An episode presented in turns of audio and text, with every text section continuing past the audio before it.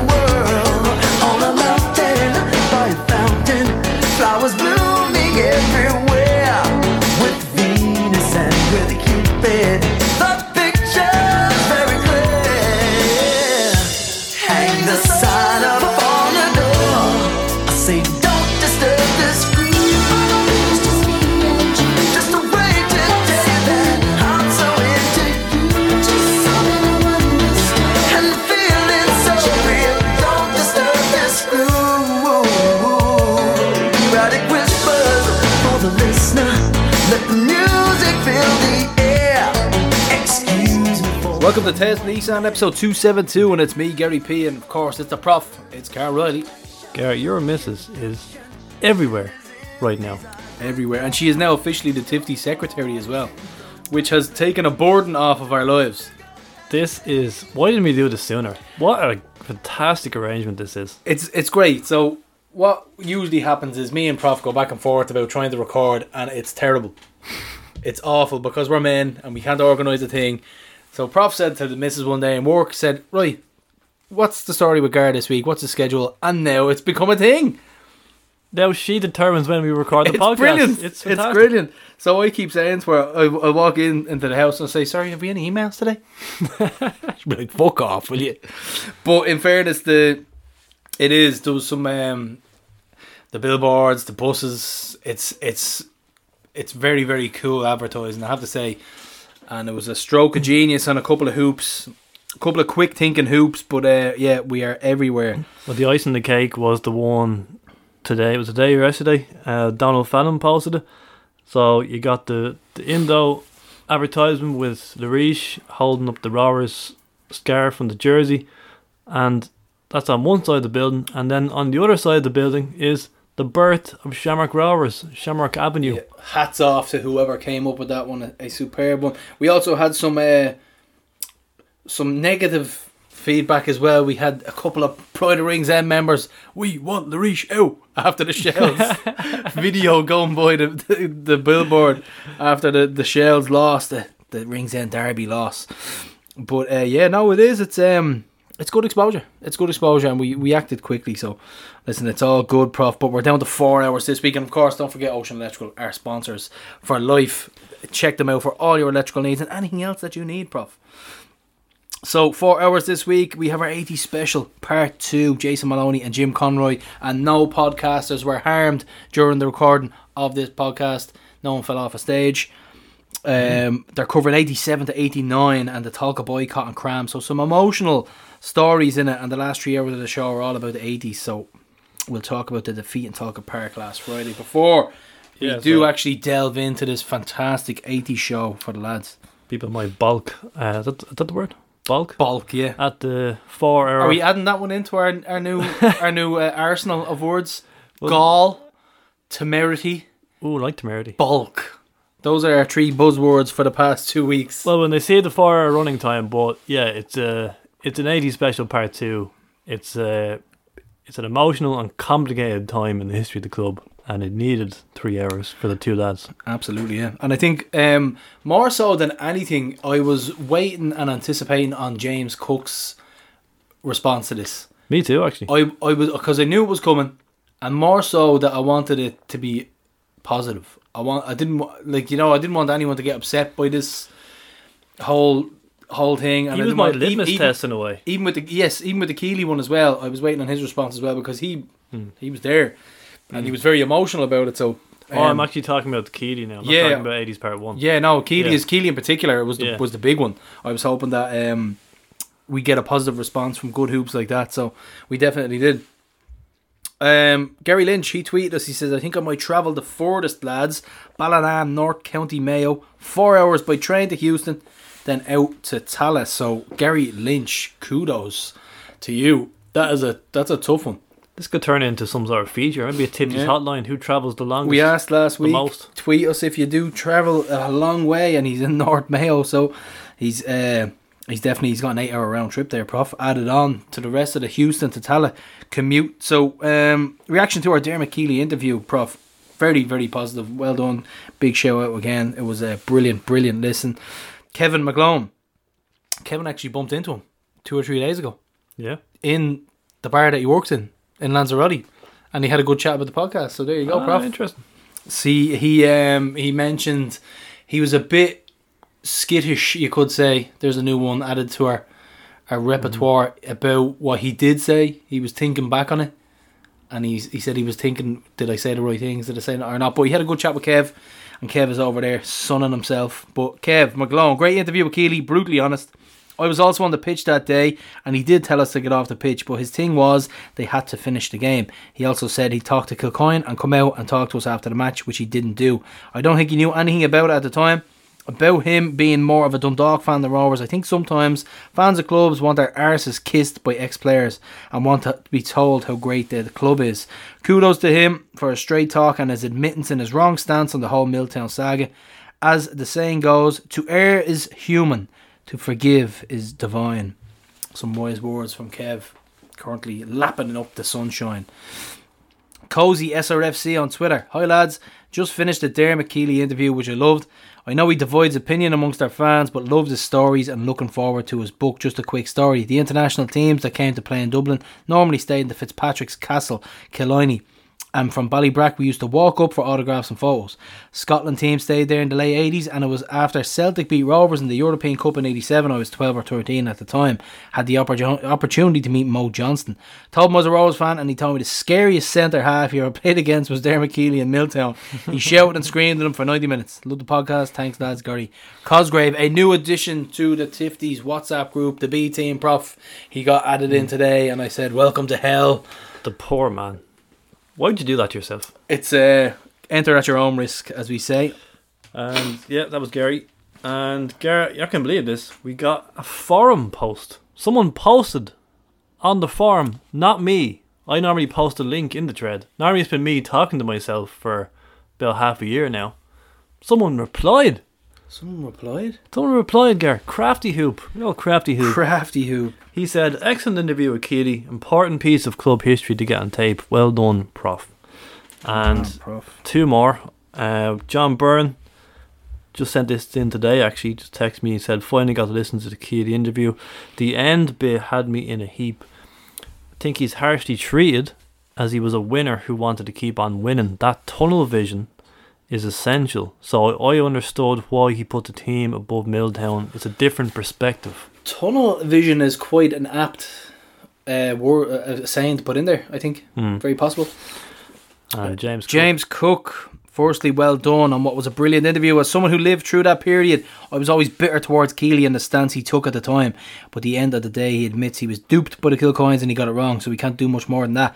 I think the thing he really failed to see at the time was the link between success, the fans, and Milltown. The three things was a holy trinity, and he failed to see that when the fans didn't follow the club to Tolka, then therefore success wouldn't follow the club to Tolka. Only a small percentage of people that didn't play or manage Rovers actually get Rovers, and clear and Keeley clearly wasn't one of those. So, yeah, I'd agree with that. I think I that's agree with that, yeah. Nail on the head. Nail on the head. Yeah.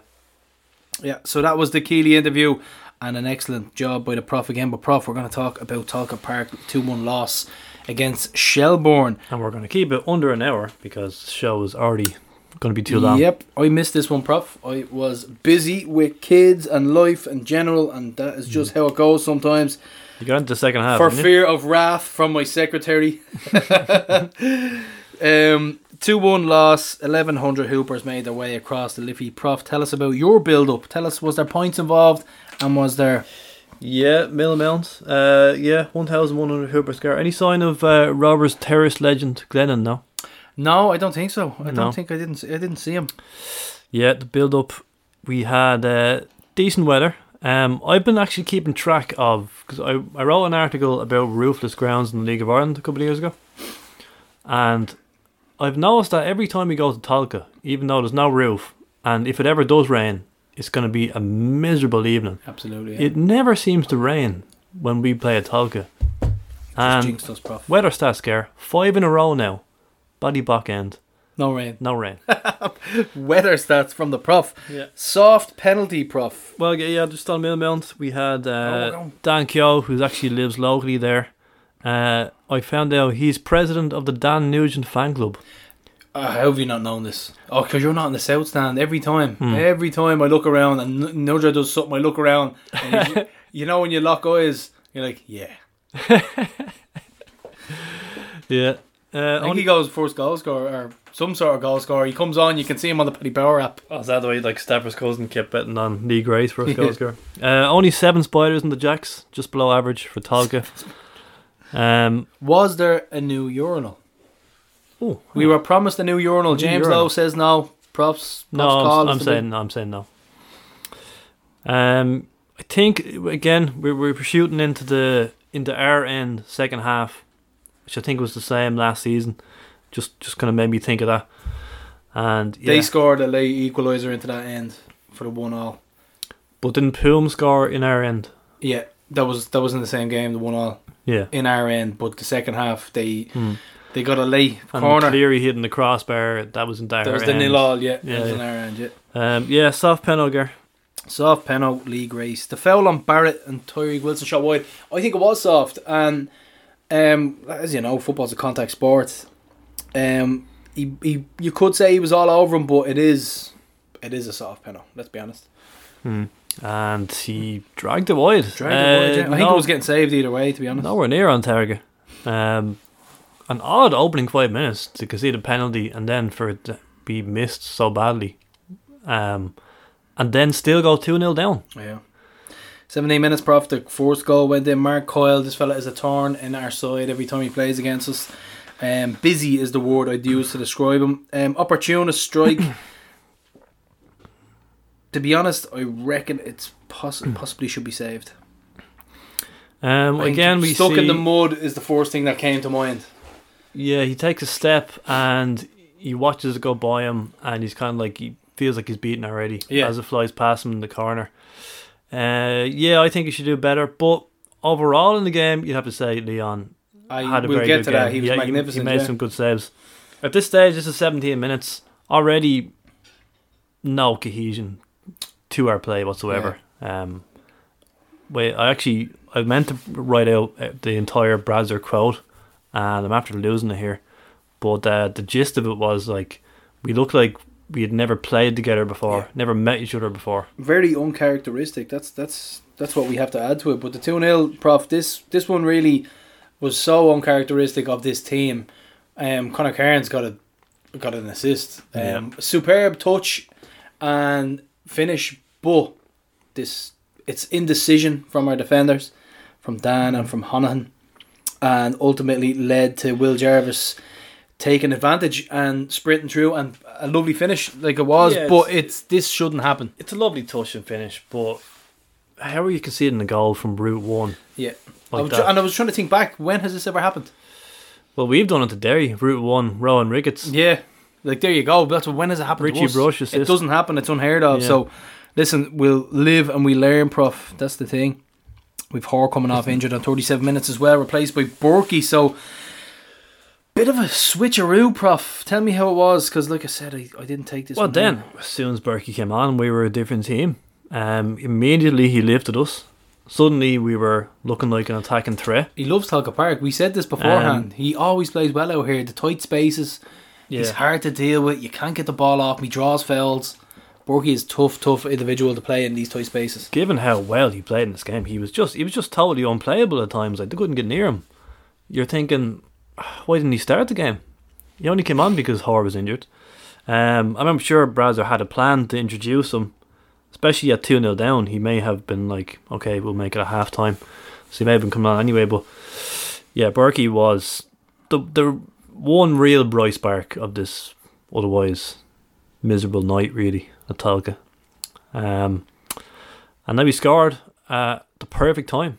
Perfect, This was like, a lovely, lovely goal, prop. perfect time to pull him back because you got the whole half now to, to equalise. Yeah. I was in the kitchen. I was there was kids everywhere. There was all sorts going on. I was trying to get it on LOI Central. I just got home.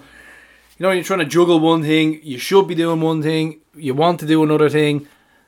It was mayhem in the house. But I saw this goal live, and uh, well, in the house, and brilliant stuff from Borky. Excellent work and a superb finish from Gaffney to get in to the right uh, position as well. So Yeah, it's a good goal. Um, but have to special mention for, to Dylan Watts for the assist before the assist. Bef- But before I mentioned that, he had a ball earlier on, or was it earlier on? Or was it the second half? Sorry, I can't remember now. It was it was out to Darragh Burns. It was in the second half. Yeah. No, hold on. First half. First half. And he took a first time with a volley. yeah. Magic. That ball for for Darragh Burns was outrageous, and then uh, I was a scoop, wasn't it? Scoop pass, Yeah. and then the assist. We also for- had a scoop shot yeah. yeah. on attempt. It was a Borky? Oh, that was just the one that was cleared off the line. Yeah, yeah, yeah, Yeah. That seemed very Borky. Yeah. No, but it, well, Dylan's ball for Berkey was a thing of beauty as well. So But I think we're going to have the wrath of Daryl Burns in the next couple of weeks. I think he's going to go on a rampage. I really like the look of him. I thought it'd be sooner. I thought, um, know, I thought Dundalk would be the game where okay, Yeah. he's arrived. Here's our new signing.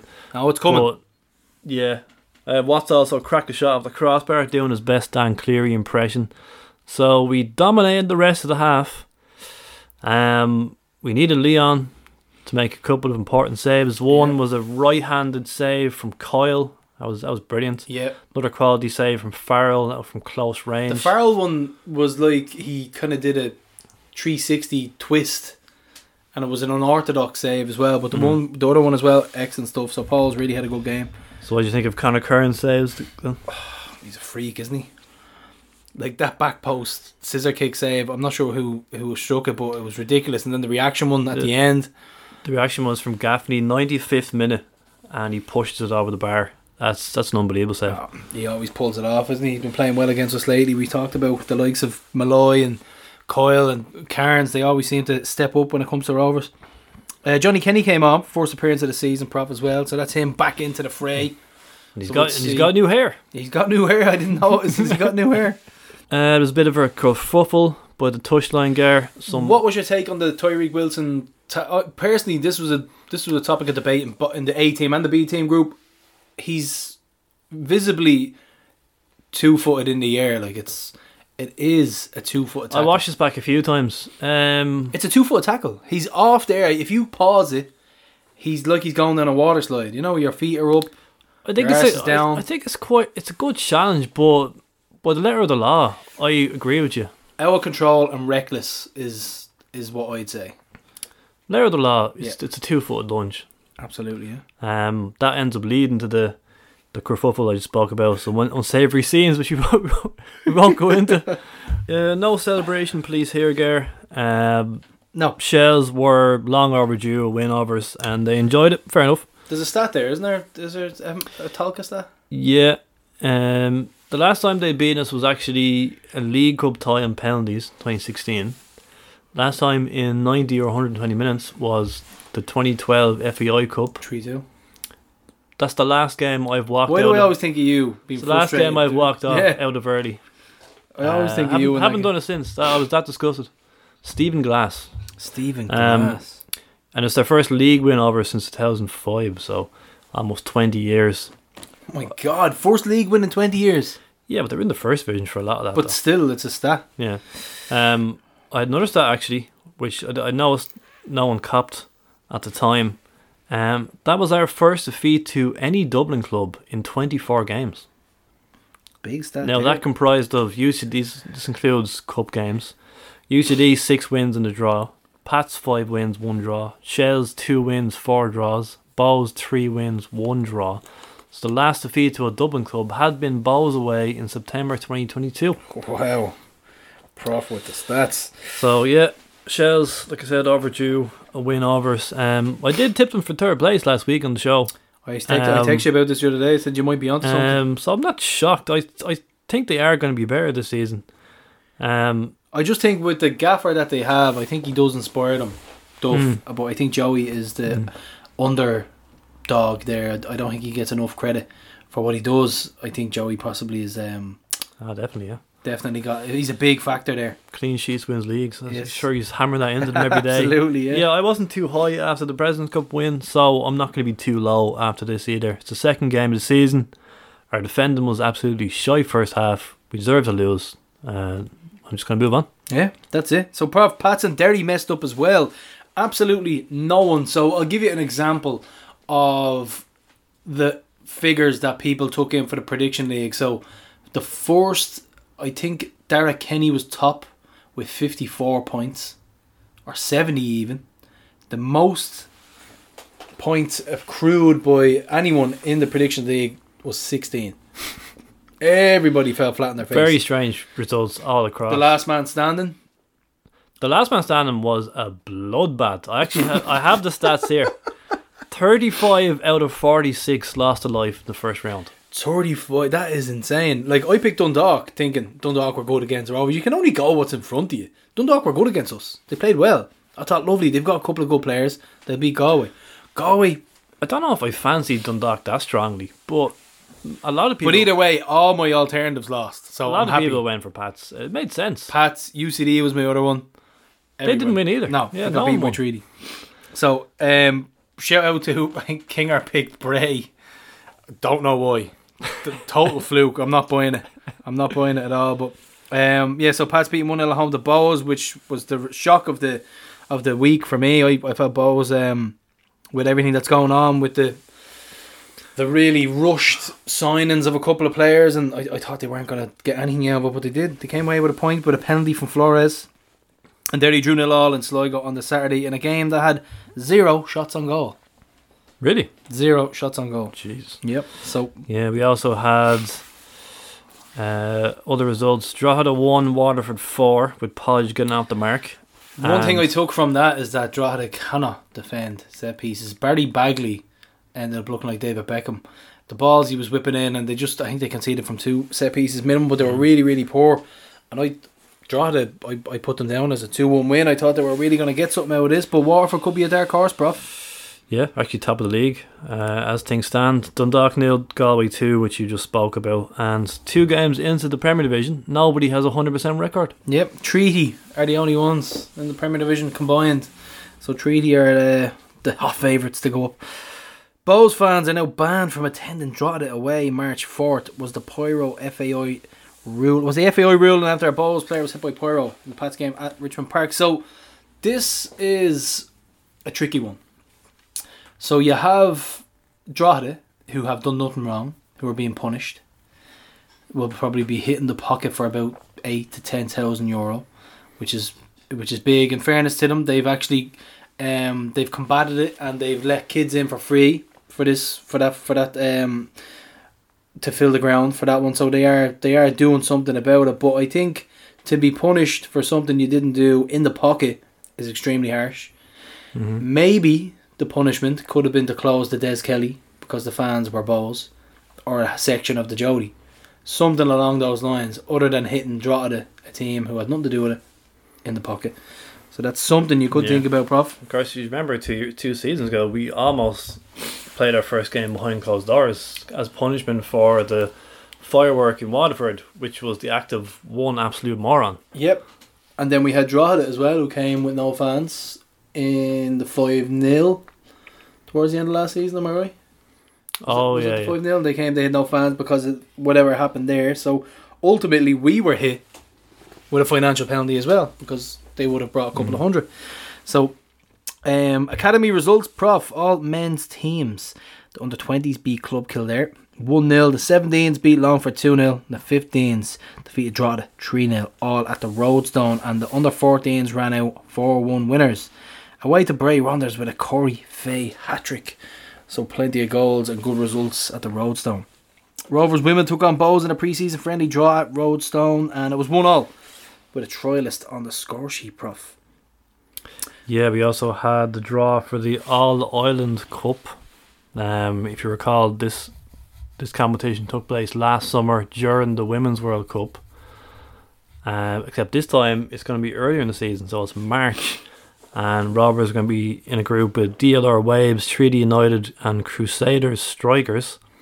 Top two teams advance to the quarterfinals.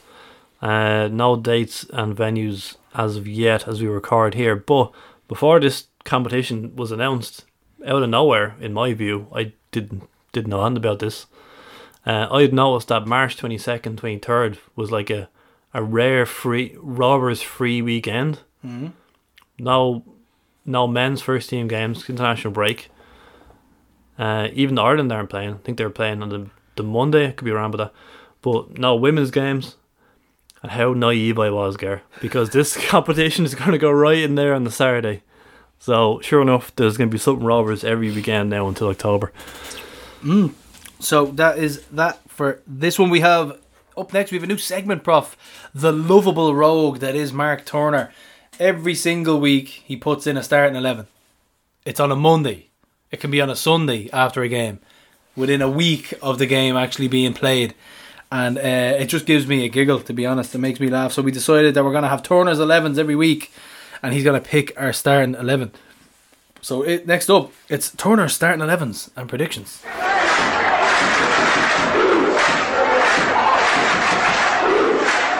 So I have Turner starting eleven here on predictions, and he's a he's a little bit apprehensive about this doing this. He thought we were gonna gut him, but we won't. Seven years into the show, if you'd have told me we would no longer pick our starting eleven predictions, we would ask Mark Turner to do it for us. I wouldn't have believed you, but I, I'm on board with this. Right, so he's gone with Leon Pohls, Cleary, Pico, Grace, three at the back. So he's bringing Pico back into the fold. Hmm. He's willing him in, I think. I think Pico will be a second half sub. Yeah. That's who he'll be slowly reintroduced. He's gone for Honohan and Poom at wing back. So he's gone right wing back. He's gone Honohan. He's gone left wing back for Poom. He's gone O'Neill and Watts in the middle, and then the cloud starts to form, and it's Burns, Burke, and Kenny. So Rory Gaffney is dropped. I changed my mind. Um, We're scrapping this it now. is shy. that, that was that was Mark Turner's first and last starting and predictions. He has dropped uh, Roy Gaffney. I definitely, I I see, it's a tough one. Um, I think Gaffney against Strada could do the business. Currently debating whether to drop him from my fancy football as well, Prof. So, of a couple of little transfers I have planned. Will he play him? Will he start him against this Strada team that are currently struggling? It depends. We spoke with Graham Moran about his interviews and about yeah, the gaff talking about how he's being managed in training and if he actually can play 90 minutes every week as well. So it could be something to look into. But uh, yeah, the golden goal as well. Prof last week we had Alan Cox nabbing a Alan a Sean Hoare kit and over 400 euro. So the golden goal is absolutely flying. We had our first full house the week before, and um, yeah, so the predictions league as well. Predictions league is flying. Joe predictions. Anyone can win this thing, Prof. I want to see you do this because you hate them so much. I guarantee you, you'll win. I guarantee it.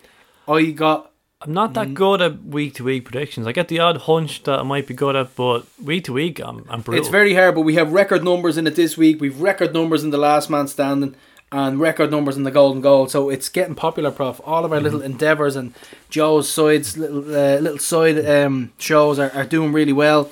To turn on us in the score prediction now. Oh, we no, we will. We'll get that next week, though. We'll get we'll get that next week. Uh, I'm gonna go. I'm I'm gonna go for a reaction. I'm expecting. I'm going for a tonk.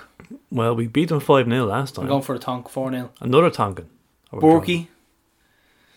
And we'll go Johnny Kenny off the mark as well. So a brace from each, but definitely Bork. Bork needs to be unleashed against these. I think um, he's chomping at the bit to get going. So definitely looking at Um, that. Derry prediction. Two one win. I'm saying 3 0 win Drogheda. Goals from Gaffney. Uh, a rare goal from Dylan Watts. Mm. And I'm going to say Honohan to get another goal. Lovely set piece. Uh, Derry prediction. Ooh, I can see this being tight. I'm going to say 1 all. One all from the prof Yeah. right there. So um, yeah, that's our starting 11s predictions and uh, Figra Prof, our global hoop makes his hoop scene debut. So big shout out to Figra, who is traveling all over Australia. as it stands, he was at the Melbourne Derby. Said he was right in the mix in the thick of things as well. Said it was good crack, but reckons that he'd get a game for Melbourne victory, and the standard isn't great. So uh, Fikra Yeah. gives us his ideas and his uh, thoughts on travelling around Australia. Fields said the same to me when he, he's watched Perth Glory. He thinks League of Ireland is a better standard. Um, so yeah, Figure it will be riding in the program now every second week. He has have his own column, riding all the way from Oz. Uh, I've also been in touch with him for some German links. The way I said we're going to have some German team podcasts because Figure yeah. obviously has the Eintracht Frankfurt link that his dad had uh, Rennie before, and there's a few others like Sam in Hamburg. We had him on the TFG's hotline. Number of hoops. Probably some listeners have lived and worked in Germany in their lives. Um, so I'm interested in all these angles. So we're probably going to get that going. Maybe Did you know in Martin worked in, in Germany? Uh, I think yeah, he's mentioned that before. Yeah, Pat was a uh, in, in in another universe. Pat would be would have been instead of nineties Pato, he would have been Berlin Pato. So there is a couple of links there. I think Ray Whelan as well. Ray Whelan might have lived in Germany for a little while. so Chef did, Ray. yeah. Imagine running into '90s Pato in Germany. Yes. So um, guys, we have next up. It's part two of our 80 special, recorded in the lair a few weeks ago with Jim and Maloney. Right, so welcome back, Jason Maloney and Jim Conroy. It's for part two of our 80s special prof. We're not in the provs, we're in the lair. More intimate setting today. More intimate no audience. setting today, yeah. So, Yeah. um, yeah, Well- these lads, are very welcome. Thank you. How Thank was you. how was the uh, the bus experience? Gar didn't send anyone to the Terra Nura, did he? Oh, he actually collected. I think he felt guilty. He actually collected me from that humble about today. Yeah, no ale house for Jim. He he was not impressed with this Oh, whatsoever. he hit the ale house all right. he didn't went Jim? anyway. Yeah, I still got in for a couple of points. that excellent service, the 74 bus left me right outside just as, as, as I was opening, and I didn't have two lovely points. Yeah, and the provs, a lovely point of Guinness. They have provs now, you can't beat the He's, provs. he likes the props. Yeah, so um, we're recording this podcast a few weeks in advance, so no current events today, Prof. We're pretty much up to date. And by the time everyone is listening, we'll have just played at Tolka Park, dubbed the Stadium of the Future by the Kilcoynes. So, 1987, Prof. Yeah, so that was last week. By the time people are, are listening to this, um, Jim wanted to say a couple of things about part one. Actually, he has a correction about Kevin Brady. Oh yes, sorry to Kevin Brady if, he's, if, he, if he ever listens to this thing. Uh, yeah, he actually scored two competitive goals for Rovers, but I'll be excused for for for, uh, for getting the second one because it was scored in Tolka Park during the the, the uh, boycott season, so we didn't see the bloody thing. Uh, we in in a seven one win against uh, Bray Wanderers. Now, another thing on the last one, so that was a factual error, and apologies. The second one, the, when we played Bohs in '75, remember we mentioned we beat we beat them, we beat them one 0 in Milltown. The, the year we only won four games. The kick-off, I, I wasn't sure on on, on, the, on the original broadcast about the uh, time of the match. It was actually a quarter to twelve kick-off. Quarter to 12. Quarter to twelve, and uh, a, a reasonable crowd turned up for, for that era. And uh, and then Louis, then we won one and then Louis he, he taught Shelbourne into kicking off at a quarter to twelve. The following week in, in, in Cross, we played in Harold's Cross. What do you think And- the reason and- for that was? To- uh, why, why would he have an early kickoff? I don't really know. It was just a thing. He was. Tr- you said it, Louis talked to him into it. Oh, he did. I, I, I done a quick check at it just only this morning, just in the old newspaper reports. And was, a Shelbourne went for the quarter to twelve the following week. They were just trying it out to try yeah. and improve the crowds, but but it ended up anyway. Uh, it was contradictory to reporting the Shelbourne match. It says they were happy with the crowd, but it was exactly the same crowd they got for the previous game against Waterford. So I, I, I don't know how to how to interpret sure, that, but sure. it was. But all I say is it was the end of that that, that particular. Uh, 45, ex- everybody would have got to mass at that time, Yeah, and of course, like, imagine having a match at a quarter to 12 on a Sunday, and most of the lads are out in the piss and they're out gambling yeah. on the day before and they're getting over oh, the hangovers. And. It didn't make sense, you know. Like when you, when you look back at it, sure, it didn't. And just, yeah, just on, on the A's thing, and the, yeah, just the, the first podcast yeah, Jim has notes today, Gar. Yeah, I know. He's come prepared with the notepad. Ah, no, no, don't be telling on me. but yeah, just just a quick thing to say on it about Kevin Brady, just to mention him again. Just say Kevin was a particularly brilliant player in that team, very underrated. He, I learned a lot from watching him. I always remember when we signed him, I thought I, I, I said no, don't sign him. But then I learned very quickly that was a, it was a brilliant sign. Kevin could defend. He was a defender first and foremost, and that's why he only scored two competitive goals. But he was a brilliant player, and of course, Jody has to get a special mention. When you think about him, I know, as Jason rightly mentioned, he made a couple of errors in his early games, but he, was brilliant. He was one of the best goalkeepers Rovers ever had. You know, like you think of all all the cup finals. There was big matches in Europe. There was all all these games, vital games. Did can anyone tell me one mistake he made in a big game? You know, and I, t- I think the answer is, is is a firm no. He's a very young man as well in the Yes, team, and, I right? and like McLaughlin see the potential because obviously with the Dundalk connection, he was with Dundalk before us. But you think about it, he played in four cup finals at Dalymount in four years, Yeah, I never seen. and, and, and he never let in a goal in the four games.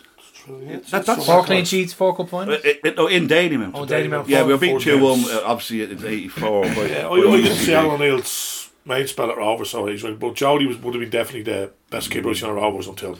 It's funny, funny with Alan. I mean, surpassed him. just I know we're getting off the track, but Alan, I thought Alan was better this, when he came back than he was the first time. Yeah, I'd agree. With I, I thought he was the complete goalkeeper, really, because he played for college, he played for the Dock, and he was more experienced. I, th- I just thought he was brilliant when he came back. And just the last thing, really, on, on, on that, on, on, on, the first steps, part one, there, just a special mention for Peter Eccles. He, uh, like, Peter had a very slow start at Rovers. He struggled in his early days. They used to play him at right back, back, and all yeah. that, but uh, and he used to be out of position. And it took him a while to settle in. And of course, Peter stuck at it, and the, the club stuck with him as well. And Peter emerged as a legendary Rovers player, and he went on to win his fifth league medal.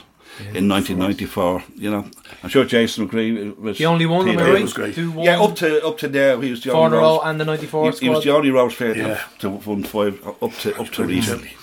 Right, so Prof, reaction. Yeah, so then now we're going to get initial reaction to the interview with Dermot Keely. Uh, we can address specific parts as we go along into the talk of boycott season, but just thoughts overall. We'll start with Jason. Just to give context on the whole thing, this he, he was extremely vocal in his support for Kilcoyne at the time and the sale of Milltown. So, how how do you feel now Well, after listening? I, I'd read stuff previously that he had kind of changed his mind and said he kind of backed the wrong horse kind of thing, but I'd never actually heard it. You know, it's one thing reading it in print. Now you would probably do it over Zoom card. You probably would have seen his face was doing like, and the def- there was definitely a sound of you know it was, you know, he was being sincere. There's a sincerity to it, you know, and he definitely something I wasn't expecting to hear to be so forthright. Um, obviously there was there was a big fallout now, okay, at the time, and I was trying to just think back because I knew this interview was coming about what there was a spark. Obviously, back to coins, which he said he's doing, okay, um, but there was a huge falling out between Dermot Keely and the fans. The, obviously, there was between the Shamrock Rovers fans and the board, but it didn't exist between the Rovers fans and the players during the boycott season. But with Dermot, it did, okay, for whatever reason. Now, there were a couple of incidents that could have sparked that, you know, there was, but it went kind of, it was very bitter on both sides, I have to say. Like, there was an instance, when you think back, it doesn't sound too good, was when we played Ballyfermot United in the Leinster Senior Cup. It was played in Inchicore, um, Pats in Richmond Park. Now, Ballyfermot United were my local team, and they wanted obviously, they thought playing there, play Rovers, the four in row champions, to make a few quid. But because the match would, would have been designated as a Leinster Senior Cup match, it would have went 40% Gates to Rovers, 40 to Pats, 20% to the Leinster FA.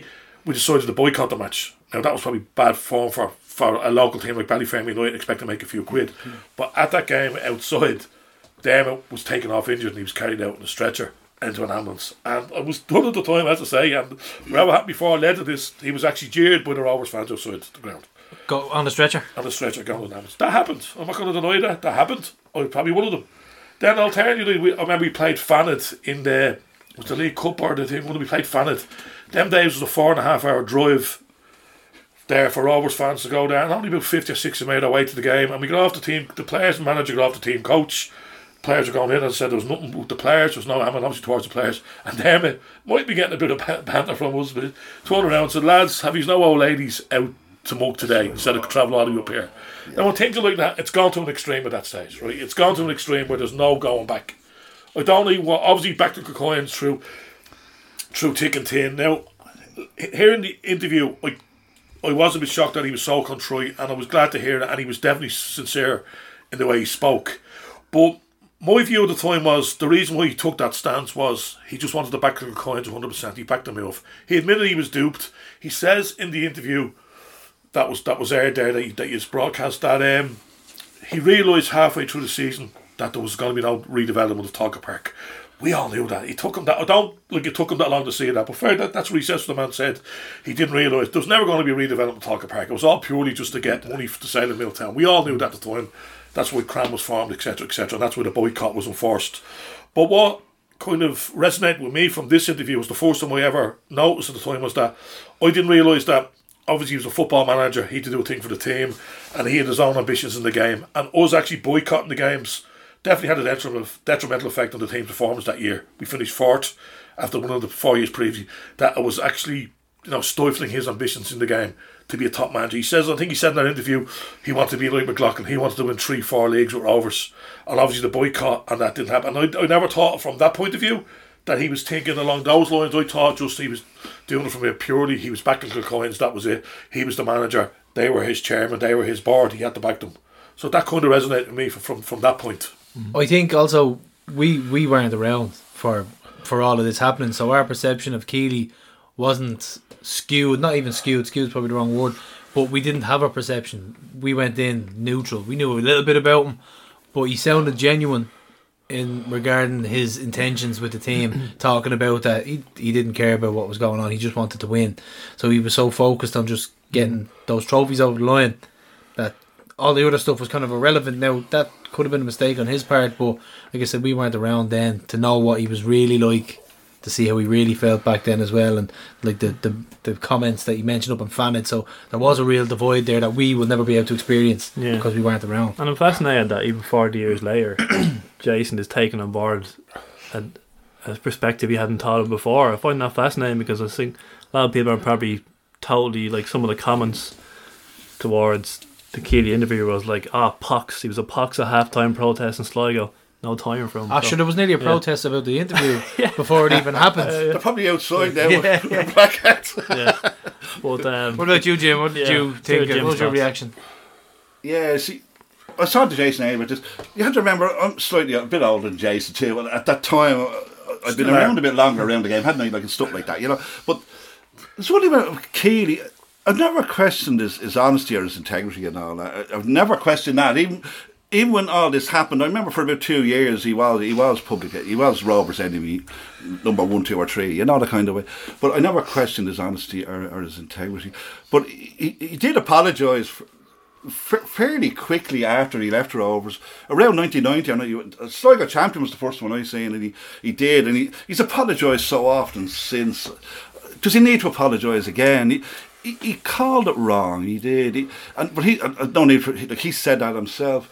But as Jason pointed out, his loyalty, I don't think was to the Kilcoynes. His loyalty was, was to his team. Like, he wanted to win leagues, and as he said he like his, his whole team was about winning leagues, winning, winning. That's all he was interested in, and his loyalty was to that they were a great team, was to that that, that wonderful team. I Do you reckon that- he saw it as a distraction Yes, for the team, which it was bigger than a distraction in the overall scheme of things? It was. It wasn't. It shouldn't have been treated just as a distraction from his perspective. Yeah. it was huge. See- but do you reckon that's what he did? he did. He, he, his loyalty was to the team.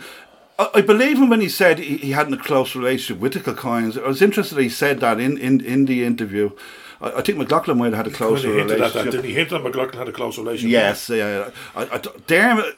he never struck me as a man who'd really sit down chatting to directors very much, you know. Yeah. It, it's a bit like Len Shackleton's book years ago when he had the chapter about the, the, about the football director's knowledge of football. He left the, bla- the blanks the blank page. I, I, I think there's, there's a there's a, a links there a little bit, you know. But just a, a little a little funny thing at that time. We were moving house. We were living. In, we lived in Coola for years, and in '89 we moved. We were moving, and we came down with two houses. My dad had a choice of two houses, right? And uh, and he called me and Tommy and I called us together one day, and he says, "There's a problem. I've a choice of two houses. I don't know which one to pick. One is in Donaghmede, and the other is up there, wherever, Clare, uh, Clare Hall or something." He says, "He says, but there's a problem with the one at Clare Hall." He says, "What is it?" He says Dermot Keely lives next door to the house. he says, lads, is there a problem? And me and Bunter, Tommy, as we will talk about later, we'll be talking, I'm sure you come up with Claymore the Steps. We were, no problem at all. In fact, I, I always remember thinking, I'd have a good crack with him. Now, imagine having Dermot next door with all this Milltown thing going on, you know. So he very near, we, we very nearly ended up next next door neighbours. We picked, we went for the other house anyway, but it was, you didn't know that one, Jason, did No, you? no, no, no. But, uh, but as for Keane, yeah, Keane, over the at the time, I was against them. Of course, I was, but I healed. uh, The division was healed at me very quickly, and I've never had any grudge against them ever since. Really, no. I, I, like, who are the people? Like, you can't hold grudges. Well, you can in certain states. When it comes to the coins, you can. Eamon Dunphy. Like, you can't forgive what they done. What Thomas Davis done in recent years, and the, Yeah, Du- yeah, the Dublin County Board. You can never forgive them things. Because that, that's evil. That's bad. It's badness. But Dermot Keely, there, there, was, there was no... There was no evil or bad intent. Sure, there wasn't. I, I think we all agree on that. Okay. You, know? you had to be fair too, don't you? So I, I think he kind of misunderstood the whole thing. I think he did right. Um, there was a talk, we a lot of talk leading up to it even before he, the, the interview was broadcast about the, the, the pitch, the the protest on the pitch at half time at Milltown. You mentioned that. Right? yeah, yeah. He said he was wrong on that, which is fair play. He said he, he wouldn't have done that if he'd taught back. But then at the Player of the Year Awards, you probably there, Jimmy, just after I was, at the yeah, Player of the yeah. Year Awards in Milltown. Jo- Jody won it. That was there. yeah, and he made made a speech, and this was a couple of weeks later, maybe a week or two, and it was still raw. Every and he. He, he didn't read the room again. He made his speech, and he started the speech by going like that, just flippantly, north side or south side, what does it matter? You did say that. Yeah, you know, so that was, and that's not the thing that's north side. Now, so Oh, Jimmy's oh, a that's- north side. in fact, I think you said we could be playing in Fairview Park or the Phoenix Yeah. Park or something. Like What, that, that's difference? like Robert sort of, that wasn't the fact that it, it wasn't Milltown and it was a soul for pub. It wasn't the fact that it was an north side. Like Jimmy's an north side. Remember Jimmy famously said on the when we were on the, the today tonight did a special on Milltown leaving Milltown and Jimmy just said famously said well Tolka Park's the closest ground to me but I want to stay in Milltown like you know so that was a it wasn't that was an side it's just that he just didn't understand the feeling at the time. It wasn't that we are going from Milltown. We could have been going to Harold's Cross or down the road or even Ballyfermot, should be a Palmerstown that was still the south side. It wasn't that. It was you were leaving Milltown. The reason we were leaving, the property developers going to come in and build the land. It was all just done for pure financial greed. That was what it was done for. Do you reckon? Um, wasn't he? He was a determined player on the pitch, very strong-minded individual. Do you reckon he was a victim of his own determination, as regards to the team that he inherited?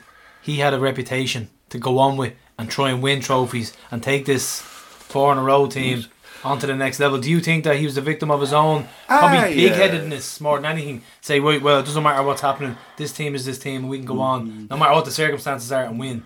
he felt a certain pressure, of course he did. And in fact, he's done brilliant that year. Some people think it was easy to take over the McLaughlin team. It wasn't. And like the signings he made were very good. Remember Dignam and Murphy and these Barry guys? Murphy, they, they, they were pretty good. Like, and the B team that year were particularly good. And but the thing about Keely is he was he was an excellent manager, and he proved it afterwards, like he, he- with Shelbourne. But more to me, especially with Dundalk, they won the league in '95, which I think was the, the the poorest team I've ever seen win the League of Ireland. Do you remember that year? The- I actually didn't get time to ask him about that. The the- worst League of Ireland champions ever. The, 95. the dog team in '88 wasn't much better either. No, but the '95 team, they, they led the league once that oh, season. was on the last day, last yeah. day Yeah, of the yeah, yeah, season. Was there four teams that could win it that day? And, or yeah, it was three. I think Yeah. Derry messed up in that Derry loan. I, I could be wrong. Stuart there, Gomez, yeah. the penalty, didn't he, down at Lown, But, yeah. but but that, but I remember that year because we beat them in the RDS. It was a terrible game. We beat them two one. We got a late goal or something. And I remember the, the dog fans booed Keely off. and They wanted his head and, all. and whichever way the results worked out, but he got them over the line. They won the fucking league, didn't they? Yeah. But but he was a very good manager. He, he proved it afterwards. the- but um, you yeah, know, there's no doubt the circumstances stop Rovers won the f- five in a row, and I've said it Yeah. many times, Aye. five, six. Yeah. They would have. He, Katie said it himself there. We would. They would have won at least six. I think he said in the We would have definitely. We are. As he said, the gap was getting bigger each year, not smaller. You know, we thought our Oh, four in yeah. a row just just gone there. We, we thought our four in a row that we thought like we were they were kind of cloud, and the gap was probably a little bit. Of, but famously, Brad's said mm. uh, uh, towards the end of last season when we were about to clinch the finals. They all missed their chance this year. Yeah. Hopefully that turned out to be prophetic. That was a, great and brave statement from Brad. We went on to bring it home. That was a great thing. But that team would have now we're all hopeful of five in a row. But that team that was just that was absolute no brainer. Was if we'd have said a Milltown, there's, Yeah. there's no way in God's name anybody else is winning that league. You know? But sorry, just just to sum it up, the, the bottom line is, fans and players, it's a different thing, isn't it? we- to a manager and, and, a, and, Like, a isn't board. it- yeah, yeah, it would be. Yeah, even now, yeah, it would But be. the yeah. fans are always there, aren't we? You know, years and years and years. Think could be shite, think could be brilliant. The fan, we think different, we, we look at it different, and that's what happened there. Like, like I'm sure even in the present team, just, just, there are players there connect with the fans and with the club's traditions and all yeah. that. But it's, we're, I'm sure we're like most clubs. Some players do, some some players do, some players don't. Yeah. can make a song out of that. Yeah, Some yeah. But, do. but you know what I mean. Some, Some are are- drawn to it. yeah. Some are pure mercenaries. Yeah. Some actually do identify with the fans a little bit. Like some, some would would do go out their way if you help you out, do whatever. You chat with them like a regular person, for want of a better saying, and some just just don't want them to do it. It's just the way people are, different But just, personalities yeah, all over just, the. p- just quickly go back now to, to, to the present day. But Bradley's done that as well. Bradley, what Brad has done that, he's going to instill that into the players. Yeah, Like, you have to care. Now. He's come in and he just. It's a Shamrock Rovers culture Yeah, now. it is. Yeah. It's not just about winning and thinking. He's done that. So Yeah, I think the one thing he did, we, we hadn't got great relationship maybe with Croly or with Fenton, with the players or the manager. Kind of thing that wasn't when Brad's come in for us. He mm. Instilled that again when we were way behind the dock, way behind Cork. We had to start from scratch, but build from the bottom up, and that was one of the first things. That And, and there, were, and there were a few players four or five years ago, six years ago, that he moved on. yeah. That They, were, they that, were, that were good players. Not for but, us. But Not they for didn't. us. They, don't- they were not for us. They didn't fit in. into- That mentality in into- itself which is, is a very very hard thing to achieve. and Anyway, it's, and it's probably its greatest achievement, and it's translated into trophies. isn't it? absolutely You agree. know? Yeah. So we move on, lads. Yeah, We're going to talk. Yeah, yeah. Um, the 70s format. So um, we're going to talk. We're going to have Rob, Robert Goggins read from the chronological history book, and it's going to go from January 87 to 89, so three full years in total. So the lads have already talked about a couple of games, the end of 86, 87. We're going to go back to 266, Tifty's 266 in December. If you want to hear their favourite memories of the four in a row, so um, we'll just recap from January 1st anyway, and we'll walk our way into the sale of Glenmalure Park. Okay, so 1st of January, they were the undisputed kingpins when it came to winning league titles, but so far as the League Cup competition was concerned, it seemed that the Rovers were always bridesmaid and never the bride, as they flopped again at the final hurdle. This time, was 1 0 to Dundalk in the final. Dalymount Park before a crowd of 6,000. So, Still only won two League Cups in our history, Two yeah. League Cups, yeah, that's one that always put, sticks out to me actually. So, uh, the 4th of January, having drawn 1 1 at Dalymount Park the previous week, Rovers and Bohs played the second of the back to back league fixtures at Milltown. And two very late and rather superb free kicks from Pat Byrne and Mick Neville. They edged out the Gypsies 3 2 in a game that ended dramatically. So, some uh, superb free kicks. Cover that one in part one, yeah. Yeah. The last derby at Milltown. 25th of January before wins over 4 of the month of January. Dermot Keely's side had opened a comfortable gap to top of the Premier Division table, and although they were still seven games off the programme um, to be played, sorry, there was still seven league games to be played, it was almost certain that they would go and capture a record fourth league title. So 15th of Feb, the task of putting a halt to the gallop of Shamrock Rovers fell to Alfie Hale managed Waterford United, who themselves were six points behind the Hoops, and the biggest league crowd of the season at Milltown witnessed a tight contest at the end of which the mm. Hoop took two. The Hoops took another two points. This was the system where they took two What? points. What was it? Oh, this is two points for a win, yeah.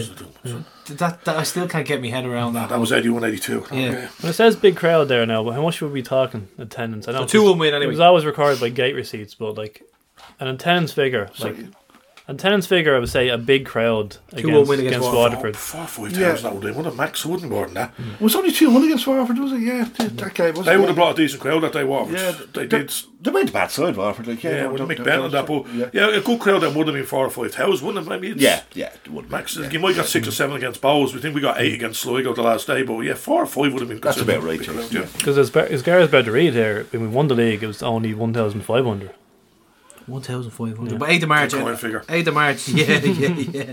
Dermot Keely got his best ever birthday present when Rovers defeated Galway three one at Milltown to seal a history-making fourth successive league title. The fact that Rovers had been so dominant throughout the campaign contributed to the apathy shown by the soccer public, who obviously felt uh, that the conclusion had been a foregone one for quite some time, and the historic occasion was witnessed by a Sunday afternoon crowd like we said, fifteen hundred. So everybody Just knew. that there with Keely, his great birthday present. Remember in the bar afterwards. This gave us a telegram came in. A girl, one of them girls, super girls came happy birthday. Remember, Keely had to take her just just another side of there. Keely, Keely had to take her girdle not. off to one of his teeth. That was in the in the remember hoops that. bar. After he won the league. Strippogram in the hoops bar. Yeah, just after he won the league. Yeah, You that's right. Yeah. big time, didn't? I think that's the first mention of a strippogram. I 50s. don't think we've ever had a stripper talk on, on it wasn't the exact episodes. stripper. One of these birthday girls that came in, you know, and they weren't they, went, they weren't fully clothed. Let's put it that way. 18th of March, still smarting from the defeat handed out to them in August. Man United returned to Dublin to demonstrate that the win enjoyed by the Milltown club in the Shay Brennan testimonial game was a once off. How wrong they were as Noel Larkin gave Rovers the lead, although Brian Robson got an equaliser to make it 1 1. Mick Byrne got a deserved winner for the hoop. So, were we at this game? Tell, tell, can we talk about this game? Just Keely actually didn't care about them. Like that was one of the questions got sent in to me. But th- see, that's where the fans Yeah. are a bit different than the what you're saying Yeah, there. then- but but that because but they because we beat They them at the full start of the season, didn't we? Two 0 and he, and this is oh we beat. I know to be no They missing always this came time. play their full teams. Man United, Yeah, Arsenal, they it was the full teams. It wasn't like nowadays you bring Yeah. a youth to reserve. Um, would they stay over and would there be would they have a piss up with the Rovers players or something like that or because that back then the drinking culture was big in football wasn't it I say they probably would have. I think I I was think just they to someone. One of the I knew some of the they were Bulls out. players at that time, and, and when they were, I know for a fact when they were playing some of the English teams, they did. They used to go on a jolly Yeah. yeah. and all that. But this is March. a good like, thing, it's this a is a crucial stage of the season. It's only like a month or two left. so what did the footballers call the Wednesday club or the Tuesday club whatever it was And- they always went out on their day off down on the, Tuesday, the night, Wednesday or Wednesday Tuesday night because Wednesday Wednesday was was no the day training. Yeah. Tuesday night was the night out. Yeah. So 10th of April, the League of Ireland was rocked to the core with the shoot with the news that Glenmalure Park in Milltown was to be closed and turned into a residential development. So although some soccer writers have been following up on leads to the effect that the ground was to be closed, it was Charlie Stewart who finally broke the shocking news in the Irish press. So um where we're gonna go I'm gonna ask both the lads. I lads. think we have did to- ask them in part one. Can but you remember yous were- we both asked them where they were individually when they heard the heard the news or read it first when it broke? I think we talked on that. I think I might have heard it on the radio. There was no social media. I think we still had some those, so you didn't hear about it, and then you didn't. There was no mobile phones to talk to your mates. So I, again, I met the same people every Sunday. The great people I'd meet them, and then I'd call me walk up. It was only then we started to discuss it. But even then, like we, you didn't believe it. Now Jimmy said he'd heard uh, uh, England's before through a couple of different sources that, that he couldn't do what's happening. But we just thought, yeah, it's not. That's not going to happen. You know, we we only just started talking about it that day, and then obviously.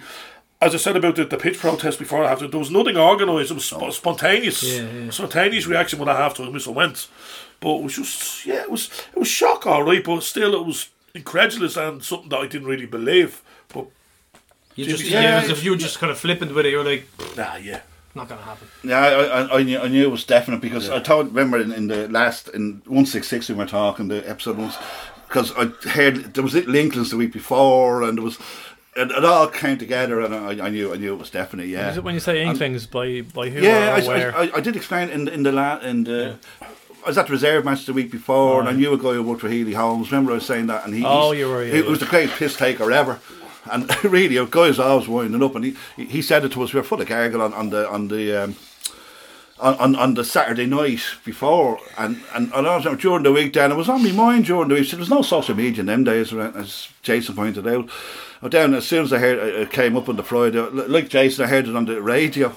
And then, uh, I, So for you, press, but actually- I, I knew it was definitely yeah. Yeah. So for you, that could have been the final nail in the coffin when you heard it on the radio. Whereas Yeah. it wasn't for Jason. Do you know what I mean? yeah. because just as I said, uh, I, see, I was a little bit older than you. I was, I was hanging around with people, kind of, and at the reserve, and I probably knew some of the older people that, that, that were around at that time, and it did. It kind of the, the, the hints were there. Yeah, Yeah. they Yeah, were. look, if but- the same news happen nowadays, we'd all hear there'd be things, ah, rumours, That's and what things, you know, know, You know, about that's- that's- people that's- anywhere that's closer, it, you know. We You go 12th of April anyway, right? Sligo Rovers inadvertently walked into a storm as they arrived to Milltown to take on the Hoops in the second leg of the FAI Cup semi final. So the air was filled with anger, and the fans had literally no time to organise themselves, and many of them were still reeling in shock. A protest took place in the pitch at half time, like Jason said, spontaneous, but the game was able to resume shortly afterwards as the peaceful protest. Yeah, Dermot ended. Keely told them to, to get off the pitch like he spoke about in the interview. Do you know, it's actually we're playing Sligo at home on on the 12th of April this year. Oh, no way. Falls on the anniversary. Good spot, bro. Last game, Milldown. But that day, people brought word 47. colours with them and all, didn't they, Jason? Yeah. Do you remember the word colours? As I remember, it's behind There had the to be a gap in and the the fellas through went the down, gap, they actually yeah. went down and they cut the word. Did you come from the shed or from behind the goal? No, I, I came behind the goal. Yeah, through, I through came the from the So shed, it wasn't there so was- spontaneous after all. Well, I know the fellas brought word, but these guys were just was that just they were standard they just uh, two on men, yeah. people's person back Just then? apparel, the apparel of today. Yeah, but, yeah, but, but me- remember Tommy that day, so my brother, he went up and he, he wasn't going through any, any gap in the fence. And he, he went up to, you know when the players came out, excuse me guard, I'm going out onto the pitch to make a protest. And the guy says, I think it was Dunphy, remember he used to be another guy that Yeah, yeah. nothing to do with the, the other foot. But, and he said, I'll oh, go ahead, go ahead. yeah, and, once it's and- peaceful. He walked through the gate, but that was Sunday. Right, wasn't it? 13th of April, Jimmy Keane and Ed Kenny, senior patrons of the club and members of the development committee, responsible for getting the floodlights installed at Milltown, met Kilcoynes, and pleaded with them to postpone the move to allow alternative plans to be brought to the table in order to ensure Rovers could continue at Milltown. So later that evening, the Kilcoynes met the general body, patrons, and these are supporters who paid a premium fee above season ticket holders and enjoy exclusive benefits. Members nowadays, I presume. Yeah. And outlined their plans for a commercial development in place at a football ground. Again, as with the ordinary fans the previous day, the patrons registered their disgust and their plans to uh, oppose any such development on the grounds of Milltown. Yeah, and pretty much within days of the, the shock announcement, you had fans and former players ready to form KRAM, keep rovers at Milltown. So the spokespersons for KRAM were Brian Murphy, father of Con, uh, Jerry Mackey, Liam Tuohy, and Paddy Coad were uh, the the former players involved. Jimmy Kane. Jimmy Kane. Oh, just- Jimmy Kane had to Yeah, we just spoke about Jimmy Kane there as well, yeah. Say Kenny, Um, wasn't it? These people, yeah. So, like, how soon did you guys become aware of KRAM and get involved? I guess. I were involved straight away. Yeah, We well, are aware. Yeah, We- well, I was on the supporters club committee Yeah, at the time, yes. and then they would have they would have nego- well, not go, they would have um, collaborated with the supporters club at the time, you know, together, and then we would have had would have the members of the supporters club called. So I was very yeah, very quickly aligned the supporters club and KRAM the KRAM were like yeah. Maybe, for want of a better word, a higher ech- echelon of the of the Shamrock Rovers committee. Like the, the committee were the ones we would have mobilised the events, the badges, the protests. Whereas KRAM were the public figures. They were the ones that were, you know, they were going to be, you know, the money keepers or the, gatekeepers of, of any finances raised to try and, you know, to try and, you know, buy the ground back, as it were, you know. 15th of April, Noel Larkin scored with a late effort at showgrounds to finally settle the issue between Shamrock Rovers and Sligo Rovers as the team met for a third time in the FA I Cup semi final. Was this a case of something similar with you with these games close together where you got you went to four in a row, didn't you? The Limerick.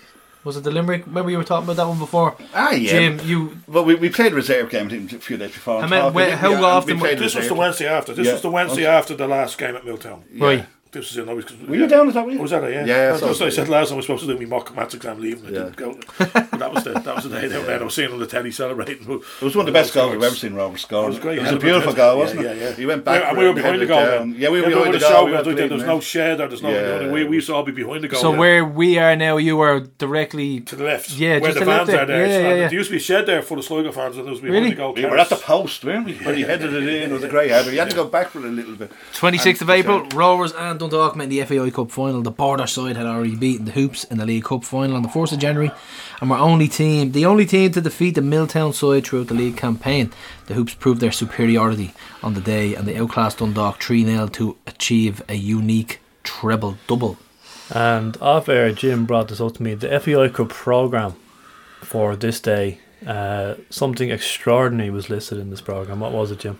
Ah, yeah, the the program for the final. Now you must remember this is still April 1987.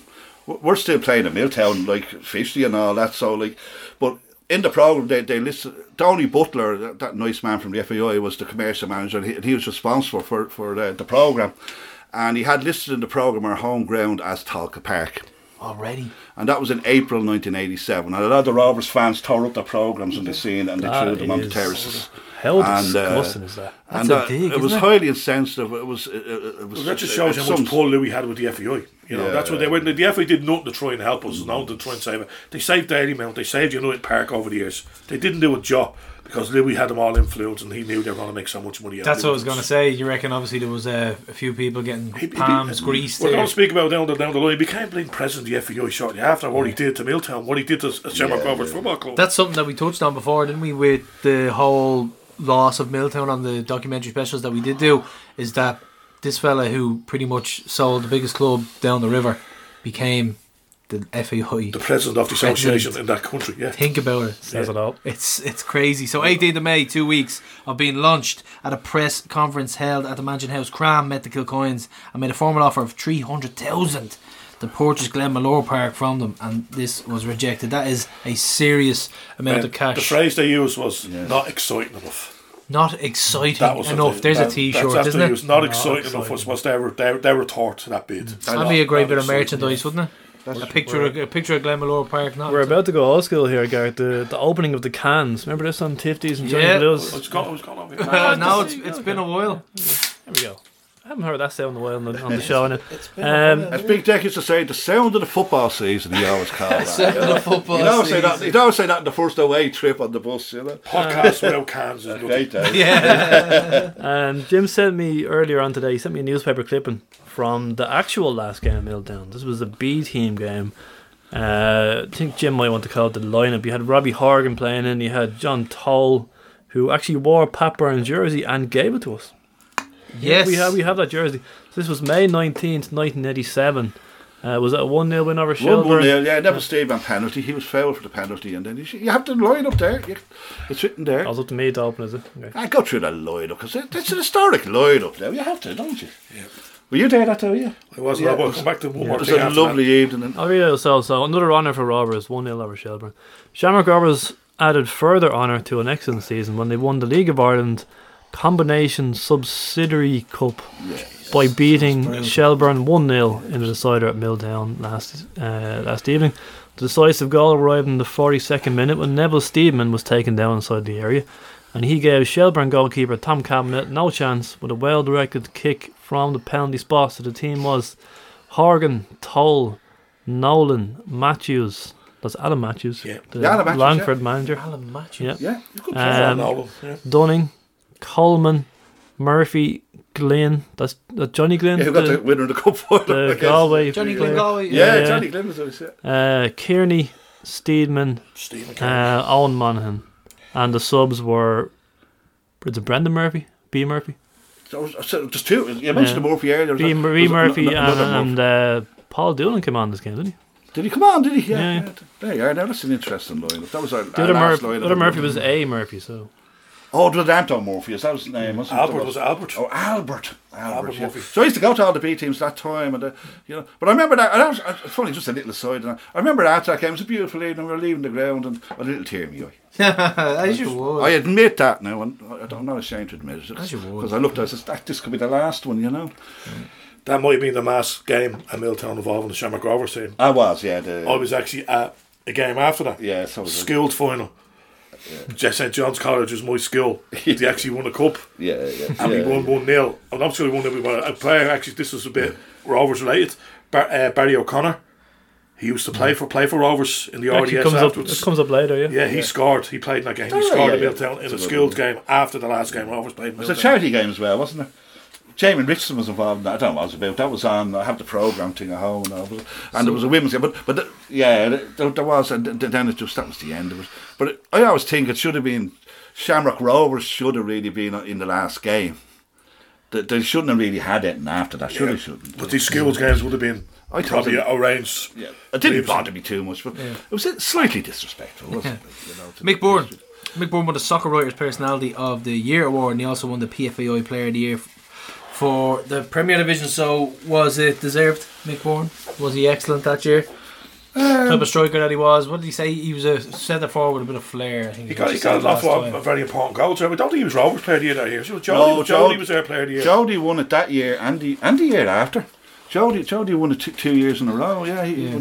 but Mick, he didn't get the Rovers one. The uh, He got the official one. ah, but but with so many good players. like, How do you pick the best one? It was very, it was a very difficult decision. That, you know, like it's the same now, isn't it, with Yeah. the team now? Like, so, but I mm. know Mick, Mick deserved everything he got out of Rovers. And by the way, one of the nicest people ever to play for the club. I think you know, Still a gent and around the an, club as well today. Yeah. an absolute gentleman. Yeah, I love Mick. So, at the Player of the Year Awards function held at Milltown, Paddy Coad was presented with the Hall of Fame award.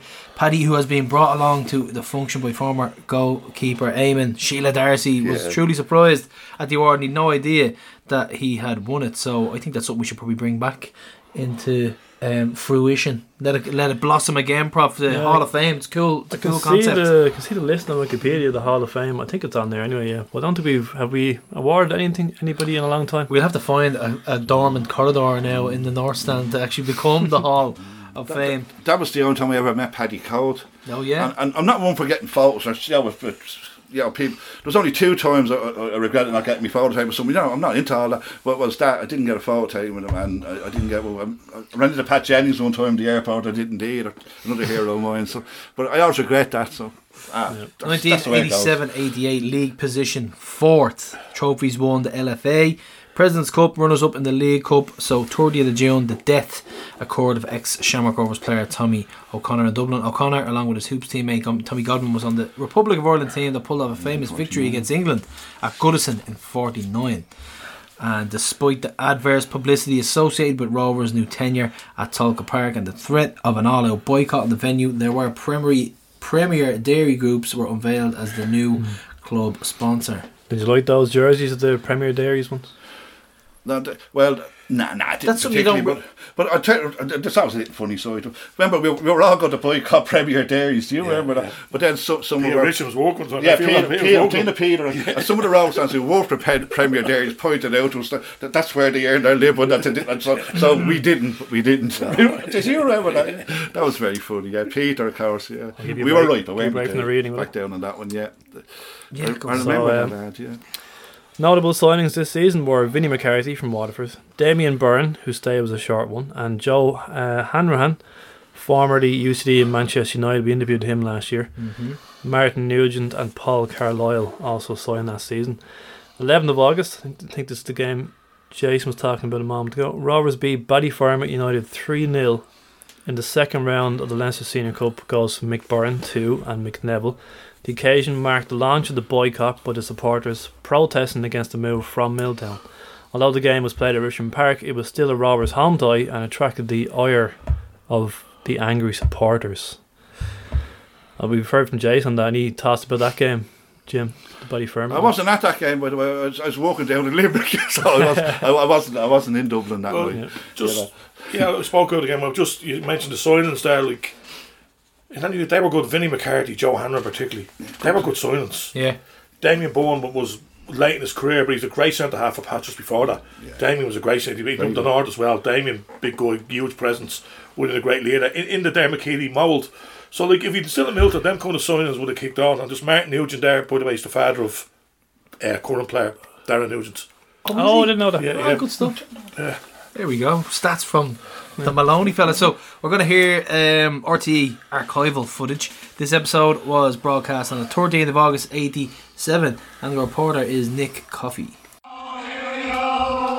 March last and Shamrock Rovers celebrate four league wins in a row. But within weeks, a shock announcement. Shamrock Rovers are pleased to announce that they have decided to play football at Tolka Park from next season.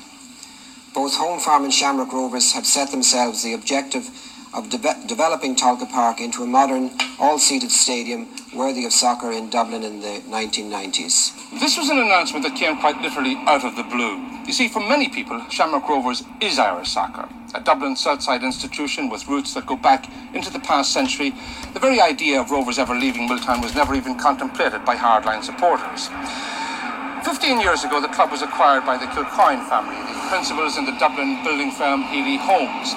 During that time, the Kilcoynes poured no little time, effort, and money into making Rovers once again the leading club in the country. But unfortunately, during that period, success on the field just wasn't matched by sufficient customers coming through the turnstiles. Hence the decision to move across the Liffey to Tolka Park and share with Home Farm. But a decision greeted immediately by angry and hostile reaction by hardline Rover supporters. The following Sunday, a pitch invasion and protest at halftime in the Cup semi-final. Much of the fans' anger directed personally against Club Secretary Louis Kilcoyne. The message simple, stark and direct. We don't want to move from Milltown. And within days, a more formal harnessing of the opposition with the formation of the And I'm not in the business of negotiating KRAM. publicly with Funds the were collected and a campaign Club. commenced. A concrete But I am in offer of £300,000 of laying it out for there for you Shamrock Rovers was put together what it's going to and made to to purchase Kilcoynes. the club. That was more than three months ago. Well, since then, little or nothing has really altered. The KRAM offer of £300,000 for Rovers is still on the table, but really no significant talks between KRAM and Rovers have taken place. But all the time, rumour and counter rumour regarding the reasons of Rovers' move across the Liffey have surfaced from week to week. the most popular rumour this was a move that could help pump cash into the Kilcoyne family business, Healy Homes. The Rovers ground Glenmalure Park is situated in an upmarket residential part of South Dublin. Straddling the River Dodder, the area is dotted with luxury apartment and housing developments. And more importantly, is one of the few areas in Dublin where building is ticking over nicely. And this week, after months of speculation, finally the record was put straight. Milltown is to be sold for property development. Ultimately, the ground will be developed. Now, the nature of that development remains unknown as of yet. Uh, we still have to complete our purchase of all our interests in the freehold. We then have to decide how to develop it, how, what kind of planning permission we should go for, uh, what kind of reception that will receive, and ultimately uh, uh, we shall dispose of our interest. You, you're going to sell it? Sir? I would say we would sell it. We will not develop it ourselves. For more than 60 years, the Jesuit fathers, Rovers' next door neighbours, have also been their ground landlords. Rovers have always paid just a nominal rent for their ground, so the Jesuits, with high overheads themselves, were very amenable to an offer from the Kilcoynes to purchase the freehold. The deal was that the Kilcoynes paid over an initial £15,000 to the Jesuits in July of last year. A further £15,000 is paid over to them last month, with a balance of 130,000 to be paid by the end of July 1988, making a grand total of 160,000 pounds for the Milltown freehold. But this week, the Jesuit fathers made no secret of the fact of their dismay at the Kilcoyne decision to sell off the grounds at Milltown for development purposes. Our reaction to the news of Rovers leaving when it broke this spring was one of shock, uh, surprise, and sadness. If, if you knew their intentions, you wouldn't have sold it to them. No, we would not. We would have. Uh, would, we would not be in the present agreement. The pitch at Tolka Park has never looked better. The most tangible evidence that Rovers are in residence. But still, the accusation remains this was a move made not for the good of football, but a financial killing. Well, I think after 15 years to say we're in the business of making a killing out of a football club is a bit naive. I mean, 15 years of commitment and hard work will never be replaced, no matter what we get for Milltown. And as far as our commitment here goes, it's still as strong as ever. We've signed new players. We've uh, we're back in Europe. Uh, we're training. We're the team is getting ready for the season. All our staff, all our management have, are, have accepted the move, and, and we're getting ready to go from here. So to say that we're in for financial killing, I don't think uh, is fair to us, and it, it certainly would not redress the imbalance that now exists in terms of how much we've put into Shamrock Rovers in terms of money over the years. It's somewhere in between three quarters of a million and a million pounds. It represents our stake in, in Shamrock Rovers as of now. But you have been very secretive. I mean, you've had big gates against clubs like Manchester United and Celtic in the recent past. You, you've sold a lot of players, seven or eight players to continental and British teams. What's happened to this money? How much money have you made in these deals? Well, the money that we have made in the last few years is not very great. When you take into account all our financial costs, when you take into account that the seven players we sold had to be replaced, when you take into account the expenses of being in Europe, uh, people feel that last year we made an awful lot of money and that that money has disappeared, but that is not so. All the monies that we got last year went through the Shamrock Rovers bank account, like all the monies that have gone through it over the last 15 years. And the fact of the matter is that, notwithstanding our, our successes in the last four years, we are still out of pocket a considerable sum of money. And that imbalance has got to be addressed and has got to be solved. It is true that we tend to keep things to ourselves and that we made this, this decision on a very uh, on a very private basis. But running a football club is not a democratic exercise. It's it's a question of trying to meet your commitments and your responsibilities. And that when you make a, a fundamental decision like this, you have to make it uh, in a very very sure and decisive fashion. You cannot throw it out to the public because if you do so, there'll be so many people saying so many things that. The net result will be indecision rather than decision.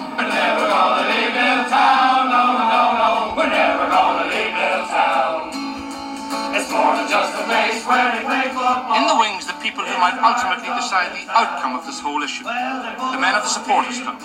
One of the better known fans, Dermot Morgan, has even put their protest to music. They plan to boycott and picket all Tolka Park matches. But to what end?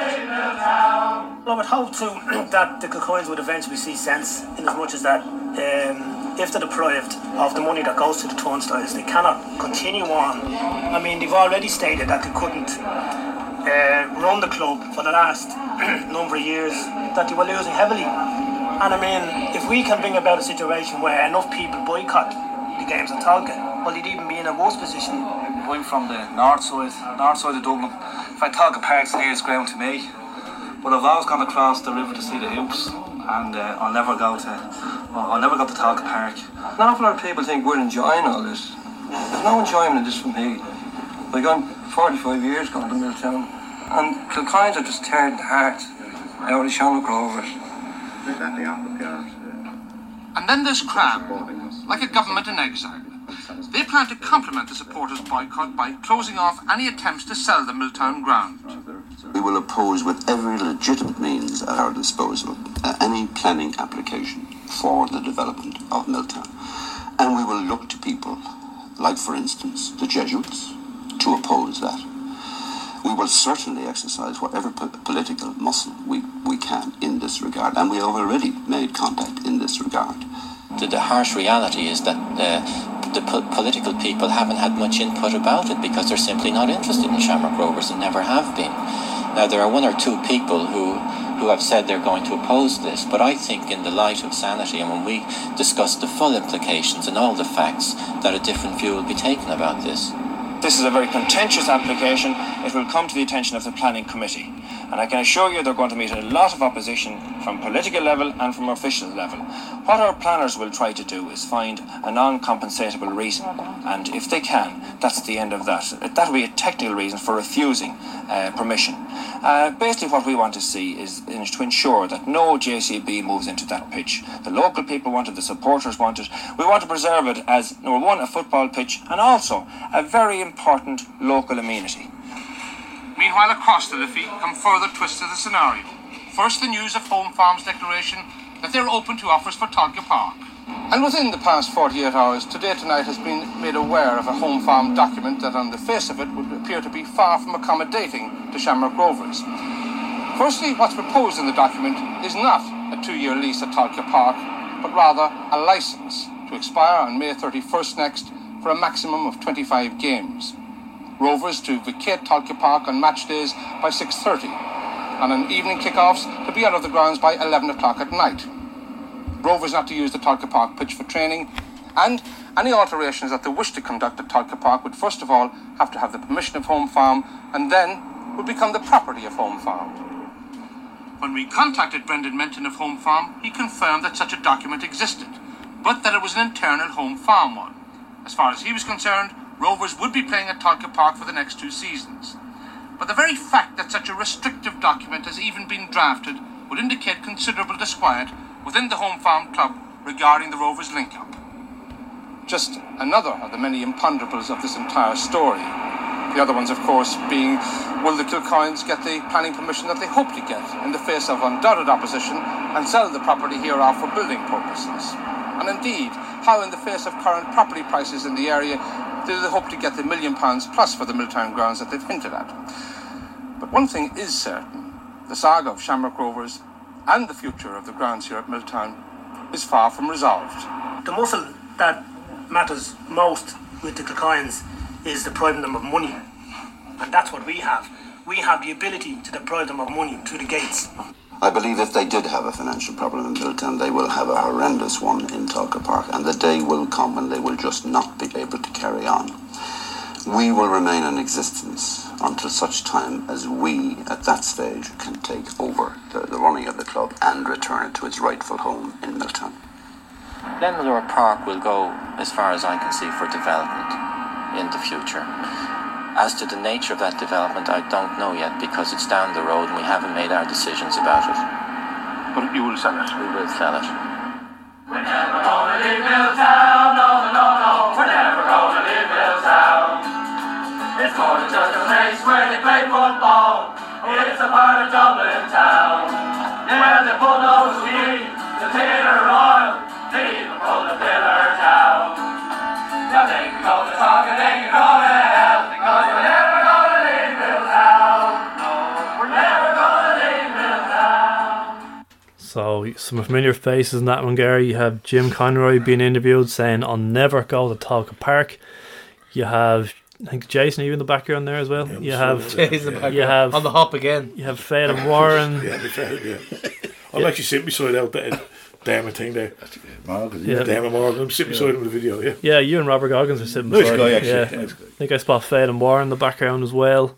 Um, the Jesuits were inter- interviewed um, during this, and he said that they were shocked, surprised, and saddened at the news.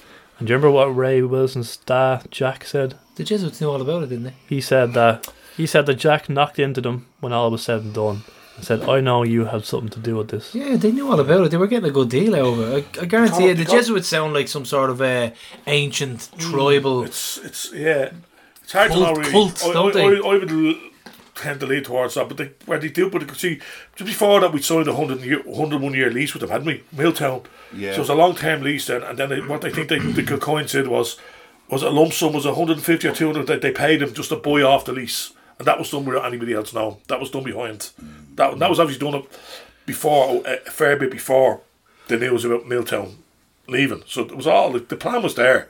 You know, the, the, the steps had been taken in the background. Nobody was aware of that deal had been done. Like, why did the Jesuits release at the time? We saw Milltown. Were they told to keep it quiet? You know, why wasn't it? Them steps were made long before the sale of Milltown was announced. You know, Absolutely. Um, Yeah, it's what- funny about that. Yeah, the, the, the whole Milltown saga. That's the hardest question to answer. Would you agree with me? There, Yeah, it's- did they know or it's did they one I've know? talked about over the years. Is the role the Jesuits hadn't it? I, I lean slightly towards the Jesuits, you know. So how much would the Jesuits Slightly. stood to have earned out of this sale? Uh, mean- what was the what was the overall total? Well, so they only got, I think, 100, was it 150 or 200 grand they they paid for it. so in today's money, what are we talking? A million?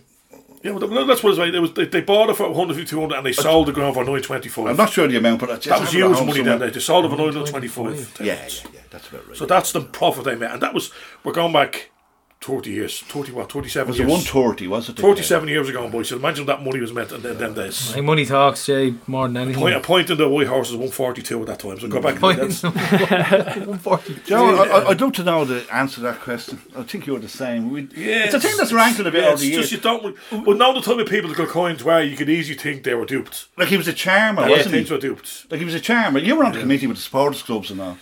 Like we, like Louis used to come in and. And then we charmed the birds out of the trees. See, that's why he was. He, he was. He was. He was very good with the.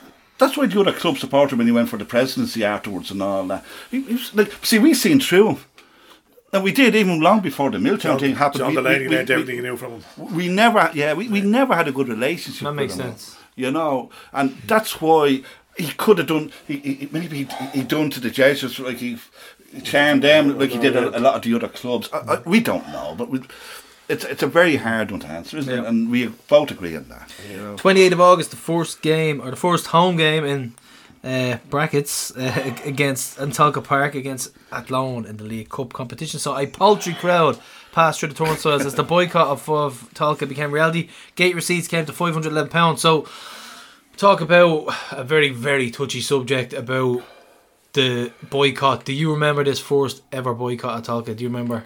Yeah, I would do. Yeah, You were there on the picket. People walking by going into the game. How Yeah, was that? It was people that you would know and talk to and call friends. I friends. think as it went over, uh, was it what's the word you'd use? It was it was bitterness, but did it was it totally totally evident at the start? I think it kind of grew as the games went on. Like we're going to speak obviously not probably we're going to bring up individual games, I suppose, but probably best you you coming out of it as well. The way most of these games went, we'd be there before the games. You know, we put it and then.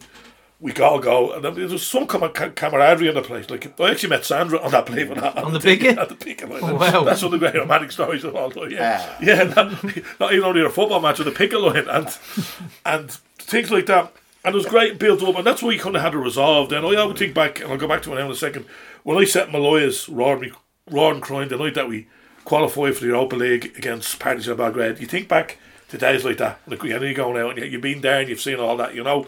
So there was a huge resolve built up on that picket line from people that got to know, got to know like Jack Wilson. Well, well, like, even that year, we, we go we go to the odd game. We always still football man. We go to see Pats for Friday night or Shelbourne or Yes. something Sunday. Yeah. and you'd see Jack and all that. Us all just go for a football fix. You see the same people, Rovers fans. We boycott, and the Rovers were, were, were away. We'd be at the game if they were away. When they were at home, we boycott the match and then go to a game on the Sunday Right. in Dublin, you know. But there was a huge thing, and then there's a little thing that we'd all go to Fagans, and the match would kick off. We go to Fagans for a few points while the game was on. Nobody had any interest in the game.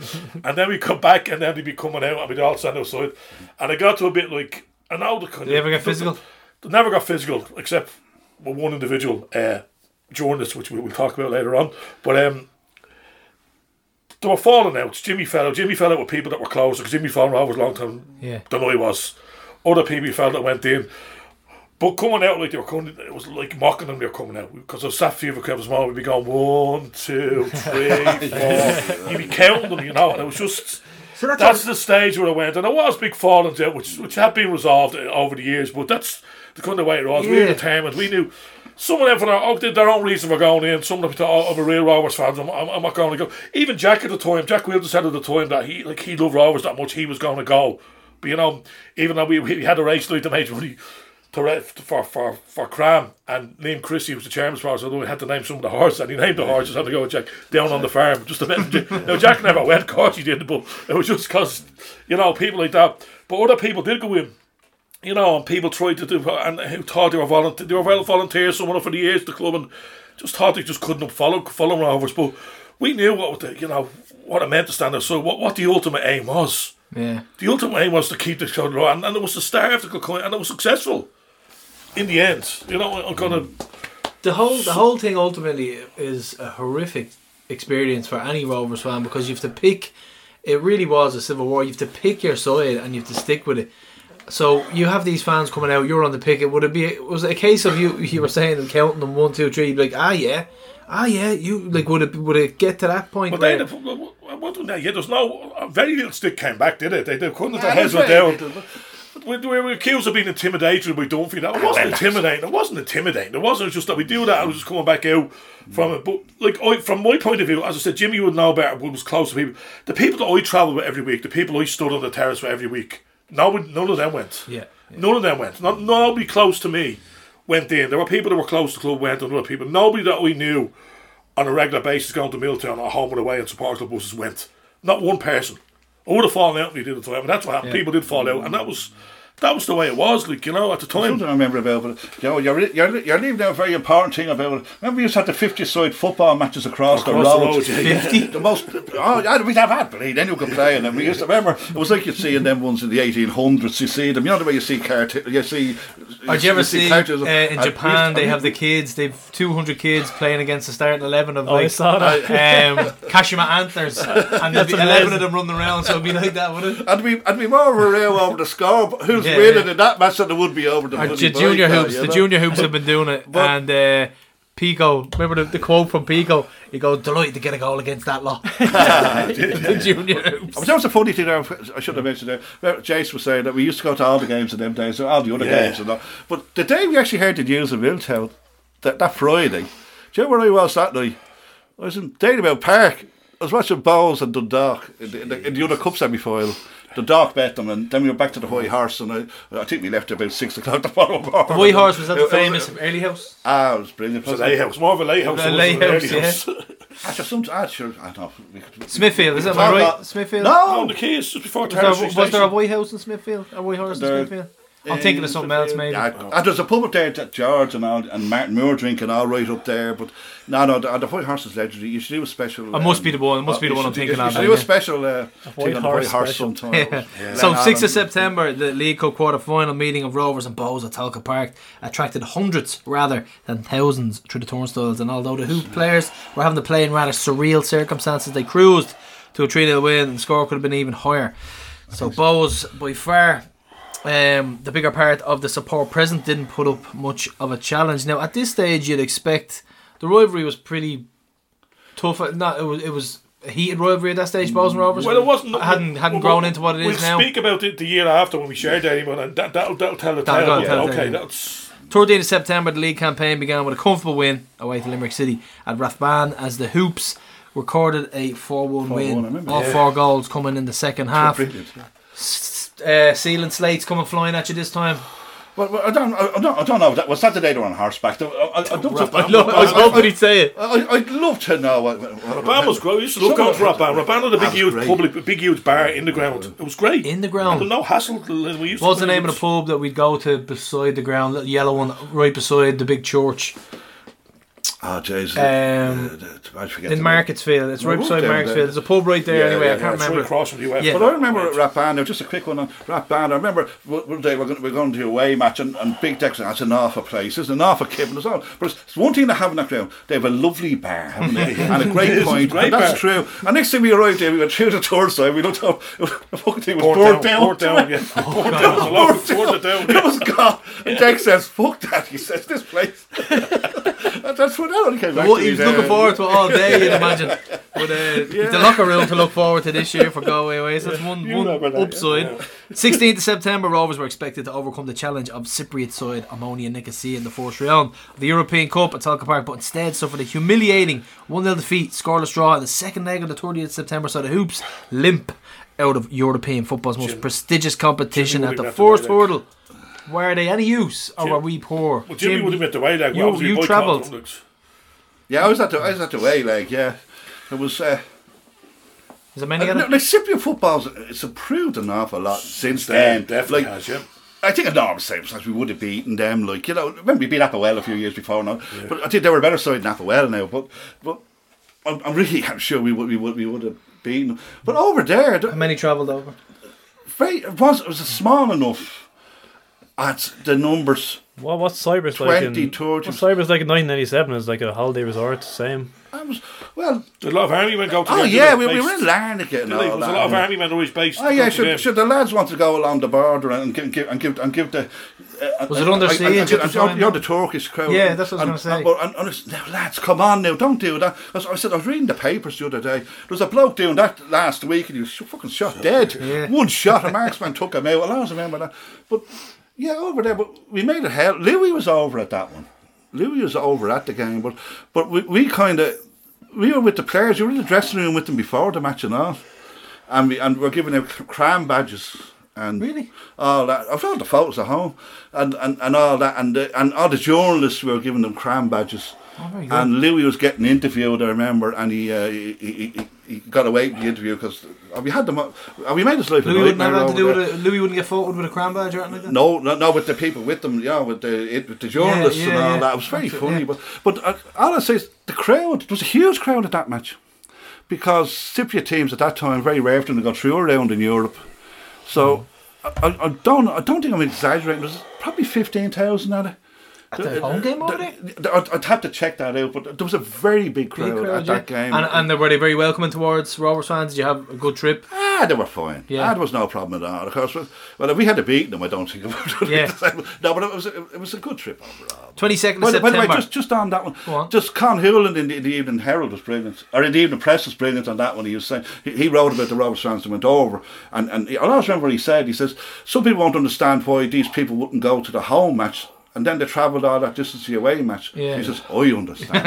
it's, it's a passion for football, and it's, it's people who know where." Don't- don't be- don't be trying to ridicule that, didn't I, try to I, keep I, always remember that. It was brilliant. That was. Yeah. He was taking the piss out of fans who Ah, would Con, boycott Con, the Con, home. Con Houlihan was brilliant, wasn't he? All Yeah. through the thing. Ah, yeah. brilliant he was, yeah, yeah. A great bloke. Com f- frequented uh, one of our favourite Poolbeg Street mulligans. We didn't drank he? at the White Horse as well, though. Wasn't it? Wasn't it? Oh, yeah. Mulligans, we drank at the White Horse as well. As that's well. And he'd always yeah. come out, to suddenly be Yeah, they, they talk. They just talk. The way the, the players talk nowadays. He's like that. That's the way. I know we love Con, didn't we? He was a great car. Uh, 22nd of September, the league game against Shelbourne at Tolka Park saw Rovers suffer their first defeat of the domestic season. All time low of 200 spectators. So this is up there with John Bourne counting the 62 people in the other home game. Not quite as low as that, but Did Robbie Gaffney score that night? Don't you? I Check try, that. try to let he you was playing know. for Shels, I think. 23rd of September, although it was rumoured that the Kilcoynes would struggle to find the finance necessary to complete the purchase of Glenmalure Park from the Jesuits, the third and final payment of £130,000 was paid over to the dismay of the Hoops fans who feared that this might be the end. So, um, bad news. Incoming 7th of October, Michael O'Connor played his final game for the Hoops against St. Pat's in the Leinster Senior Cup. He left Rovers to join Dundalk, where his brother Turlough was the manager. 11th of October. ceremonial will be the Tempers flared outside the Kilcohan Park as Rovers team arrived at the venue several hours late. On account of their bus breaking down en route, Louis Kilcoyne bore the brunt of the anger and the Gardaí were forced to intervene to prevent the situation getting out of control. A shaken Louis said afterwards that he didn't know any of those who confronted him and that they weren't genuine Rovers fans. Can we talk? Can we talk on this? No names, no no names, no, scandal. What? No, no face, no case. no face, no case. Instead, we- yeah, the bus was delayed, and we were down there at Kilcohan Park, and uh, that's say one Rovers fan from the past, a little bit has a nickname like Brendan Grace. Would uh, actually we were all about kind of chasing. Uh, he, he got off, Louis got off the bus definitely, and we all waiting to play, and it was just everybody was just roiled up. That was at the height of the, the you know the boycott. I remember that day. We'd all go to the we're all going to the away games. Look, the away support actually went up because no one was going to the home games, so I think our away away support actually increased. And I remember that he just got off the bus and Louis got off the bus, and it was just there was no segregation, and he just. He, probably He was did the- really in the he, jungle He got, he, got, he got to be shook up. Let's put it that way. He was shook All up. I remember of that game is uh, I had a lot of drink taken. I don't remember that much. But all, I, all I remember is that, that some some some of our lads they were a bit bold that day, weren't they? But they weren't as bad as the, as the media No, there was made no out. physical. There was Come no. on. There was no There- physical. God's sake. Port done. I could understand it was a very Couldn't- couldn't catch him. emotions were extremely high at the time when you think about it. So, um, Yeah. Prof, you're up. Yeah. 20th of October, the League Cup proved once again to be elusive for the Hoops. And they lost 2 0 to Cork City in the final on Turners Cross before a crowd of 4,000. On the same day, Dermot Keely announced that the knee injury that had caused him so much trouble during the 1986 87 season was responsible for his decision to call a halt to his playing days. So, normally, a four in a row win a manager retiring would have got a lot of fanfare, but Absolutely. I presume he didn't get any from you guys at the time. But that knee was the knee that cost us the game against Celtic, He wasn't said, it? that, you know? said that in his interview. Yeah. I remember that game. I think it was one 0 wasn't it? We were beaten in, in the League Cup final by Cork City, which is kind of. But I remember I was on the way to Limerick that day to work, and I remember being on the train, and I said, "God, if we could stay in the train and be down to Cork." And, but now we were, we, we, we went into it. it was, did any Rovers fans go down that day? I can't. I don't think. Just on the Keely, the Keely thing as well, talking about um, that Celtic game, I, I found that part fascinating about the decision to have certain players back from the corner and people saying to him, why didn't you just take out Murdo or whatever, whatever way it worked. But I, Yes, I found it fascinating that he could remember Yeah, that, good passage of play. And his mindset was to win the game. Yeah, yeah, yeah. he could remember that That's passage his of play. mindset. Actually, that links in Because well. with- he, he used the phrase we battered them. We, we, we absolutely battered them. We did. Do- do you know what? Them Gary, scored, it was just that totally links in with what we were saying about his mindset earlier. I think it is. Very well. But that, that's a He's goal. relentless in That's what a- he wanted to do. He told Neville to go up. But I never, because I, I such a good view of that goal. I know we mentioned it in, in the previous one we did, but I was standing in such a position where I could see the thing from a mile. I said, You knew it was "Oh, happening." What are we doing? We've only won. If, if, if Celtic clear this, we're gone here, you know. And that's what happened. I was a nightmare goal. Wasn't terrible. I just You know. I just think Keely was brilliant in that interview talking about like he was really descriptive. Yeah. It was it's still fresh in his Yeah. mind. Remembers it like it was yesterday. It was a bad decision, but for the right reasons, I think Yeah, he said, or yeah, something like that. exactly, which is- Yes, yeah. Um, the player, Same, wasn't it? The player said that John Giles was the exact same. Like he, they, they come off at half time, and Giles would be like, "Oh, do you remember twenty minutes ago when you took a throw in and he tackled here and he did this? Do you remember every Yeah. single Oh, detail?" Yeah, yeah. Man. everything. So 26th of October, whenever and wherever they played, Derry City brought thousands of their fans with them, and this was one fixture that the cash-strapped Kilcoynes had hoped would boost their coffers considerably. They want to talk about this actually in a few minutes. So, however. The boycott proven effective amongst the general hoop support and the game listed for a day, which was a public holiday in the south, but not in the north. The attendance was restricted to just over 2,000. Rovers 1 2 1. Debutant Joe Hanrahan getting the fourth goal of 17 minutes. So tell me about the Derry City support back then. Was it as Absolutely huge. Mm. They'd bring like eight eight thousand to do. Remember you played Shelbourne? It was on the telly. About seven eight thousand. Every club was see they long they, regular games? regular games. Long, Longford were in the fourth division that year as well. They brought eight or nine. Longford wasn't that far of a trek for them. And but see, the other clubs started to rip them off. It was a, it was a quid or one fifty in. The other club started charging two quid. They started to get a, they they have a program for fifty pence, then they charge a pound for the program. You know the Derry fans start getting pissed off for it.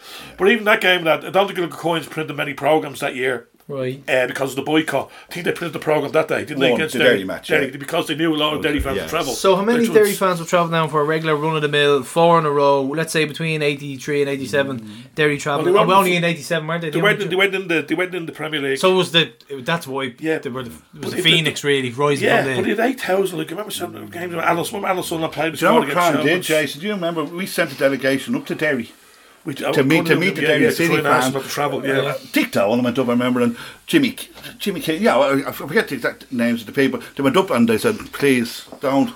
and it was effective that because the the Kilcoynes lost heavily on that one. It was a good move by KRAM, wasn't it? Yeah, yeah. I, I always remember that. It was- a good decision. That This one not in Robert's book, but a significant moment in Irish football. 11th of November 1987, Ireland qualify for Euro 88, courtesy of courtesy of Scotland's surprise 1 0 win in Bulgaria. The first time we ever reached international tournament, so this was this was a massive deal at the time. That's Yeah, I used to go to internationals up to 1991. Same as me. I, I used to go, I used to go yeah. all the after- underage, everything. I used to go to every single Yeah. game. So I was big into the international uh, scene and all that. But I say that's for another podcast, going into all that. But but I remember that day. Well, yeah, I took a half day to watch it because I think Well, I went- RTÉ showed it live. I, I, yeah, I think I went and played Israel the night before or something. Israel. That was David and Kenny we got won five, five David or Kenny got the something. hat-trick. And we were on and go for. Nah, but said, there's no way that we're going to No, qualify Joe, here. but nobody won behind the Iron Curtain in them days. Nobody, no team went to Bulgaria or Hungary and Yeah. won away. It just didn't happen. But Ireland had a history with Bulgaria too, hadn't we? we some very dodgy decisions in games before that. I used to be well, I say I used to be well into But that day they won 1 0. I always remember. Scotland watching it. were out of the group. And Yeah, Mackay yeah. scored. Played for Gary And- Mackay. and- Three minutes ago he scored. It was And my 87 mum was in minutes. having a cup of tea with the name, a couple of names in it. So I went in and said, Ma, I'm off to Germany. and, I, and I, I did. I went to Germany. Who following was year. Mackay playing for at the oh, time? Hearts. Hearts, yeah. He's a Hearts legend. I remember just watching the game. My brother was only. Well, couldn't was actually- believe it. Brother was only two or three. Imagine the house and he's grabbing. I was only seventeen. I was grabbing them, jumping down. we qualified. We I'll qualified. Never- like you know, I never thought me lifetime. You're ten years old, but I never thought me lifetime I'd see. I'll never forget. Oh, sorry, Ireland qualified for the international What a tournaments. You know, Jack Charlton was told by a journalist that we had qualified. Someone rang him and said, like, Yeah. "What, what, Yeah, what are true. your thoughts?" Because he was like he was behind. It was like um, it's like the COVID title when we were all in our houses.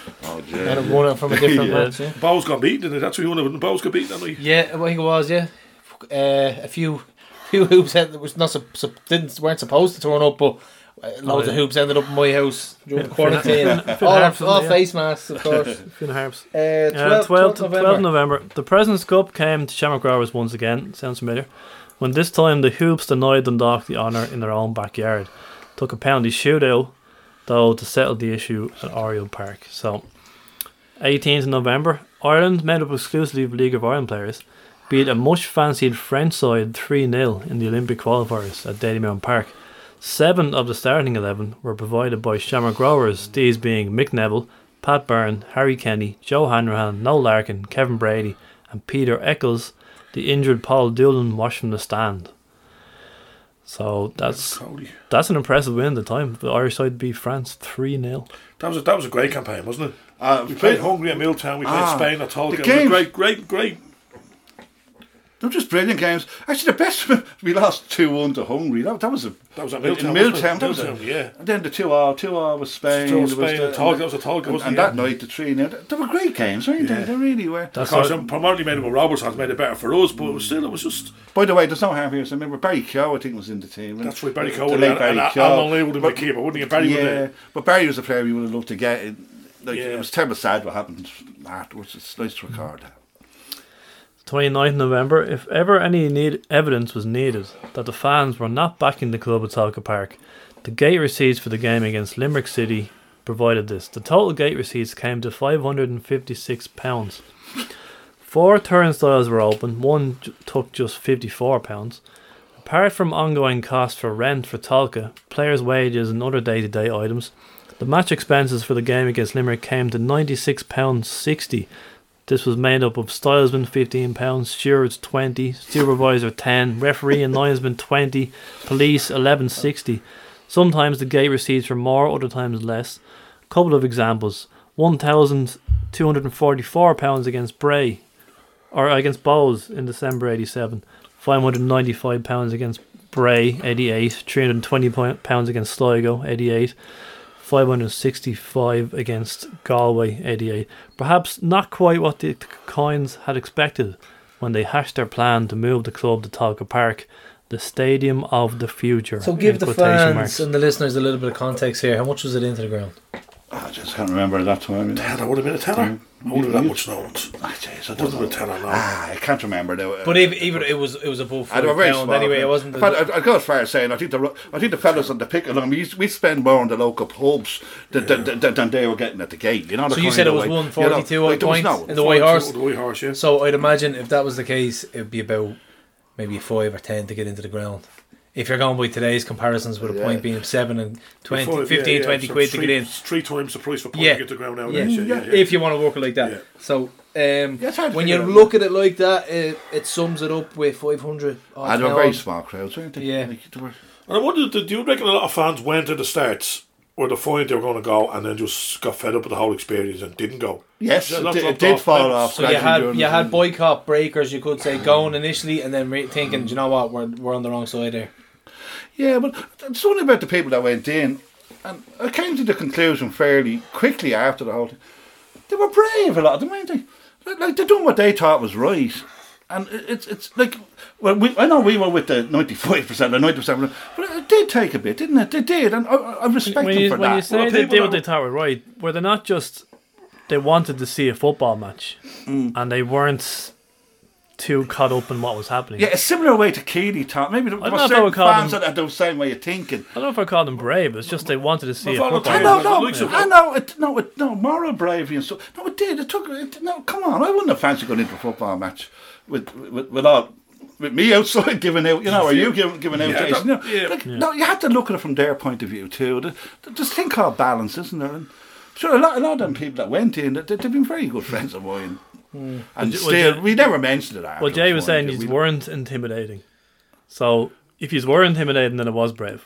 yeah, but I think. but the people slag, being and it wasn't, it, diplomatic like, it wasn't nice. No, Intimidating is no, like no, no, but we- not, not physically intimidating. Like No. it's, it was. you know, what was it even? Chan? Let's take Here's a a look. stick. we, we done a kind of When, he- when he well. shouted like scab, scab's gone, did that even And it was that. Was that- was it? Yeah, it I'm trying to was. think back, was- But not that much. But but that's the accounting one, two, three. Yeah, but that was that, that, but that was that good, was wasn't it? That was mocking them more. you and as you said, eh, like they used to come out with their yeah, the heads would down. down walking out. Like it's, It was such a weird time, wasn't it? Yeah. So 28th of December, Prof. We are finally reaching the end of 1987. Yeah, we're- uh, it's only it's Christmas take- time. It's only taken us two years. Thank God, two, 87 two is hours. really over. 28th of December. The year ended on a dim note for Rovers, who were beaten 3 2 by Galway United at Terryland Park. The defeat at the Hoops in an unaccustomed fourth place behind Dundalk, Bohs and Pats, and that's where we ended up finishing fourth. So, New Year, 1988, 3rd of January. A big crowd watched Rovers and Dundalk draw 1 all at Oriel Park. The result left the Hoops in fourth place, trailing first place Dundalk by six points. Uh, you can jump in, as, in any comments, lads. 8th of January. On the same night the Dermot Keely's team crushed Bray Wanderers 7 1 at Tolka Park, the draw for the fourth round, that's the first round proper, of the FAI Cup resulted in a home tie for the Hoops against UCD. A nice, easy draw. Uh, yeah, no problems with this one. The Cottage side were placed second last in the first division table, and given the manner in which the Hoops trashed Wanderers, they immediately became favourites to win the cup again. Mick Byrne scored a hat trick when Bray when Rovers hammered Bray seven one. Although the results were not as consistent as in the previous four seasons, the Hoops were still within a realistic chance of retaining the title for a fifth time. So, 21st of January. The hopes held by the Kilcoynes that the boycott at Tolka would have lost momentum and that the team would be leading the race for a new record of five league titles are proven unfounded. And the measure of just how much the boycott had hit the club's finances was seen in the release of midfielder Vinnie McCarthy back to Waterford just months after he had signed the Hoops from the Southern club. So just let's paint the picture for the fans. This is we are in Tolka Park. The boycott is going on. What is currently happening at Milltown? How quickly did they go in and tear the place down? no, you see, it took a while for them to get plan permission. Had to go through a Right. mortar and all that. So the ground is deteriorating. So it's Month just by sitting idle. Sitting there, the, the weeds are grown. The stands are becoming they're obviously they're unaccommodate, they're not being tended, not being treated, Yeah. they're not being cleaned. So I was just coming in there. So it took a bit later than the year before. Yeah. You know, when, when there was Yeah. protest. We'll, we'll probably speak about that Yeah. as down the line. But Milltown was just lying idle at that time. There was no building. There was no. They were Look, going look, through look, it, uh, it didn't go for sale until October '88. It didn't October actually. 88, okay, it, did, so- it didn't actually go for sale. They, they, as Jason said, they, they just let the ground rot. You know, didn't it? And, Yeah. and they and they uh, we'll come to it later. Like they, they sawed out the barriers and all. Remember that? And the office, it, was, it was awful stuff, you know. But the That's right. So the Dublin Derby game against Rovers, traditional Ringsend rival Shelbourne, attracted a miserable 400 souls through the turnstiles at Tolka Park. So amongst those in attendance was the Nottingham Forest boss Ronnie Fenton, who was rumoured to be interested in signing up Mick Neville. Louis Kilcoyne issued a statement from the media the next day saying that Neville would go only at the right price. He was assistant to Brian Clough. Brian Clough. So 11th of February, UCD, the first division side, scored a shock.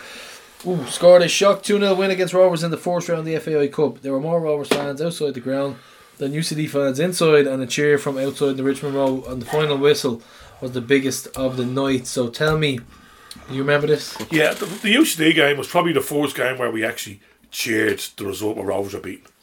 Ah, yeah, we, we were all so we were jumping around. We were delighted. I think they like they were second. It was supposed to be won the three doubles the year before that, and the Kilcoynes and their propagandists in the media, like um, Mr. Dunphy, were trying to say everything was status quo, was still going along. They were like Tolka was kind of working out, and this team was. But that, but that was the night we had them. We knew we had yeah, them. yeah. Well, I think so. That was probably We the turning point. we had them. Like they were second bottom of the first division, I think said there, eh, and they beat us. They beat us two 0 They beat like, and they were cheering outside. And the, I think was the players staying for a while after. I think they might even think the players had their own thing, but that was the game where Dunphy was at the match, right? Now Dunphy, you have to remember, was the one. Frandical Coins, their biggest propagandist, he was the one that was saying all this. You know, it'll come down the line. Jimmy, a bit of an article he wrote later in the year when we, when we had new owners coming in trying to buy the club Right. to try to discredit them, stuff like that. But he was trying to make the status. Even when UCD beat us, right? He wrote an article. His Sunday Independent was his was his um, that was his go to every week. He had an article in, in the Sunday Independent that this don't worry about that result. This UCD team is the team of the future. They come and beat Shamrock Rovers 2 0. They got hammered in the next round by Longford. In the, in the, in the, home. at home in the next round, do you know what I mean?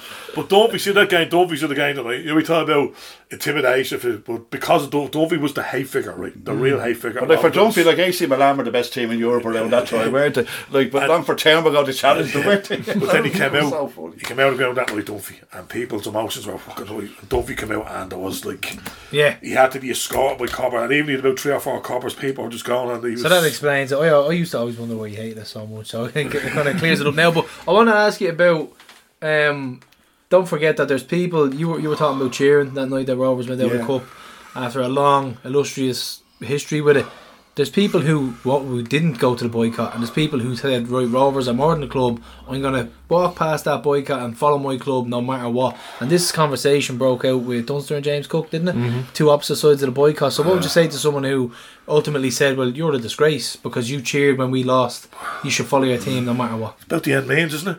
Like, like about they the made end their means. decisions, we made ours. That's Yeah. the way it was at the time, really, wasn't Yeah, it? do you want to you want do you want to support the team who are making absolute multi-million, or do you want to try and force them out of the club and get the club back in their control against? See, yeah. It's amazing about that time too. Like, you know what Dunphy? Dunphy was the leader of the press tribe. I, I think if it had happened nowadays with the press setup, I know it's not ideal. I think there would have been more d- diversity or more. I hate that word by the way, but uh, more mixture of opinions and stuff. But the, the media were totally out of tune with us.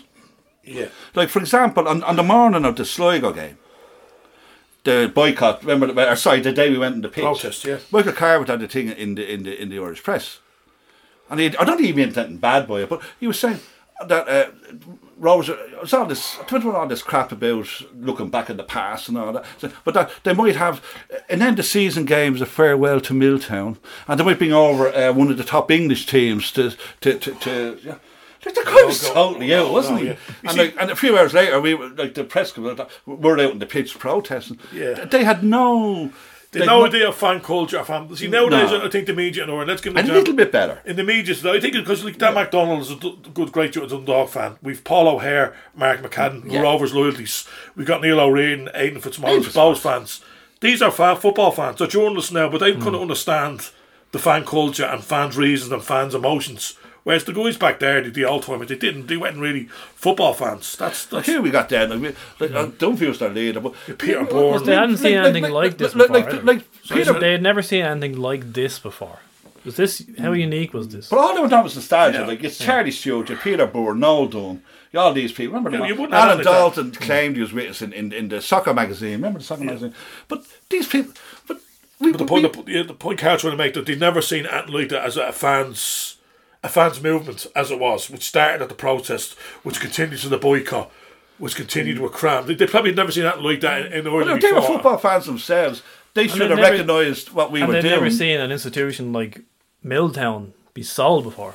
Yeah, but they just went down with bound, especially all this nostalgia stuff. It was a pain, wasn't it? Drove us mad. And then after a few weeks, there was, they, they said, one of them actually said, he says, aren't they amazing that, that, that the boycott's gone on for two months? We would have stayed there for 10 years. Yeah. It didn't matter. They didn't understand what we were about, sure they didn't, Jason. you know, no. and there's no doubt about that. But but it, it was shameful the way the um, see there was a click there with all the journalists, wasn't it? So remember they used to go to away matches, so we used to see them sometimes, and and and, and should, should, should they be in the bar drinking? And I think one of them would out watch the game, and they'd all write the same thing the following day. But but that, but, but that's but that was the extent Yeah. of it, wasn't it? Yeah, You know, it was, yeah. the, the whole thing was a bit of a But. But Dunphy was far the worst, and obviously his relationship But, with but, Dun, but was- Dunphy relate, he was related to Kilcoynes and all that, and we always wondered what like he was definitely wasn't he was their mouthpiece, and some of the stuff he wrote was, was, was absolutely dreadful, really. Like he called us, like we were but, called um, thugs and all that. Like he, he discredited the, the KRAM campaign. I think from the Even start. before the campaign started, he was calling us thugs, really. You know, not like you know, part of the course. Uh, 29th of February, Mick Byrne bade farewell to his Hoops colleagues as he headed Ah. off to join his new club, Den Haag in Holland. Byrne's goal scoring exploit with the Hoops had attracted interest from the UK and abroad, but he ended up coming back three times, isn't he? But he ac- he actually played in the first game at Tolka, Dalymount, and RDS. So even though he left twice, Yeah, he yeah. played in all these first games I at the think you stadium. mentioned that recently. Yeah. well. So this is something, Jay. Uh, the two you wanted to bring up. You, you said you got photos of this. This is when you found all the mementos and all sorts of uh, paperwork thrown in a skip outside Milltown. So tell us about this day. They weren't even thrown as a skip. They're just No, the- skewed everywhere. You see- Outside the ground, behind hedges, on the terraces, behind the goals, outside the dressing room, outside the hoops club. It was just just stuff discarded everywhere. Like we would have had uh, probably we would have several protests and vigils outside Milltown to, to highlight the case, you know, and try and get like a, a part of the KRAM, the KRAM vehicle and the, and the KRAM machine. And we'd, we'd go into the ground. Yeah, and one that day it was probably the first time we'd actually went into the ground, did we? And we went in. Yeah, see what done was we climbed over the wall. Remember, because remember the Christmas trees thing you had before, and you had the you had the thing they were selling cars from it. They had no respect for the place, and, uh. so we weren't too keen on that. So first of all, we used to have to climb over the wall, and, and I know I was only twenty seven years of age then, but it wasn't the I wouldn't be fitness. doing. I started to lose my fitness, but but we used to have a turnstile that we could get in. Remember? Do you remember that? Oh, yeah, we had yeah. a turnstile we used to leave, and we, we could just go in. And no one knew about it. We'd just go in anytime we wanted. That's Secret way we done it. turnstile, Gary. Yeah, we had. We used to go in. and we- Click of the- we- we- click of the wheel. Yeah, we just You're go in. in. We used to go into the ground, and, but we used to we used to pick up stuff. Like, That day we walked in, like you said, that's when we found the trophy when we go to the rail, the rails You- the you- goes I was with, but you you found it. And the- then there's pennants down that you had pen. And then I remember mm. walking out, I think it's outside the dressing room outside the hoops club. I was just big huge, like, remember the old days you used to print things like wages, and it was just a whole ream and ream of paper, and I was going through it. And it was months and months of the players' wages. Yeah, all the players' stuff was there. What the players run every week, like, and, and I remember I was doing half about the article. You could see Jody Byrne at the top there. Jody Byrne started. That was the first I'm seeing. Yeah. And what they were on every month. It was all just thrown there, and that was stuff on the pennants. Seems like that was purposely There was done. stuff here. got These pennants probably from me I was playing. there we done that day too, which is very good. We see them days you hadn't got the phones. You could take hundred photos in a couple of minutes. Yeah, it's probably it's, We actually had a camera with me that day, and I, I, I, think Carl has copies. The, the, we took loads of photos that day, and I remember. But, I- I- but imagine that was nowadays. You put in your phone, you have the Yeah, Twitter, yeah. It'd be on Twitter and Instagram. Look at what these bastards did. They threw the cup away. You know, I knew that. and would we, just found, we, found, you know, we photos of the pennants on the ground. Yeah. Uh, it- remember we found them because they burned a lot of the stuff. Was there an East pennant there? Was And- and- East? Yeah, gee, the OGC Nice pennant was Yeah, beautiful. I remember that one. But that was behind me bed for 21 years. That's how I see it. Uh, Oh. had it on the wall. We're all coming in. but it was behind, and, and, and, and there was one against Real Betis in 74, Academica in 78. And then the, the lovely um, oh, the, the trophy, which the club have all them back. The, the one against Real Zaragoza in 1964. Do you know what it stinks of? It, It's- it was terrible. Obviously, these foils that you found, We Jay, saved all these things were in cabinets, and they were in. So it was a case of they literally just dumped everything on the ground. I was all just Probably just Probably shook out all the them all, probably cabinets getting a couple of quid for and the got a few cabinets. quid Yeah, yeah. on a on a bulk on a bulk. Well, just, just like yeah. the, the floodlights were sold to, you know, the Gaelic ground in um, Kinnegad, Yeah. in Westmeath. The No floodlights were sold there, yeah. And they sold, remember the, the PA system and all, everything. The shed, the shed went to the shed as well. They sold the shed. You know the But, shed. but we wanted the, we were we were looking for like the floodlights and all. They went to one of the rugby clubs or something. But the fans paid for all that and paid for the remember Yeah, the, the, the- PA system and all that. But uh, I know, no, that was all gone. But they destroyed the ground. They cut all the barriers. Remember, they, all the barriers were on the ground. And I'm just glad we, we took photos that day because uh, and uh, you know the stuff on the ground that was terrible, wasn't it? You know, but we. It just showed that That- was the, that was the one moment just showed you the disregard he had for Shamrock Rovers Football Club. They were not interested at all. They probably although they put money in the club, they said, and they, they took the club over, probably hoping to make money out of it the long run. When they brought Joel, we were looking at this backwards. They brought Joels in, and Joels wanted to go for. We'll, we'll be playing in the European Cup. We, we, we'll win games at that level and that. When you just think about it at the end, they realised that wasn't working, and they just they sold Milltown. That just showed you the whole disregard he had for the football club and the fans Yeah. the way they treat. You know, that was like if anyone, well, anyone, you know, photographs you could say if you could, if you could reproduce that photograph now, what it looked like. Because remember, there was a, there was a little bar, up, there was a small bar up, you used to go the steps, remember at the back of the stand? Yeah. And up there, uh, the patrons used to use it. I was in it a few times, you know. They used, they used, used to let us in sometimes, you know. But they used to have, they used to have loads of photos of all the old teams and all and around. Just some beautiful photographs. And they were all. They were all born, I believe. Like we, we- Born? We, were like, Why? no, they, they, they got a skipping or something. Why would you We- start we- a fire? we- It we, we never rescued any of that, you know, because we it wasn't there for us to rescue, you know. It was, We all it was shameful, wasn't Right, it? so 20th of the March, Prof. Yeah. Pats under Brian Kerr, they were enjoying their best season in decades and inflicted a mortal wound on the hoops with a 2 0 Yeah. win. Richmond Park. 8th of April, Rovers finished the season with a 2 0 win at home to Cork City. Had they secured back to back wins against both Pats and Dundalk as the title race was coming to a close, they would have guaranteed themselves a playoff against Bohs for the Premier Division. So, as events turned out, Dundalk and St. Pat's drew 1 all in what proved to be a title decider at Oriel Park. And the Lily Whites captured the title as a result. There can't be any doubt, having come so close, the Hoops would have won an astonishing fifth title in a row had they played at Glenmalure Park that season. Instead, the season finished with so many unanswered questions. Glenmalure Park was a neglected site, and the very existence of the club looked to be in jeopardy. So, very, very testing times to be a hoop. And the 8th of April, Dermot Keeley resigned as manager of Shamrock Rovers immediately after the final home game against Cork City. So I presume that you were pretty happy about that. We were jubilant. yeah, that's being honest. Yeah, Well, it just shows you, just uh, that never again that didn't resonate with me at the time. The fact that he just read it out to me, and that just yeah, that happened straight after the final game. That couldn't he knew he knew the game was up. Even you know, We were in the White Horse, that. and we got we got the word. The, the place was rocking about. it, was, it was a famous night. That yeah, that was yeah. He that was it, wasn't it? For them. Yeah. Nah, we had them. Yeah, we we'd, we'd, we'd forced him out. Yeah, we'd Just we drove them out. There was no way they were going to. Seriously, you know that. I know that. On another level, the might they probably didn't might suit with them. Then but then what happened? Then they have a fire sale of the players. You try to get rid of all the players. Then they're on Yeah, the books. Then fire sale. Try to sell all the players. So Get- the FAI stepped in, actually, just try to didn't get as much money as possible before they actually relinquish Yeah. control of the club. Like so, we were left when we did take over. Probably will speak of it shortly. Again, we played in, in uh, Dalymount when McNamara took over. We only had what we call a Jody Byrne and was a Harry Kenny and, and a set of footballs And a bag of chairs. And a bag of chairs. That was, that's, that's what the football club consisted of. They genuinely didn't give a rat's. No, they? The no, second no. they saw the money, Yeah. the second they knew that the sale was on, they sold the cabinets. They emptied the foils, the pennants out, sold the cabinets, they done- sold the sold sold the PA, sold the the, They done the this for floodlights, ages. the Yeah. shed. They literally stripped it to the bone I believe bone. even the wire mesh around the pitch and all. I think, oh, I think scrap metal and all. I think they got every little penny out of us, didn't Yeah. they? Before It's they could- crazy when you think about it like That's that. why the photos of the ground in '88 are very important. So, It- amid the crisis at was the club awful. caused by the fallout over Milltown, a dedicated group proceeded as much as possible to make Harry Kenny's testimony season a success. Ah, yeah, Amongst the events was a luncheon at Stewart's Hospital on Friday, 3rd of June. Kenny may have lost out considerably due to the acrimony that existed at the time between the fans and the Kilcoynes, but he got lucky on this occasion as the luncheon was attended by Jack Charlton and the entire Ireland squad just two days prior to the departure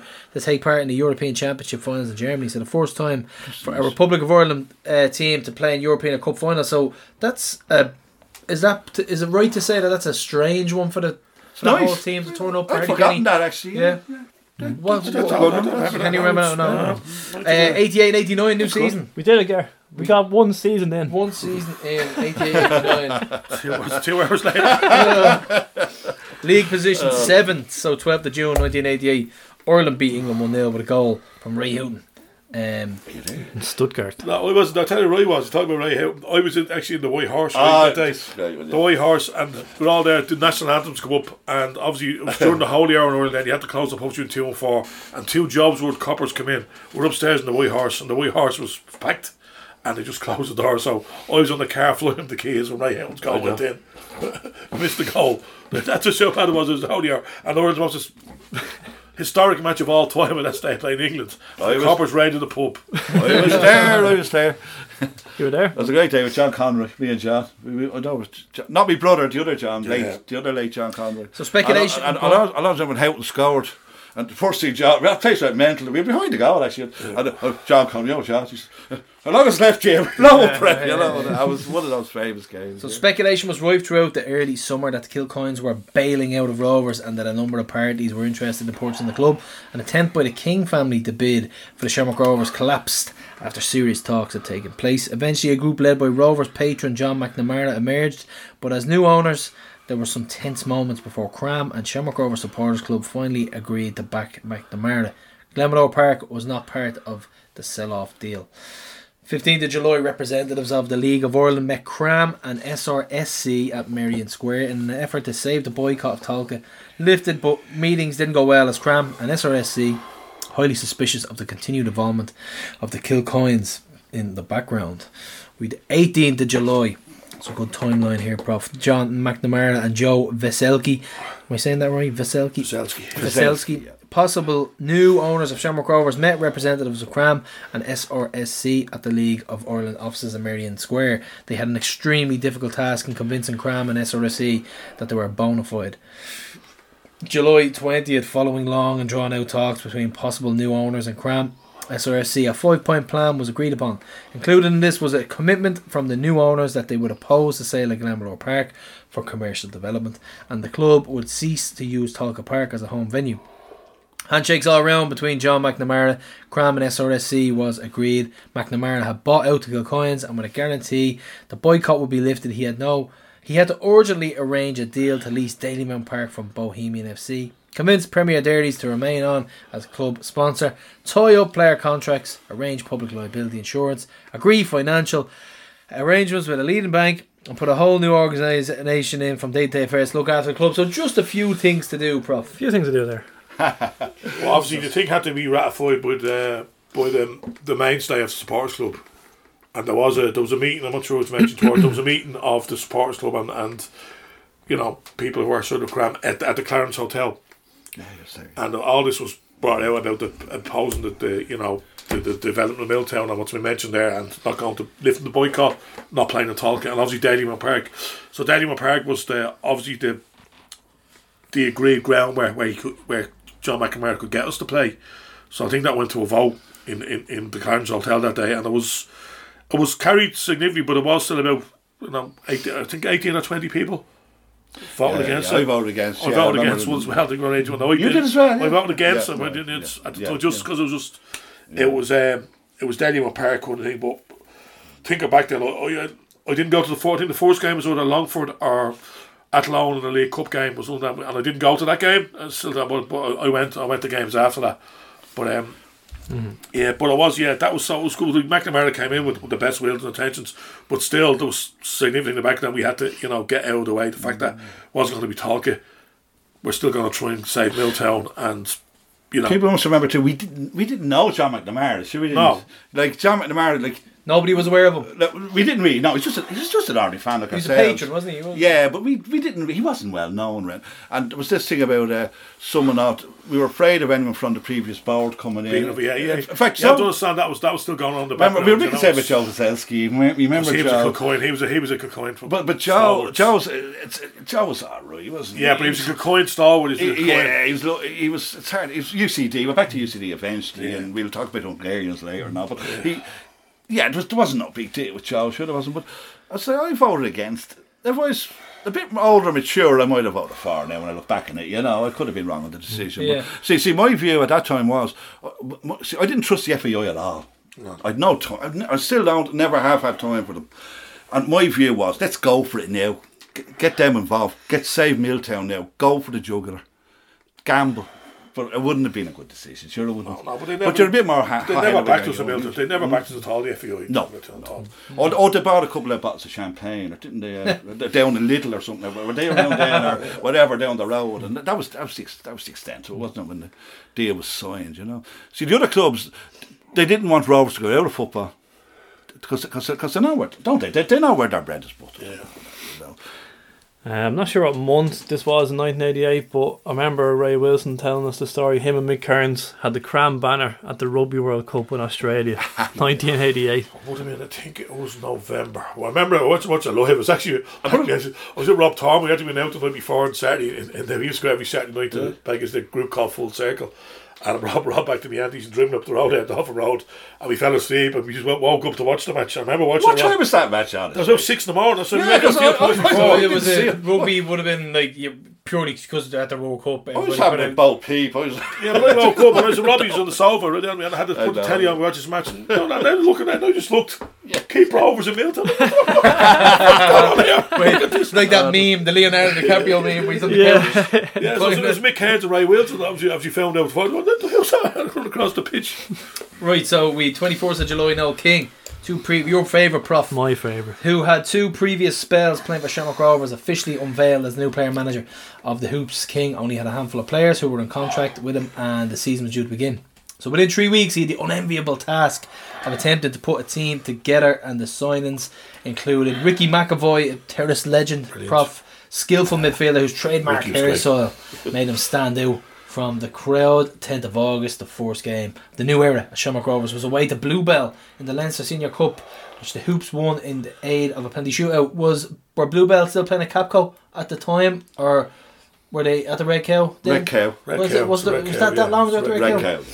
Um, 14th of August, a crowd of around 600 gave Rovers a standing ovation as they took to the pitch, Dalymount Park, for the league game, a league cup game against Longford Town. The Longford team performed the guard of honour as the hoops ran onto the pitch. There was a Mick air- McCarthy, are you listening? Mick McCarthy. Longford Longford did us a solid. gave us a guard of honour. We photos to prove it. There's an air of relief around the club as the fans look forward to rebuilding for the club. Although the attendance was small, it was roughly three times what Rovers would have got for the same fixture had the boycott still been in place at Tolka. So goals from King and Mick Byrne gave the Hoops a 2 Howard King was Howard King, Just, wasn't it? just in case he, Howard King, who was that King Scott? Howard I was on- I was King, yeah. I was on Howard Howard King. King. Howard King, yeah. I'm not sure if McAvoy comes up again here, but um, he's a bit of a mercurial talent, wasn't he? Like to talk about what he was like as a player. Give me an hour, would you? he was he was great. He was. Would it be like Jack Porter now? Now he's that kind of influence on the ball, to pass the ball and see a pass. He was- Goldilocks. and he was yeah, he was yeah, with his long blonde streaked hair. He was he was. And he was great, and he stood out in that team, stood out in that league at the time. I don't remember the League of Ireland back then was how would you term was more ag- ag- agricultural football. No, well, except for the Rovers here at Milltown, on that pitch at Milltown, but most other clubs, and he could have stood out. And even we know King as manager, we played agricultural football. Let's face it, we did. Uh, but um, he stood out. Ricky was a great player. Great. But do you remember playing up in the dark one day? and- and to the dark fans, they're all blow kisses to him. Remember every time he touched the ball, that was with his loud blood. But every every time they slagged him, was, he got better every time. In fact, they ended up signing him afterwards, didn't they? Yeah, thought there was a great man where he come up against. We play uh, Derry City.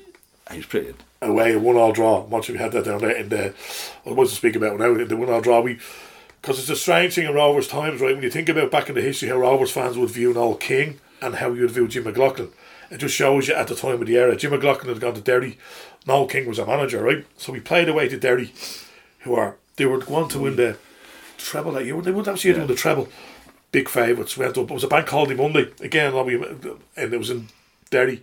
We brought, probably brought 100, 150 Your to hand the by rub. Pats the day before, remember? 4 0. Yeah, yeah. Barry four- Murphy scored four, an. OG, 4 Be- 0. Best OG I have. And we ever didn't see. we had up the Monday, Bank Holiday Monday. We brought a couple of hundred up.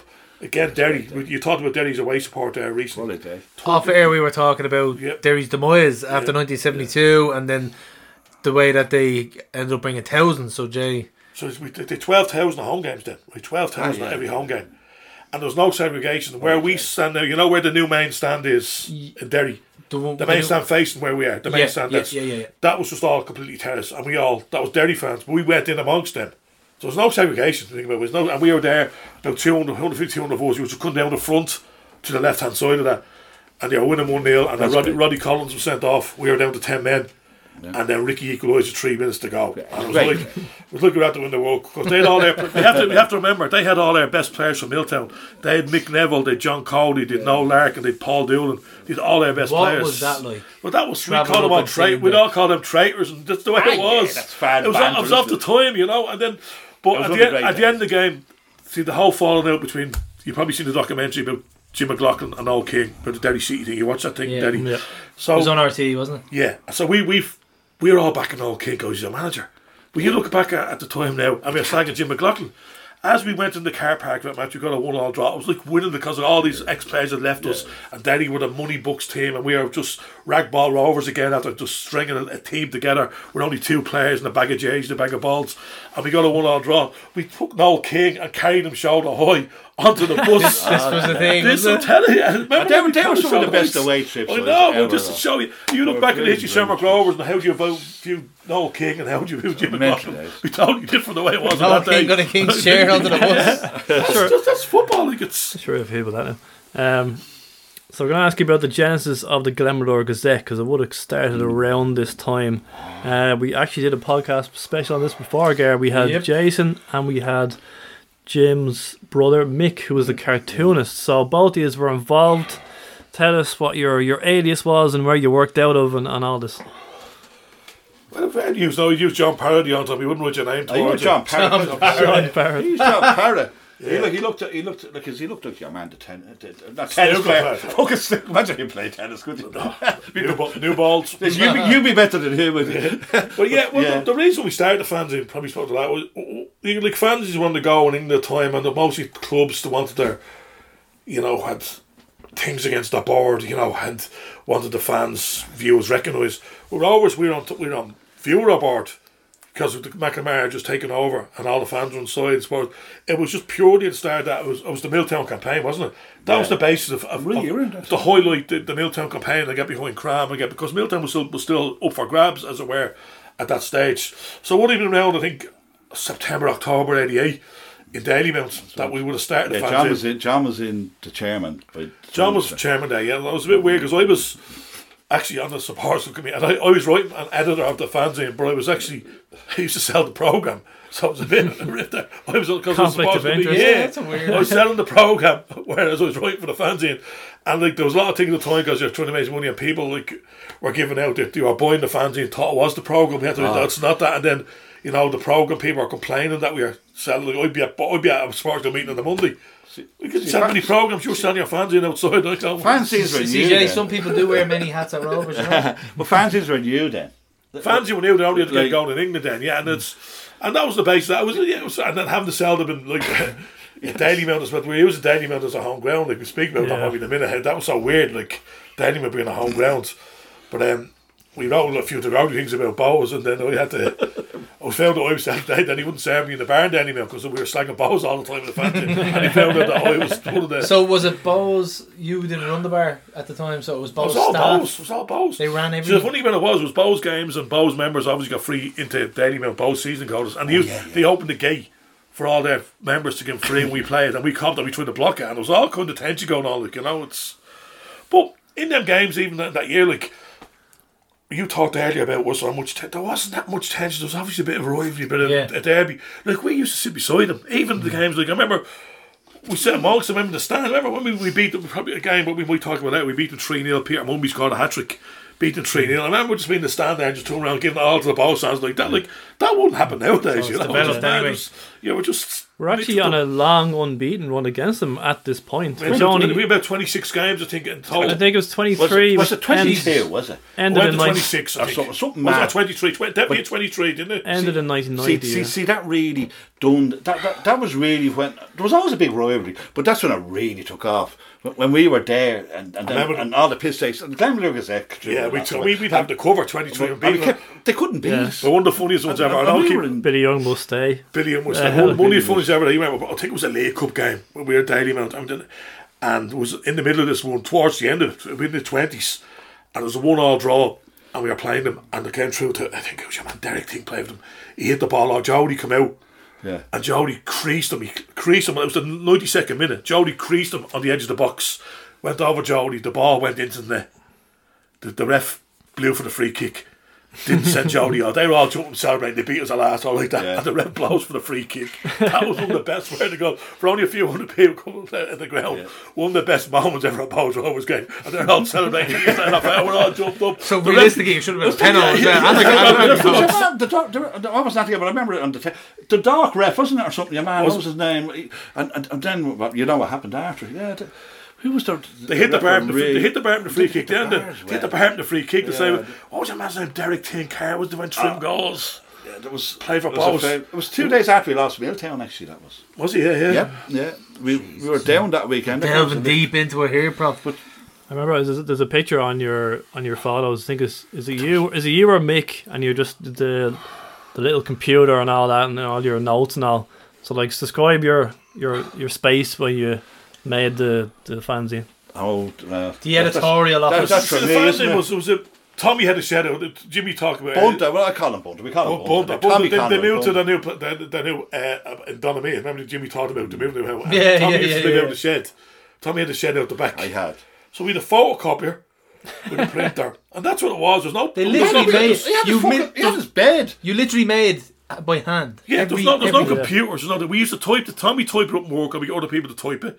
Then we go out, photocopy all the things, send the sheets in, no emails on them, and then print it all, have a stapler, and then put all the pages together, to staple them press them, together, staple them, and then put it all together. Process wise, how we talking? One one one copy uh, how long to make?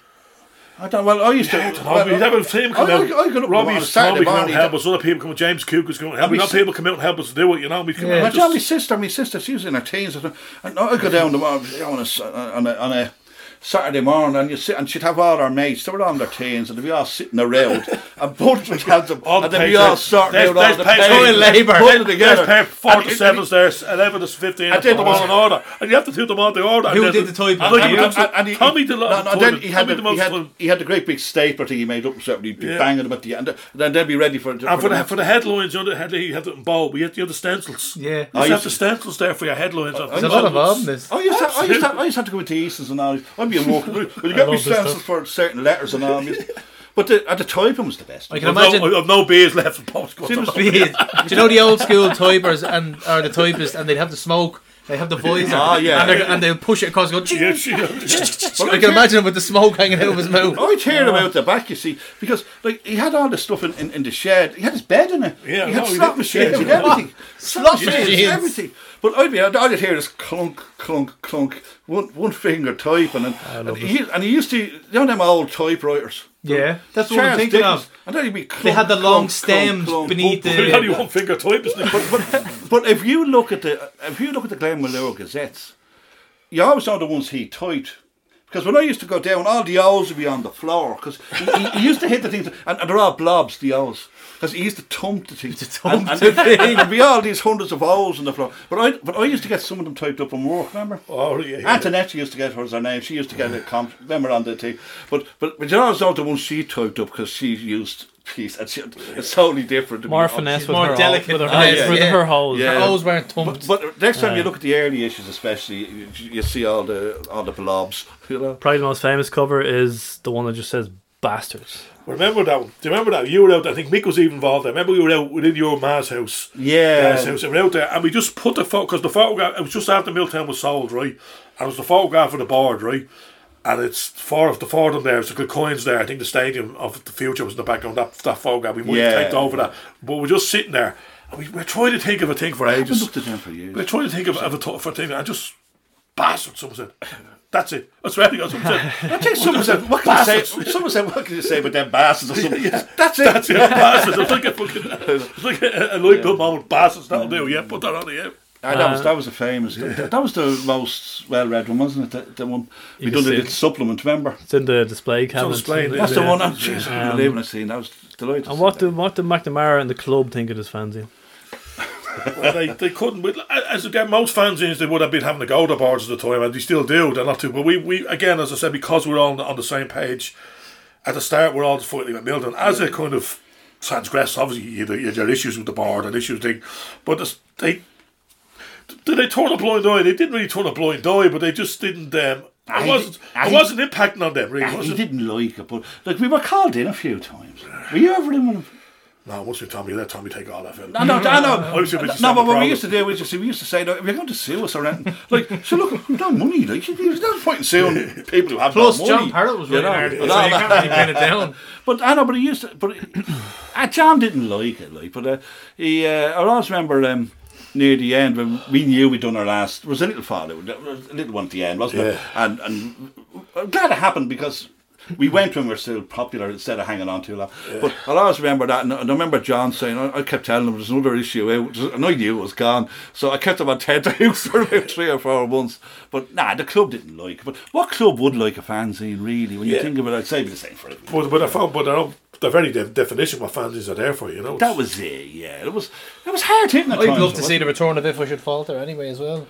But that it's- was short lived, yeah. Yeah. Um, but it was of its time, wasn't it, James? Yeah. But looking back on some of them now, I, I haven't read them in a while, but I, Like, did, I was, did I about a was year 18 ago. and 19 writing most of the and some of the stuff I look at now. I was- I was a bit embarrassed some of the stuff stuff like that now. that, but, um, yeah, it's, But we done straight writing in it too, didn't we? Kind of serious stuff, and we done, Yeah. you know, we done wind ups, and, and my favourite one was the one, the Bohs one, you know, the one.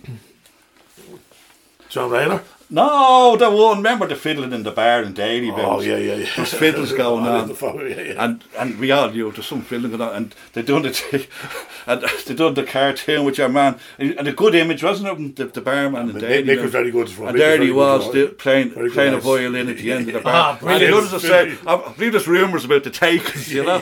But we were nearly thrown out of Daily. Oh, he was. I was I didn't No, the, club, the club itself was in trouble.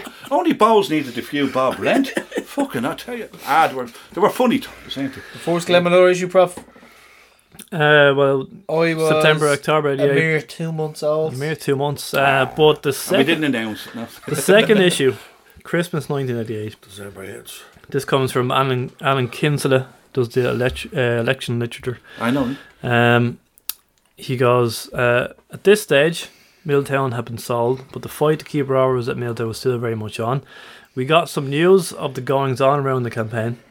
This is Alan review on your fanzine.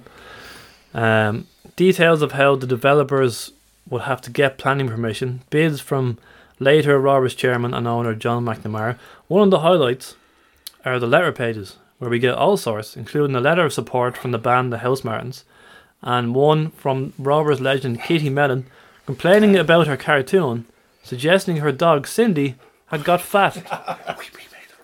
Lots of anti-ball stuff, reviews of other fanzines, match programs, rumours, 10 good reasons for supporting Rovers, the £5 Rovers quiz, a spotlight on Bohs player John Rayner, and lots more This is brilliant, you know that? I'm With the elephant's fascinated trunk, was it? I remember the one with the So that was elephant. it. yeah, He was overweight, John Rayner. But, uh, So this is fans who travel home and away, who are the lifeblood of the club, just writing everything and yeah, and the fans loved it. creative So minds just Do what you want. And the, fan, the fans loved it because you could, you could say- again, you could say it's not like you're writing the program, you can write what you want. Be identifying with it as well, though, wouldn't the they? Housemartins one was great. Like that was I wrote because I was huge. I was like 18, 19 then, and the Housemartins were huge for me. That was a force band really get. They were writing stuff that that resonated with me. I was unemployed, and doing, even though they're writing from a perspective of a different country, it was the same type of thing. The way Yeah. the, the, the government treated you, the way you were. And I just out of the blue, it was just towards the end of the Housemartins, they were just became the, the thing. They had a pl- place called the House of Strangeness. Was their like mailing address? It was for like boy merchandise, etc. So I just wrote them a letter one day. I just like, because I bored, uh, the Milltown's been sold, blah blah blah. The, the Kilcoynes are selling. I just wrote it off them, and then he said back. We used to have a PO box. I think it was PO box forty two, Dublin seventeen, wasn't it? And we go and like what mainly was used for. Used, we used to send our fanzines to different clubs. Like it would be Queens Park, could have been Charlton, Yeah. it could have been. I used to love getting them. We get a, a, the next issue of the next fanzine from Oh, so different you clubs. swap- swap swap the like fanzines, pen pal yeah. type thing. And that's usually be full of them. We got this letter that day, and it was from the house man. I was like, I couldn't believe it. I was Had like, the paper. Handwritten? What? Handwritten? No, it was typed. I was, I was spelled around typed. I actually, I know Paul Heaton. I met Paul Heaton a few times. I I met him there a couple of years ago after a concert, backstage a concert, and I showed him the letter on the phone and says, "Do you remember writing this letter?" And he looked at it. and He says, "I don't actually remember writing that. He said, that's definitely my." My handwriting, the signature, the signature, yeah, that's yeah. definitely Here my you go, handwriting. sign that. Yeah, but he knew it was that. It was the said- headed, wasn't it? Yeah, yeah. That's yeah. Yeah, it was the House of Strange, the House Yeah, Martins. They said, yeah, we're appalled at the treatment of Shamrock Rovers fans. Ah, no, fair play. Yeah, that's good. I'm sure he had. I'm sure he he did do it. Like I'd I say, did do it, I'd yeah, say they yeah. said, "Listen, here's what's going on," and he'd go, "Right, well, I'll have Yeah, it." but it was 35, 48. I wouldn't remember actually doing that. I definitely did it. He wrote it because that was there. They really Um, liked that. You know? 18th of September, Prof. Yep. We have uh, lost to Athlone and Dundalk in the opening two games. The Hoops recorded their first win of the league campaign. Ricky McAvoy goal against Waterford. We have 30th September. Former Ro- Rose player Roddy Collins was amongst the goal scorers. Rovers beat the new landlords 3 1 in a pulsating home league tie at Dalymount Park. Was Roddy any use? He finished our top scorer this season. Probably about nine, ten goals. Nine wasn't it? goals. Roddy, Yeah. Roddy was okay. Roddy was he would put himself about and he, he Yeah. knew where the goal Yeah. was. He, he was yeah yeah he was. By no means a donkey, but he's Yeah, mm. yeah, yeah. Was it around this time that he punched you out, was it? yeah. right, yeah. He's Is that what- us yeah. He's punched you. Oh, you can No, no, he's thing that, that, that Oh, yeah, yeah, yeah, yeah. his yeah, father yeah. was his, his, his father-in-law was a bricklayer, so he was waiting outside. And I think him. his son, at some point, him out the crowd. Some of them had minus two, at the time, but at some point, with me out in the crowd to him. Oh, yeah, yeah, yeah. yeah. It's a throwback to our Roddy episode there, folks. For people who are listening a long time. Um, 30th of October, the Kilcoynes, uh, through an estate agent, put Glenmalure Park up for sale by public tender. So 31st of October. Yeah. Feelings ran high at the Brandywell. Noel King led Shamrock Rovers to. Uh, is this what we were talking about earlier? Yeah, So Noel King led Rovers took on Jim McLaughlin's Derry City. So once good friends, the pair had fallen out and lost on the previous day. to St. Pat's 4 0 to the Hoops. Up against the odds and taking on Derry in their own backyard, but they got a 1 1 draw and proved to be of great satisfaction for King, more so than McLaughlin. The result was a moral victory for the Hoops against a Derry side that contained no less than five who had assisted the four in a row. And we spoke about this about King's chairs. So, um, was there a row between Jim McLaughlin and King? What what happened there?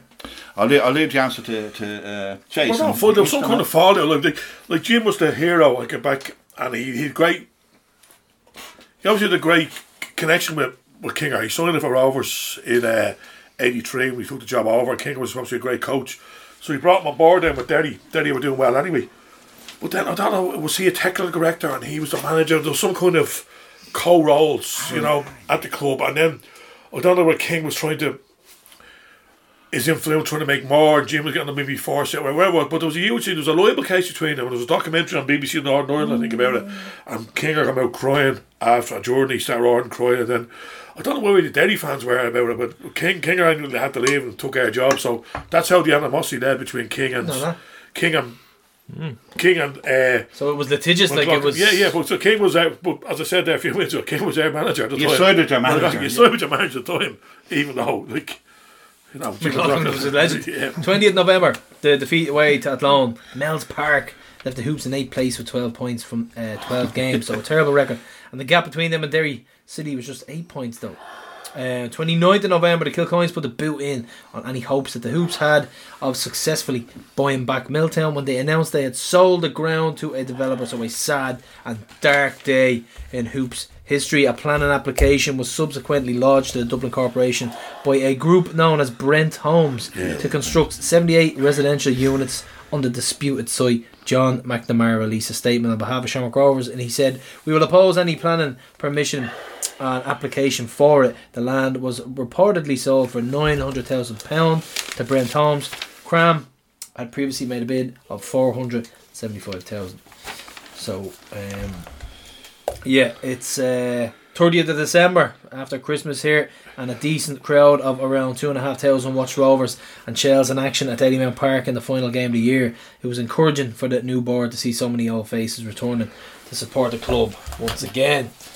And we 15th of January. Although they lost 2 0 to Derry City at Dalymount Park, the crowd of 3,500 was a boost to the club, bringing in some welcome cash through the turnstiles. On 29th of January, Peter Mumby, as Jason spoke about, scoring a hat trick against Bohs earlier on, was signed on loan from Leeds United and scored in his debut, two on defeat away to Dundalk. A couple of days after he arrived in Dublin, so Peter Mumby, a name that. Uh, an unusual name and uh, also An sticks Eng- in the names of hoops, doesn't an it? The English- minds of hoops. English striker, a bit of a cult hero at the time, was he? He was just a goal scorer. He just come in as Kinger did great to get him in. In fairness, yeah, he was. He played with Leeds. I think he was with Leeds, wasn't he? He was with Yeah. Leeds reserves. His brother was actually a famous rugby rugby league player. Played for Uh, Burnley as well. Keith, Keith Mumby. He played for Burnley afterwards. He went back to Burnley, scored a few goals. I think he even might even be at the top level. But he uh, came in for us, made an im- immediate impact. I think he scored one of the early FA Cup games as well. Could have been against Home Farm. He scored one of them, but he's definitely the one where he could, was the hat trick against Bohs. I said we were sitting amongst the Bohs fans, and um, my neighbour, our next schoolmate, uh, Dave Campbell, was actually marking him. It grand. He, he was and I actually he used to do, do the pills on their own. I used to collect the pills and try and make a few well with him. And the following that was on the Wednesday or the Tuesday, three 0 And I think I might give Dave a bit of stick from the stand when we got a hat trick. And I knocked on the door on the Friday to take the pills. Said, no, they cancelled the subscription. Go back. okay, fair enough. Yeah, but it's interesting at that time. Just g- going back to the team with the, the Brent Holmes, they, like they, they they bought the ground. Like the Kilcoynes, They're a northern crowd, really from the north. yeah, they're from the north. But the Kilcoynes, they would have sold that ground to anyone except us. Yeah. I've no doubt about that. Like, Why is Jo- like, our Jim, like, like John McNamara and KRAM did make a bid. I forget which one, but they did make a bid for the ground and all that. But around that time too, you must remember, Louis Kilcoyne became vice president of the FAI. Uh, uh, sorry, no, at that time, no, that was a little bit later. He became the Cork City League representative, which was disgraceful. And and McNamara, see, McNamara was totally out of favour with everyone, wasn't he? He was regarded as a renegade. And at his first night at the at, at the FAI at their meeting, uh, they they all welcomed back Louis Kilcoyne. And he got a and, and and they all and John McNamara was totally ignored. In fact, it's well known that Fran Fields, uh, uh, uh, like, and these people, definitely Fran Fields from Finn Harps and all, that they actually, they, and I, I quote here, they welcome back Louis Kilcoyne, a man of calibre. He, he was, and McMahon was ignored, and he, he had sold the game, the ground around that time to, to, to, to, to Brent. Brent Holmes. So that, Man of li- calibre. again, where did the, where did the FAI stand with us? You know, Unbelievable. Sure Come did. On. Well, Louis became a ticket out for the FAI. There's people there. Well, I think Fran Fields was involved there. He was around there as well. I'm Like- not- yeah, but they're all kind of into Joe Delaney, wasn't Joe there? Delaney, yeah, Well, then father of John, the the, uh, the man of great character, Joe, uh, Joe and John. But um, you could draw, you could draw a ticket out. well, well, the fact that they were they were good allies of Louis, you know, Yeah, yeah, just trying to do do fact. the mat as they would say in the the USA, do Yeah, the mat. yeah.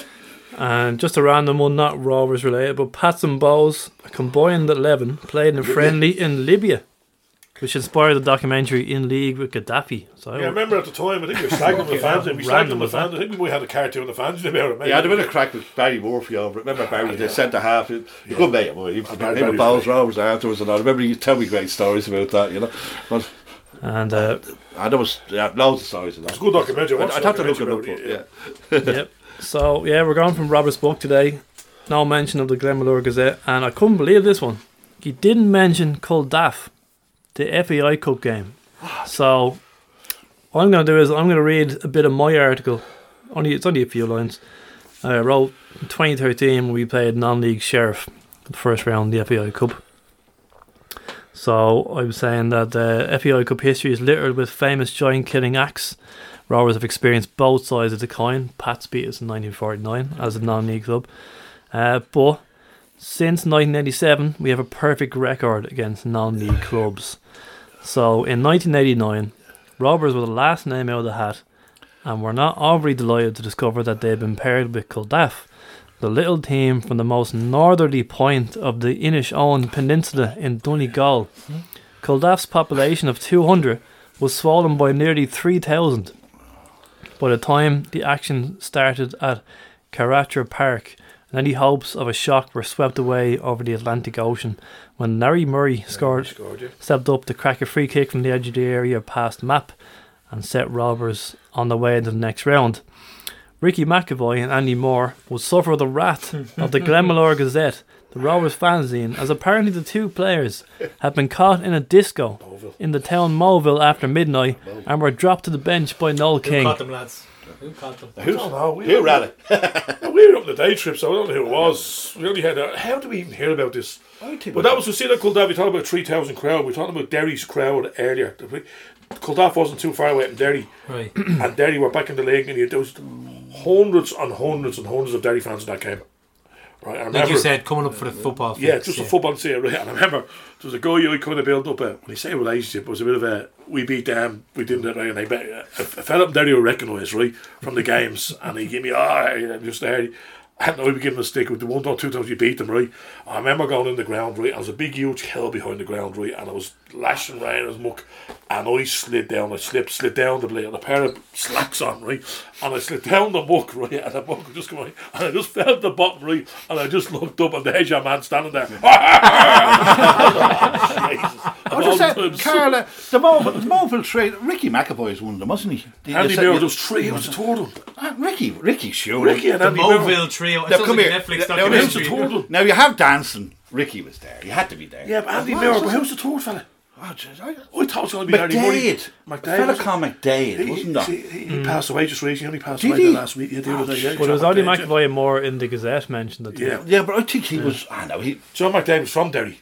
Yeah, but from Oman, but he was played he, for was Derry. he one of them? Could have been. And Ricky, ah, but Ricky had to be there. Come on, Ricky was there. Rick. And if you look out for the Netflix series, Moville Trio. I don't know. Coming out. But that was, It but was it an unbelievable And the trip, fans, that. and as I said, the Oh, yeah. fanzine was awkward right at the time because you know, I'm not using it. I could write in the fanzine and write stuff I wanted. Right, I write for the program now. I can't. Used to I or in like kind of professional capacities at the club, official capacities at the club, where on the podcast you have to be careful what you say. It's different when on the fanzine you could write what you want, but at the minute now you're writing the fanzine and people knew who you were, and then you're uh, socialising with the players after the games, right? So I remember one game just after that, we wrote. I remember we went to town. Mick wrote it great. We, Mick had a thing. Mick Conroy, Jimmy's. Everyone had, had an alias, am I right? but he had a thing called Ricky the Rovers. Mick eighty nine. Mick eighty nine. Mick 89, I mean, Ricky the Rovers. He did a cartoon every week about Ricky's exploits, you know. Just come in and we wrote about castigating the players, obviously, because they let the team down on the away trip, let them down. So I remember being in the bar after, and Andy Moore, we called him Handy Moore because you give hand the body. Andy Moore was sent to hat in England, right? So I remember he came up to me, obviously a few points. He had a few points, obviously got a bit come in, in the bar. Now he's a big, big fella, six foot three. He comes up to me in the bar in Daily Mills after match. He goes, do you fancy yourself as a bit of a fucking journalist, mate? Do you? so I just went to him and I said, mate, do you fancy yourself as a bit of a footballer? and that was it, just, that was how the could get out. So you, so you caught the ball at an end of a game against Yes, Cork. Cork, Cork, yeah. Cork, We won- won- Rovers are winning two one. We had one, we had one in weeks. He was the point of it. We hadn't won about a year. weeks and he and he caught the ball. He thought the game was over. The penalty. We, we drew two one. Yeah, we, So all, we- call, we all called him Handy Moore then. So we all got him handy Moore. move. But but that cooled off match by the way, with a little anecdote about that. The only way you're always wear your non-league teams away, aren't you? Especially up. The, remember, Trod was going by the place and all, wasn't it? Was wasn't it? It was, That was great. Extreme great now. picturesque place. It was a beautiful place. But me, me and Mick, when we were, we were in the we were in the we were in the bar before the match, and we're sitting as you do, Oh, and we were having, having a few there. points, you know. And I says, Do you know what, Mick, we're going to win easily today. He says, what? That's not like you, Jim. You're normally much more cautious. I says, ah, no, no, we're going to hammer these. No problem at all.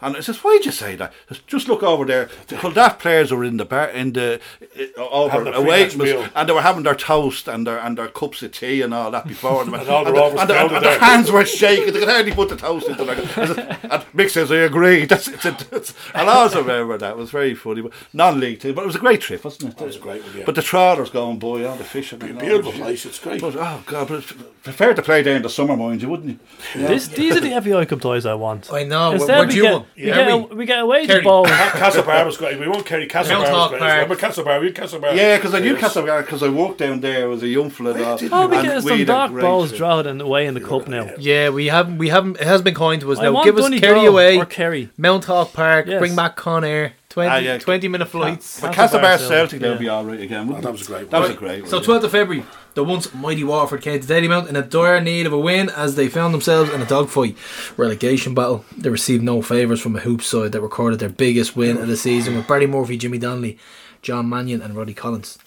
All scoring on a 4 0 win, and Alfie Hale once said of Jimmy Donnelly that he made Dermot Keely look like Boy George. I think Jimmy Donnelly was a great signing for us. Good player for us. Great yeah. player he was, yeah. I agree. agree. I've a, I've a few hat trick stats here. I was going to build up to the Peter Mumby one, but you, you've talked about him a few times now, but I'll do anyway. Who do you think is the last Rovers player to score a hat trick away from Tallaght Stadium? Gary Twigg. Gary Twigg against Galway. No, nope.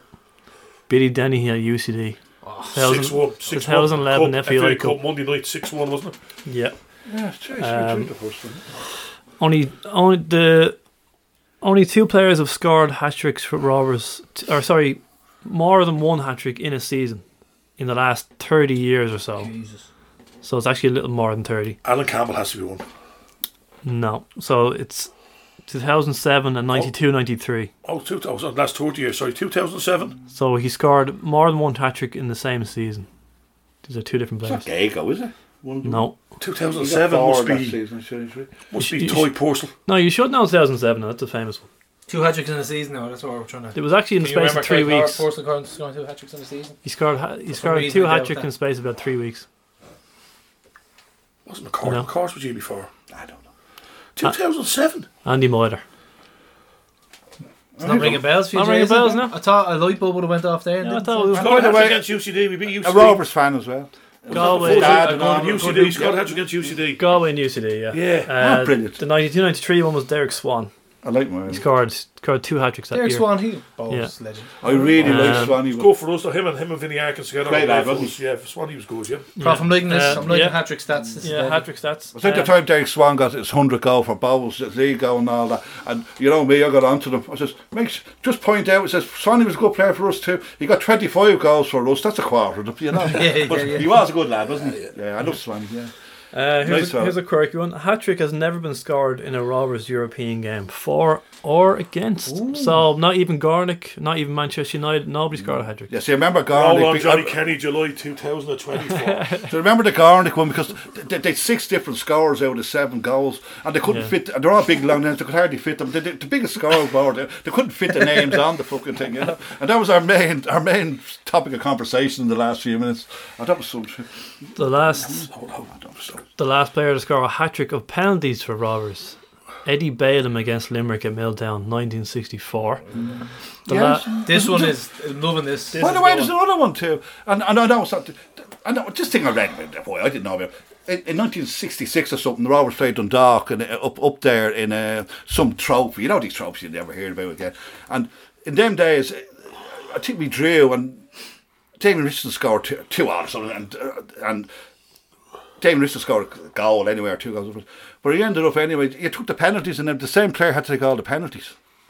oh, you told me And about. Yeah, won yeah. in penalties. I know it wasn't an e match, but it ended up. I think I think David Richardson put the ball in the net about six or seven times or something that day. he was great on the penalties, Dave. You know, it's worth checking out again. But it's a light-hearted uh, interlude there. You know, But- Right, I'll, I'll let you guess this one. This is a, this is a cool one.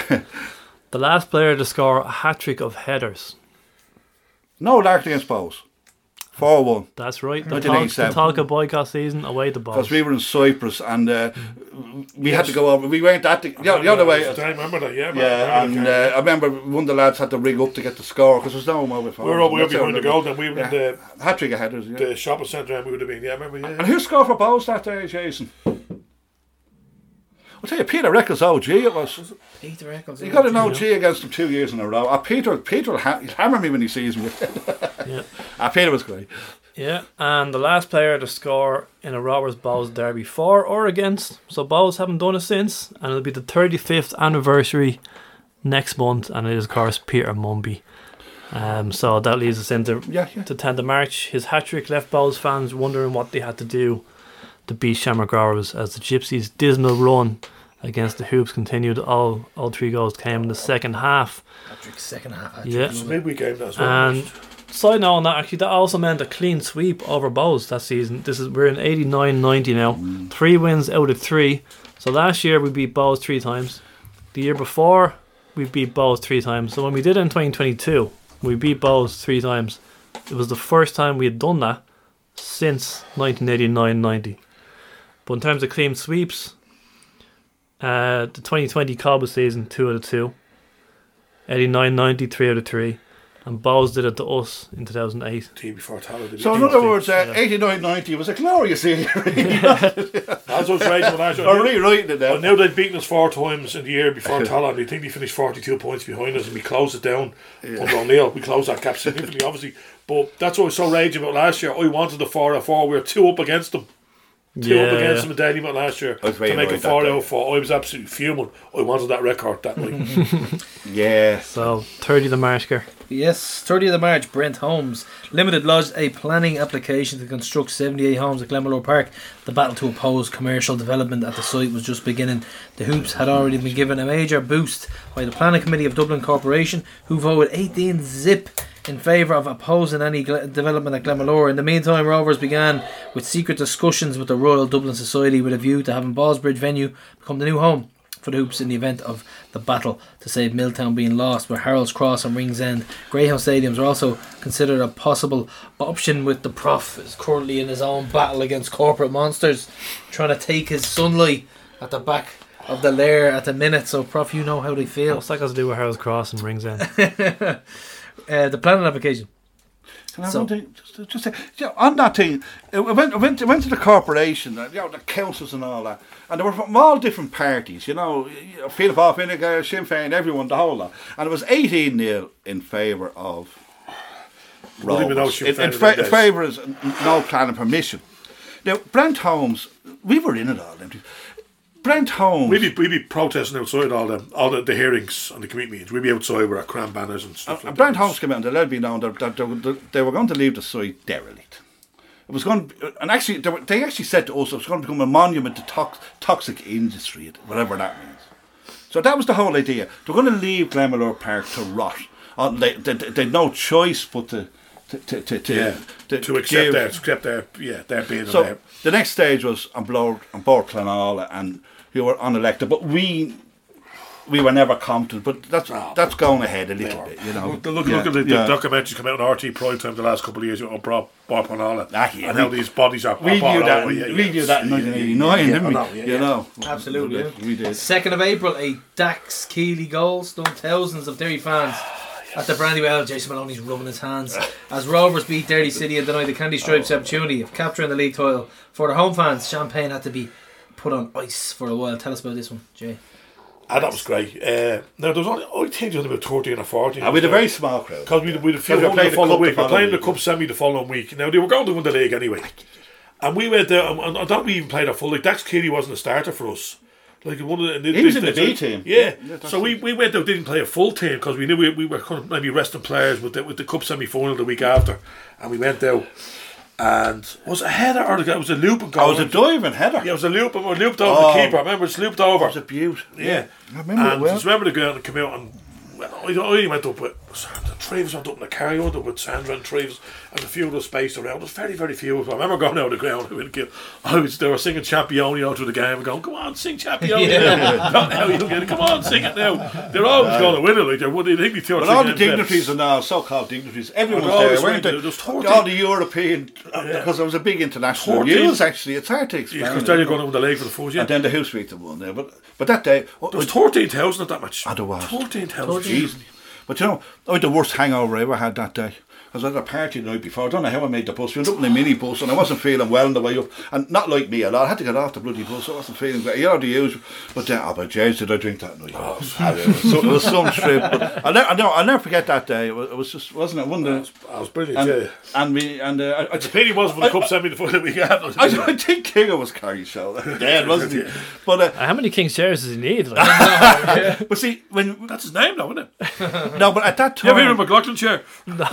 I know, but at that time, any win was That's all we have great. time for, Jay. Right. But any win was great at that time, wasn't it? Really. Ah, yeah. But we knew we were affected then for the cup semi-final, didn't we? We knew it. Yeah. Right, 16th of April, a 10 man hoop side put up a good fight against Derry in the second leg of the FAI Cup semi final draw 1 all, but losing 4 1 over aggregate over two legs. And the. I, I can't stand aggregate toys. There was a son, yeah. Well, This- This, this was the last one ever, wasn't it? Last, Hopefully. last FAI Cup. what year was that? Uh, 89. 89. And it reminded me of, I think, Chelsea and Middlesbrough played recently in. Yeah. I think it was a Carabao Cup. Middlesbrough beat them 1 0. And then they went back and they got thumped 4 I 0 at like Stamford Bridge. Two yeah, leg 'cause semis not- are stupid. I agree with you there. I don't like to 1990, yeah, because Bohs. No, it was, yeah, Bohs St. played Francis, Francis, Bro in and Tolka Bra- Park. and Bray in the Yeah, final, Bohs played Francis in Tolka Park in the semi final, so that was the two legged. But as we just said, there, we got beaten 3 0 the week Had after. Francis got to the final for- that year, didn't That's he? year, the final. Dave Big Ma- Bohs. Pete Mahon was Pete the Mann manager. was the gaffer, yeah. Oh, great By the game way, that that Derry match, I hate saying it, but remember Liam Coyle got a goal against us. Remember they beat us 3 0 at the end. Even the Roberts fans applauded, didn't we? Yeah. It was They, they, they beat us 3 brilliant, wasn't the, week after. They brought He a was good few. The week after was, was a Sunday afternoon, and when was last year? It was the day after Hillsborough, by the way. That game, there was a. There was a, so it was a minute, I remember the minute Sunday before the match was the day after Hillsborough. But Derry brought a great crowd down. We went one up. Mumby scored. Now we, we're never going to come back a 3 0 go. Finish off 1 all. I think he said he, he's able. Mumby gave us a 1 0 lead. We did all right. But we did that. We got to the cup semi final that year. Like from what we expect from that season, you know, it was We did all right that season. And Yeah. like, I don't like no King no more than you do, Carl. Really don't like the man, but um, you have to say, but he, he, he, he got us back on track that year, and he put he put a competitive team on the pitch. I- I out can- of nowhere, and I have to say, I'll tell you one thing. That year, he done. He done really. Yeah. I'm not a king of person. No, either, but, but, uh, but, but he, he, he did great that year. Yeah. Seventh in the table. Yeah, He we got done us very cup well. Final in seven. Like, when he when he took over a team of obviously a good few contacts, got some of them players we like. Mumby and Ricky McAvoy, players like that came in and did a job for us. Who was Jody was still keeping it here, wasn't he? I was. Yeah. Yeah. He played here then again when he played here. I, then. George, I don't think he won the player of the year that year, but he. he, he Who would have got that year? No, I think he did, yeah. And- and- and Dave then- Conlon won it the year yeah. after. He won it. Yeah, I can't remember who He won won it. player of Jody won it twice. Yeah. Yeah, was it 87 and 88? Was, was there, was there Oh, player of the year in oh, or was it 88 and 88? We got, we got two anyway. Yeah, we see last season at Milltown. Oh, we didn't have one in- Well, there wasn't one. That's what I'm saying. The There wasn't one Tolka in year Tolka. didn't. There wasn't one. of them. No, there wasn't Oh, one. he, in Tolka. yeah, you know what? He got it in 86, 87. And that's season, Yeah, yeah, right. yeah. Because we didn't have one. He got two in a row, so we didn't have one Yeah, in 88 So because of the King are getting some slight praise here for cobbling a team together. We spoke about Yeah. the As well Hillsborough disaster and Derry, the um, final two-legged. Yeah, Jason Uh, mentioned a moment ago that the uh, treble. Derry won the treble. The only time the treble of league, FAI Cup, and League Cup has ever been done. Rovers did three trebles with the old League of Ireland Shield. Bohs did it once. So no treble since 1999 Derry.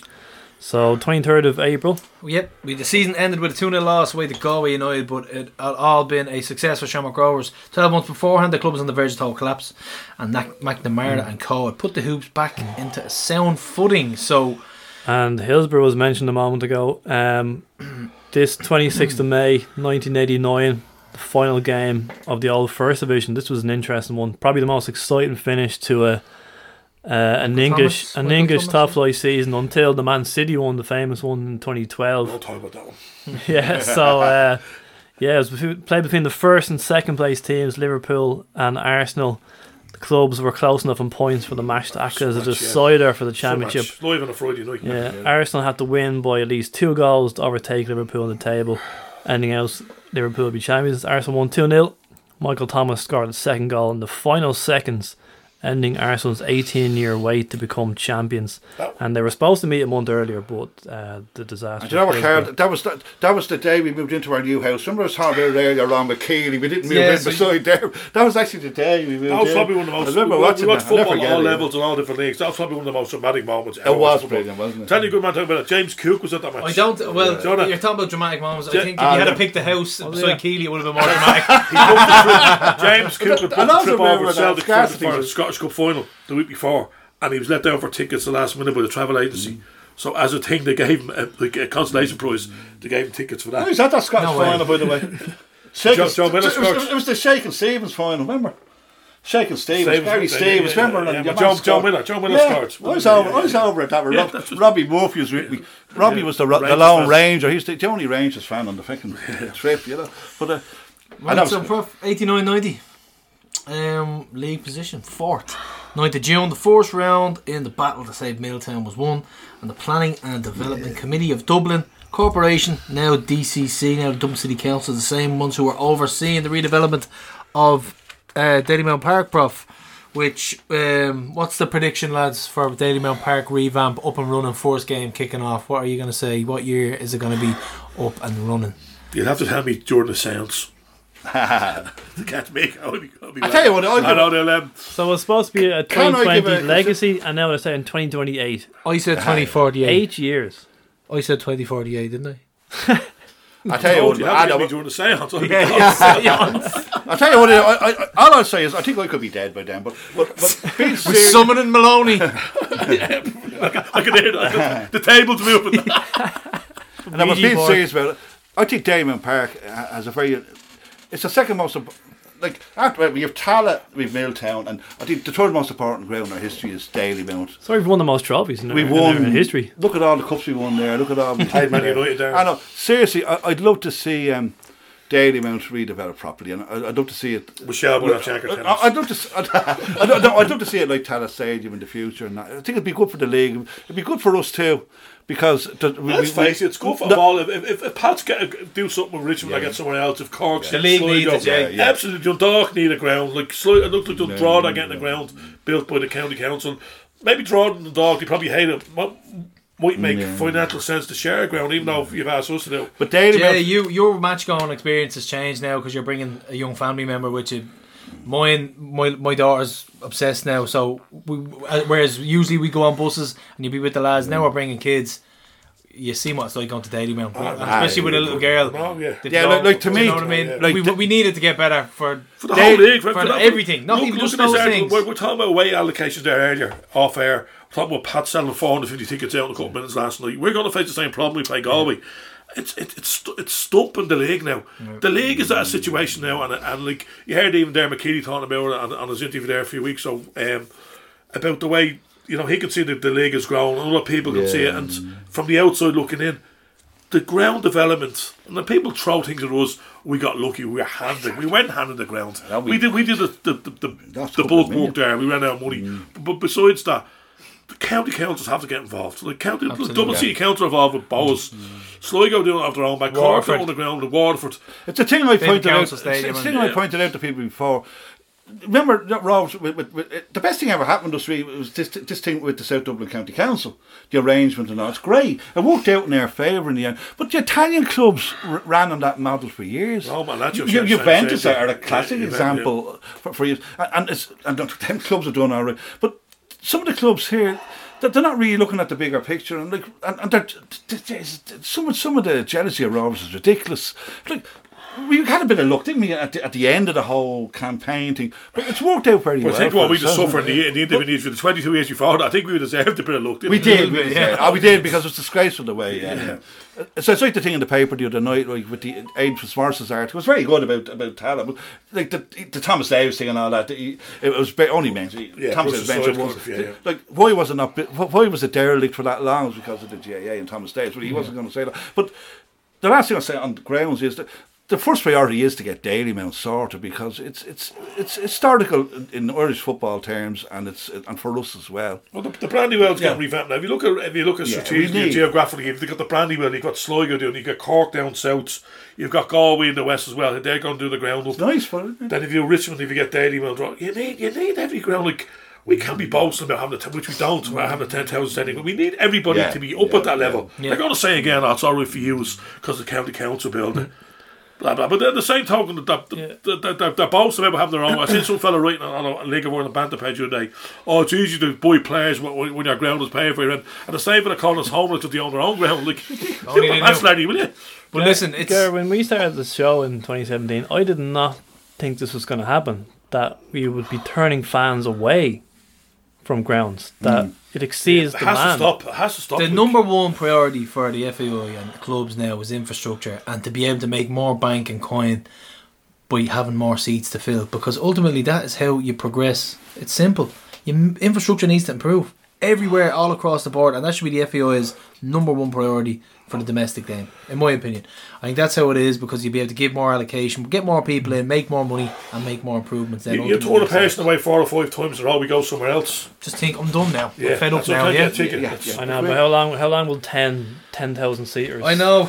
I know. Listen, build. it's a problem It's that we're going to take a long Unfortunately, time. I think we've said it before. In our lifetime, we might not see Well, it properly even developed. 10,000, we need to go from a situation where only big clubs can only get 400 tickets for an away game. You know, Yeah. we need to even stop that. That needs that needs to you know, and even the grounds, even you know, incrementally growing by even like twenty percent to get to six seven thousand. You know, which Pats may mm. well be. What I think Dalymount have up there Andy from six thousand. The six thousand with Dalymount was ridiculous. I think that's been changed out to eight thousand as far as I know. The original plans were six thousand. Yeah. Look at the crowds they're getting now and the potential crowd. Six thousand is ridiculous. I think it's up to eight now. Fair play. And I don't know if, it's, if, the- if there's grounds to make it any bigger. But as we said a minute ago, that's going to probably take a while for it to happen because of you know different. Like Tallaght wasn't.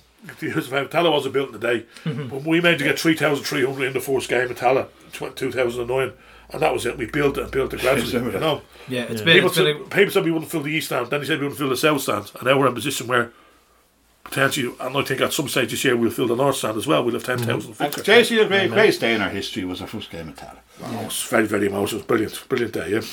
right. So we are now on the 30th of June. It came as no surprise when um, Brent Holmes had appealed the decision by the corporation to An Bord Pleanála. So um, July, SRFC announced that Jack Wilson, Jimmy Keane, and Bill Tormey had been added to the board of directors. And we Noel King strengthening his squad with the signing of John Devine, the former Arsenal and Republic of Ireland midfielder. Liam Buckley also signed and his return from Switzerland. Devine and Buckley lined out for the pre-season friendly against Luton Town. With 19th of August, two draws and a defeat away to St. Pat's saw the Hoops fail to qualify for the quarter final of the League Cup. Considering that the club was still recovering from the trauma of recent times, the fans, although disappointed with the poor start, were fully understanding of the change that mm. Shamrock Rovers was going through. Then we had 24th of August. Stephen Yates is uh, the father of Mark. The Father- late Stephen The Yates. late Yeah, Stephen yeah, Yates, yeah. yeah. Remember Mark Yates? Yeah, yeah, went to the comp, Steve my was, school. a, Steve was a Roberts fan, went to Roberts Yeah. games. Character too. He scored Nice scored his first goal for Shamrock Rovers in the 2 0 defeat of Bohs in the quarter final of the Leinster Senior Cup. Ricky McAvoy was the other scorer for the Hoops. And 3rd of September, we are closing in on the, the end of the 1980s, Gar. 3rd of September, the Hoops were handed a tough assignment for their first league game of the new campaign with an away fixture against the reigning champions Dundalk. Former Rovers player Peter Eccles lined out for Dundalk, but would soon be on his way back to the Hoops. Barry Murphy was sent off by referee John Purcell of Dublin. And what's the of Dublin relevance there? And then Dundalk edged the 1 think 0 that's why win. they, sometimes when they spoke about refs, they said of where they were from. They always did, yeah. So, of Cork, or Budimir So- of Cork, or whatever, you know. And the referees had to be from. See the guy that's on the Goggle Box now? Was that O'Sullivan? There's a ref on Goggle Box now. I didn't see it. No. There is, yeah, it's a coffin. I didn't see it. No, But the, there's a but ref, the, the an refer- ex-ref. but the, the referees of them days had to be they had to be from a, a, a county with a club in the League of Ireland. That- you can check that out. uh, As far as I know, that, that was the way up to, up to a lot of. But So, the yeah, that yeah, that was some yeah. So uh, Dundalk edged a 1 0 win on that day. 1st of October, with five games played, New, Noel King's new look team gained him the first win in the league campaign when they defeated UCD 2 1 Dalymount Park. Ricky McAvoy and 17 year old Barry O'Connor, who was signed from Cherry Orchard, got the goals. So, and I have a stat here about Barry O'Connor. Um, until a certain time, he had been the last 17 year old to score a league goal for Rovers. So, who became the first 17 year old to score a league goal for Rovers since Barry in 1989, do you think?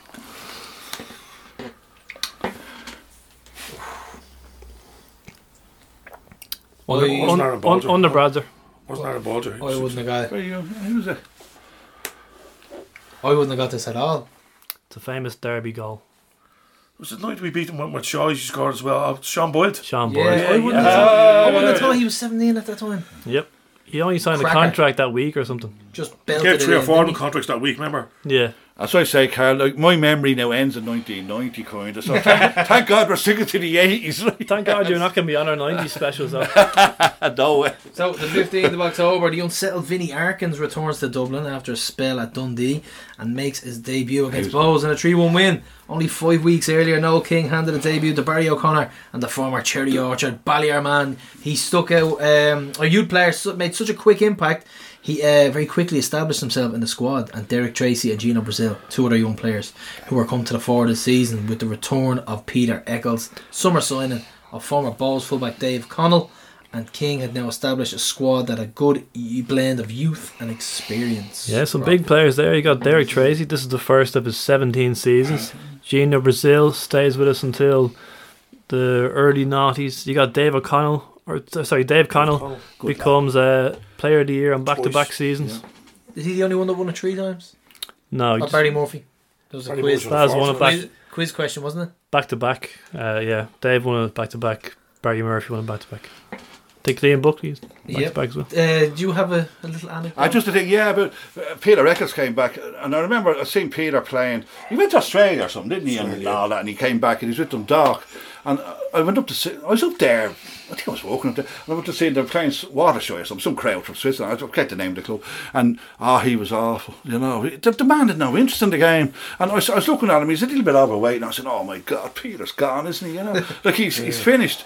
But it ended up, the Doc got rid of him and he signed for Rovers and it was only a few weeks later he played against Pats and Pats won the league that year but Rovers we beat them 3-0 in Harold's Cross and, oh, and Peter turns out you want to see him a totally different man altogether and he had a magnificent game do you remember that game? Wayne Cooney scored. Wayne Cooney scored a cracker for us, remember? and Wink but But Peter, it proved the point to me. There's only one jersey Peter could wear, and that was Rovers. He was just once he put on a Rovers jersey. No sin it was like that many years He's a ago. tough man as well. Even though he's Ah. from, he was from Cabra, he was from the Bohs Heartland. Yeah. too, He was, and I, Tough fella. but I'll never son- forget son that. playing for Glenmore Rovers now, you know that? I heard he's a, pl- I heard he's a Yeah, he's player very as well. good, yeah. Kieran, yeah, he's very good player, yeah, yeah. But the players you mentioned there, th- th- they're all very good players, aren't they? Like, Mm-hmm. they're very good players for Rovers, yeah. So 25th of October, Prof, the appeal by Brent Holmes Limited was Yeah. heard at the headquarters of An Bord We Pleanála were and Shamrock Rovers presented a very strong case. Hopes were high that the planning appeal would rule in their favour. Earlier that week, the Jesuit order poured cold water on an ambitious plan by the SRFC directors to purchase land adjacent to the Gonzaga College. With the aim of engaging with a land swap with Brent Holmes, the religious order made it clear that they were not willing to offer further land belonging to them for sale. Literally went through jumping through hoops and went through every possible scenario. They tried to buy land beside it for a swap. This is it's really impressive from Rovers trying to get doing everything Yeah. possible. But Mhm. the 30th of October, the bank holiday weekend, got off to a bad start for the Hoops as they lost 1 0 at home to Limerick City. But they were in action again the following day when they travelled to Athlone to book both points in a 3 0 win. In action the following day. Yeah. Ah, yeah, Today that's as I well. remember after the Daddy game where McAvoy scored equalers as well. That- yeah. I thought that was. A, I, I Just just happened, it only happened the bank, bank holiday October weekend, Jim. So Vinny Arkins ran right anyway and scored a hat trick there on that one. And the third of November, Pat Byrne was now managing Shelbourne and he led his Reds team into battle against Rovers for the first time since leaving his former club. Shels won 4 1, but the following week Rovers travelled to Tolka Park and turned the tables with a 3 1 win. That result left Rovers in 17th place with 11 points. Seventh place. Or 7th place with 11 points, but they had already lost considerable ground on Derry City at the top. And we 10th of December. Rovers and Derry drew one all at Dalymount in a very entertaining game. The RTE score, sc- Sports Department made one of their rare visits to a Rovers home game, as did Republic of Ireland manager Jack Charlton. Um, well, not a big fan of League of Ireland, he admitted he enjoyed the action in front of him. So, um, any games or incidents from the three years that we didn't cover today, lads? Anything sticking out before we end this superb part two of our 80 Ah, yeah, we, show? we have a little bit to go, yeah, but the, the, the um, other things, for the, the games and that, I think we've covered quite well there. Yeah. Is there any other ones you'd... I suppose since you guys won't be, we'll we'll continue on the series and we'll do a ninety special. I suppose give us your thoughts on the day you knew the battle was lost, and then Oh, we did that- final and then you move coffin. into the RDS. Can, can we I leave that just for a minute? And Yeah. I just going into 89, 90, You know, we we had quite a good team that year. We had quite a good team, and King King done a good job up to that point. But remember, we won- we won in Dundalk in early 1990. We won two one up there. Dave Connor got a great goal. Remember, we won two one. We we'd actually a very we had quite a good side at the end of 90, uh, the, that season. But you know what happened with King? He, he went to the World Cup at Ireland and he was with Setters and he was with Charlton and all these. And the following season, then we started playing the long ball all the time. He was totally brainwashed by them, and that was the end of him. We sacked him eventually. We were playing long balls up to fucking Derek, Derek Swan on his own at certain times, weren't I thought, come on, he's only a little go. But, no, but it's worth just touching into the early 90s, you know. Yeah. But, but with Noel King, I'd say I was never, I was never a fan of the guy, but he, um, I, used, I, I, I always thought that. And then he became a lick arse and he was years, years the FAI and he, he was pro cocaine and all that. But, but just he did a good job. I think, Jason, would you agree? 80, I do definitely take over after after the two Tolka years. season. But the World Cup ruined him. I don't think he ever recovered. He, he ever really recovered from that, you know. But uh, it's worth pointing out too with the, with the football in the 1980s. uh, Who did we play on the first of January 1980? The first day of the decade, and on the last day of the decade, the 31st of December, eh, 1989. Well, Jim told me, so I won't say. Who do you think it is, lads? First of December 1989. We actually, funny enough, we actually mentioned where we want where we were going to ask them where they are and what age they Ooh, were. so we'll save that question for the end. Um, who But, we uh, played on the 31st of And beat. December 1989. So know. the start of the decade and the end of the decade. We beat Bohs at Dalymount on the first day of the decade and the last day of the decade. Really? Yeah. And I bet you Jason knows who played in both games for Rovers.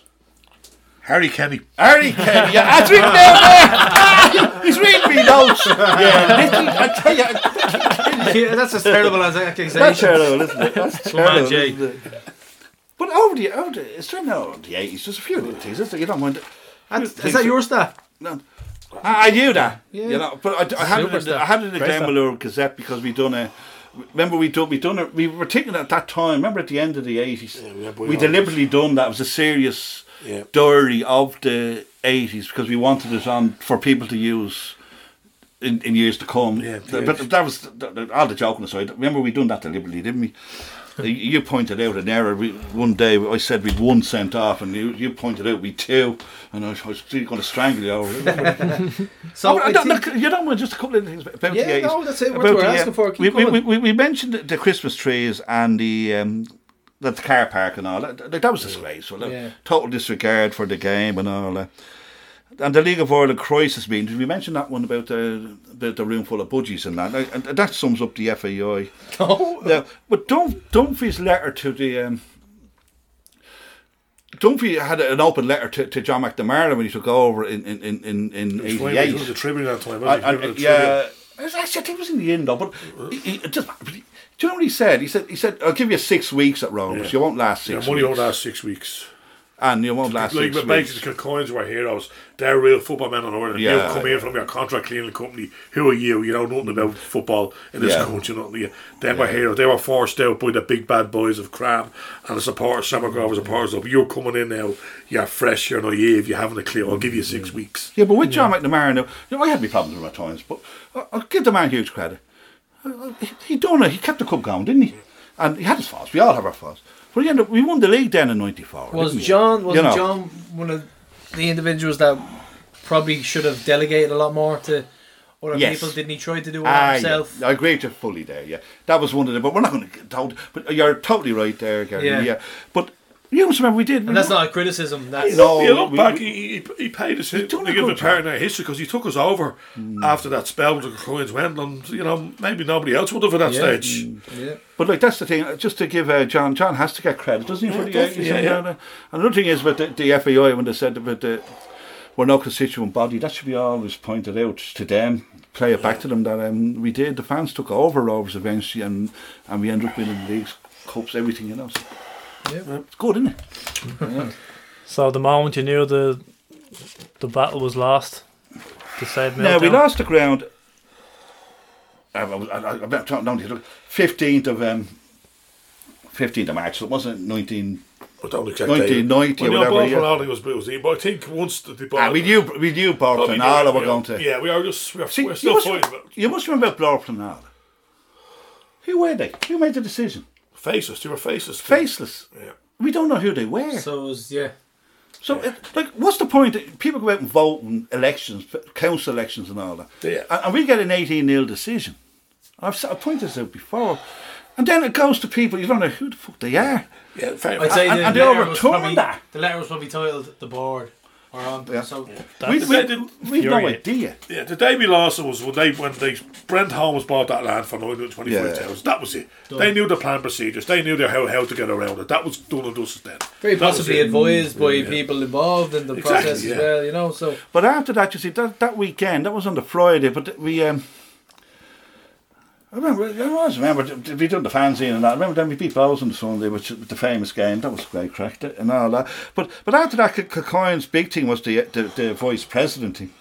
Yeah, made that, yeah. And we really campaigned against that and all that. But uh, as I say, That was a kick as- the mentioned, but, Kick the but that was really an absolute disgrace. Louis became vice president of the FAI, and in '94, then he became um, president of the FAI. So um, it Hard was believe, isn't it was kind of it was ha- very hard to accept that, wasn't it? So some of our cynicism towards the, towards the football and towards the FAI and all Well that we said yeah. can, can be understood by some of the younger fans. You know mm. that that's the that's the way it ended. It was sad, but that's it. But we've had the last laugh. haven't? So we'll ask our last question of the day.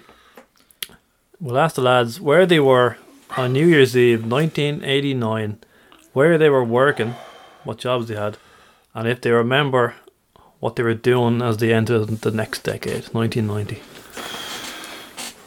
Jesus, you, Dad, Jim. That's very hard to remember that day because you're always on the piss of you. Not, it must be the You know day, what I mean? not- where you were in your life, basically. In 89, I was fair was I in 89? Turn of the century. You, you, you were wanting the same job I anyway. was, in you know, the, I was in the civil service, very hard work and all that, you know, Yeah. but, uh, you know, very tough all go. Yeah, I was in the civil service, yeah, in 1989, yeah, tries. We just moved to Donaghmede. Yeah, try to look back on it. Yeah, surprise question. That. You know, geez, yeah, you know, then- Did you hear about the, the civil service rockets that were developed? Ah. They can't be fired and they won't work. Now go away, you. And they wouldn't fire me because I always liked a bit of crack in the office. You know, they always kept people who liked a bit of it wind up and a bit of crack. That's I, it. I don't- I don't know what it's like now, Gary. See, But- Tifties has become dad puns. Yeah, yeah. of, da- bad, jo- bad Um, jokes. yeah, yeah, we, we, we beat Bohs and- and we beat Rod in the cup the following week, didn't we? I think that was the first game of the nineties, isn't it? As far as I remember. Jesus, you don't remember? The, No, that, that little bit's gone from me, yeah, but it's. Come on, Jayo. Where were you? Where was I then? You're not telling us. Where was I working? I think I might be still unemployed after school. Maybe I worked. I remember the time I worked in, a- in a, I think a, a dog factory down down there called Merops. I think one of the four A jobs. dog? That, dog food factory, not dog Oh, factory. right. Jesus, dog, dog food factory, yeah. And at the end of the just God, God knows where I was. I wasn't in a town at that age, of 19 in a town, Tony. I think you probably could, you were able to get a, home, a taxi home from town on New Year's Eve in 1989. Not like now. I think you might have been able to, but Yeah. where I exactly was, I don't know. Those days we were walking back to the barn from, That's from what I did, yeah. Jesus, I was born in 1970, so I was 19, turning from 19 to 20 that year. But But while these two fogies know farts try and remember where they were a couple of years ago, I think that's been it, lads. That's it. It's uh, it's been fantastic, a really really good insight and a very very important part of history for all the, the kids and the newbies in the south stand and the north stand. It's very very important to learn what happens so that you can ultimately go forward. I think. And just on the two lads, I could listen to them talk all day. Yeah, it's been it's great. been your absolute pleasure to listen to so and the two the two parts part one two were were brilliant. So And- it's been a pleasure, lads. Yeah, it really Yeah. has. The two of them Thanks, are on guys. their way to the to the local ale house now. I know, I tell you, on behalf of Jay, we did our best, didn't we? You know, because it's, a hard, it's hard out on the top of the No, I bounce off on stuff, you know, it was good, very good, yeah. It's very complicated, late 80s, isn't it? You know, the- the- Listen, that's it. And uh, thanks, lads. lads. See us in the south stand. So, Prof, a lot to unpack here. A lot to unpack. Um, I was just happy listening to the lads. I thought they were absolutely brilliant. Um, between the two of them, their memories, uh, their thoughts, everything on that, that period alone, in which was a turbulent time for Rovers fans and everyone in general, was was brilliant. The two lads knocked it out of the park for me. I thought they were excellent. Yeah, I just I love their whole perspective. I love, you know, you can you can hear like when the FEI comes up, Jim. Jim will have the odd grudge against something that will happen back then, rightfully so. Um, at other times he'll look at things with his usual sense of humour. Uh, he'll call things down the middle. Like he said coming into the Dermot Keely interview, he said, "I actually like the guy." Yeah. That was that was that was an unpopular opinion going into that interview. Let's just say. Oh, absolutely. I mean, even the fact that you started the process to get him interviewed in the first Mm. place was was criticised as well. So Um, Jason spoke about how you know the fans and Keely clashed. Uh, was it the the Bluebell game? Was it the, like one of the first games of 87, 88 and there was like back and forth between Keely, like Keely slagging the fans and they're like. What was it? He, he was stretchered off with an injury, and he got sheared. You know, that's that's how That says that's the that's how what, what the ill feeling was between Keely and his supporters. It was bad. Um, but we've heard his perspective. Uh, we've heard from two fans who were right there in the thick of it, uh, on the picket line, protesting, involved a KRAM, cheering when we got knocked out by First Division UCD in the FAI Cup. Jason said that's the first that, time that we was cheered. that was crazy.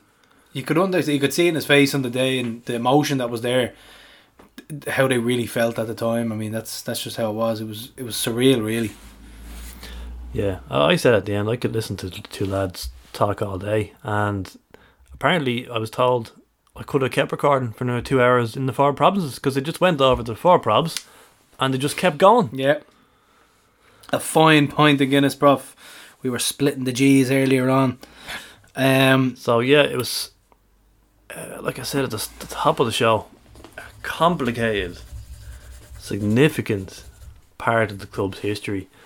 Not easy to navigate, but I think the two lads did it brilliantly. and yeah. we brought back in our documentary style, where we read from Robert's book, and they came in with their their own memories. and we probably will continue. Like we're, we'll have a 90 special now next month. Yep, it is the 24th of March, Prof. We are Um, inviting people down. If you want to have a pint and listen to some stories from some really good hoops regarding the 90s, you're definitely welcome down. One o'clock Mhm. onwards in the Provs, in the top Rovers room upstairs. There will be a league win in the 90s special part one, the only league win from Milltown to Tallaght, and that was in 1994. So we're going to cover the first five years of the 90s.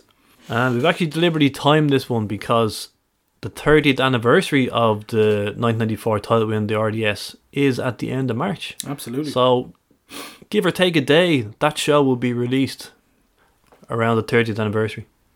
So we are flying prob. We also have a South Stand Collective DJ night in the Provs. It is on the 12th of April to coincide with 125 years of Rovers, 15 years of Tallaght. And we are going to have a bus running from, uh, also playing Sligo that night as well. So after, we are having a bus going from Sligo to the Provs for a DJ night and we're going to celebrate Rovers being 125 years old and 15 years in Tallaght. So get in touch if you need to get on a bus. We'll be running one from the stadium. Can you please stop hyping up this game? Because I won't be there. It's going to be nil all. You're going to be sitting there chilling, delighted on LOI TV. So that is it. We are uh, done for today. We hope you enjoyed the show. We will see you in Block X Prof in the posh seats, in the reserve seats, in the main stand. And that is it for this week. So keep on hooping. See ya.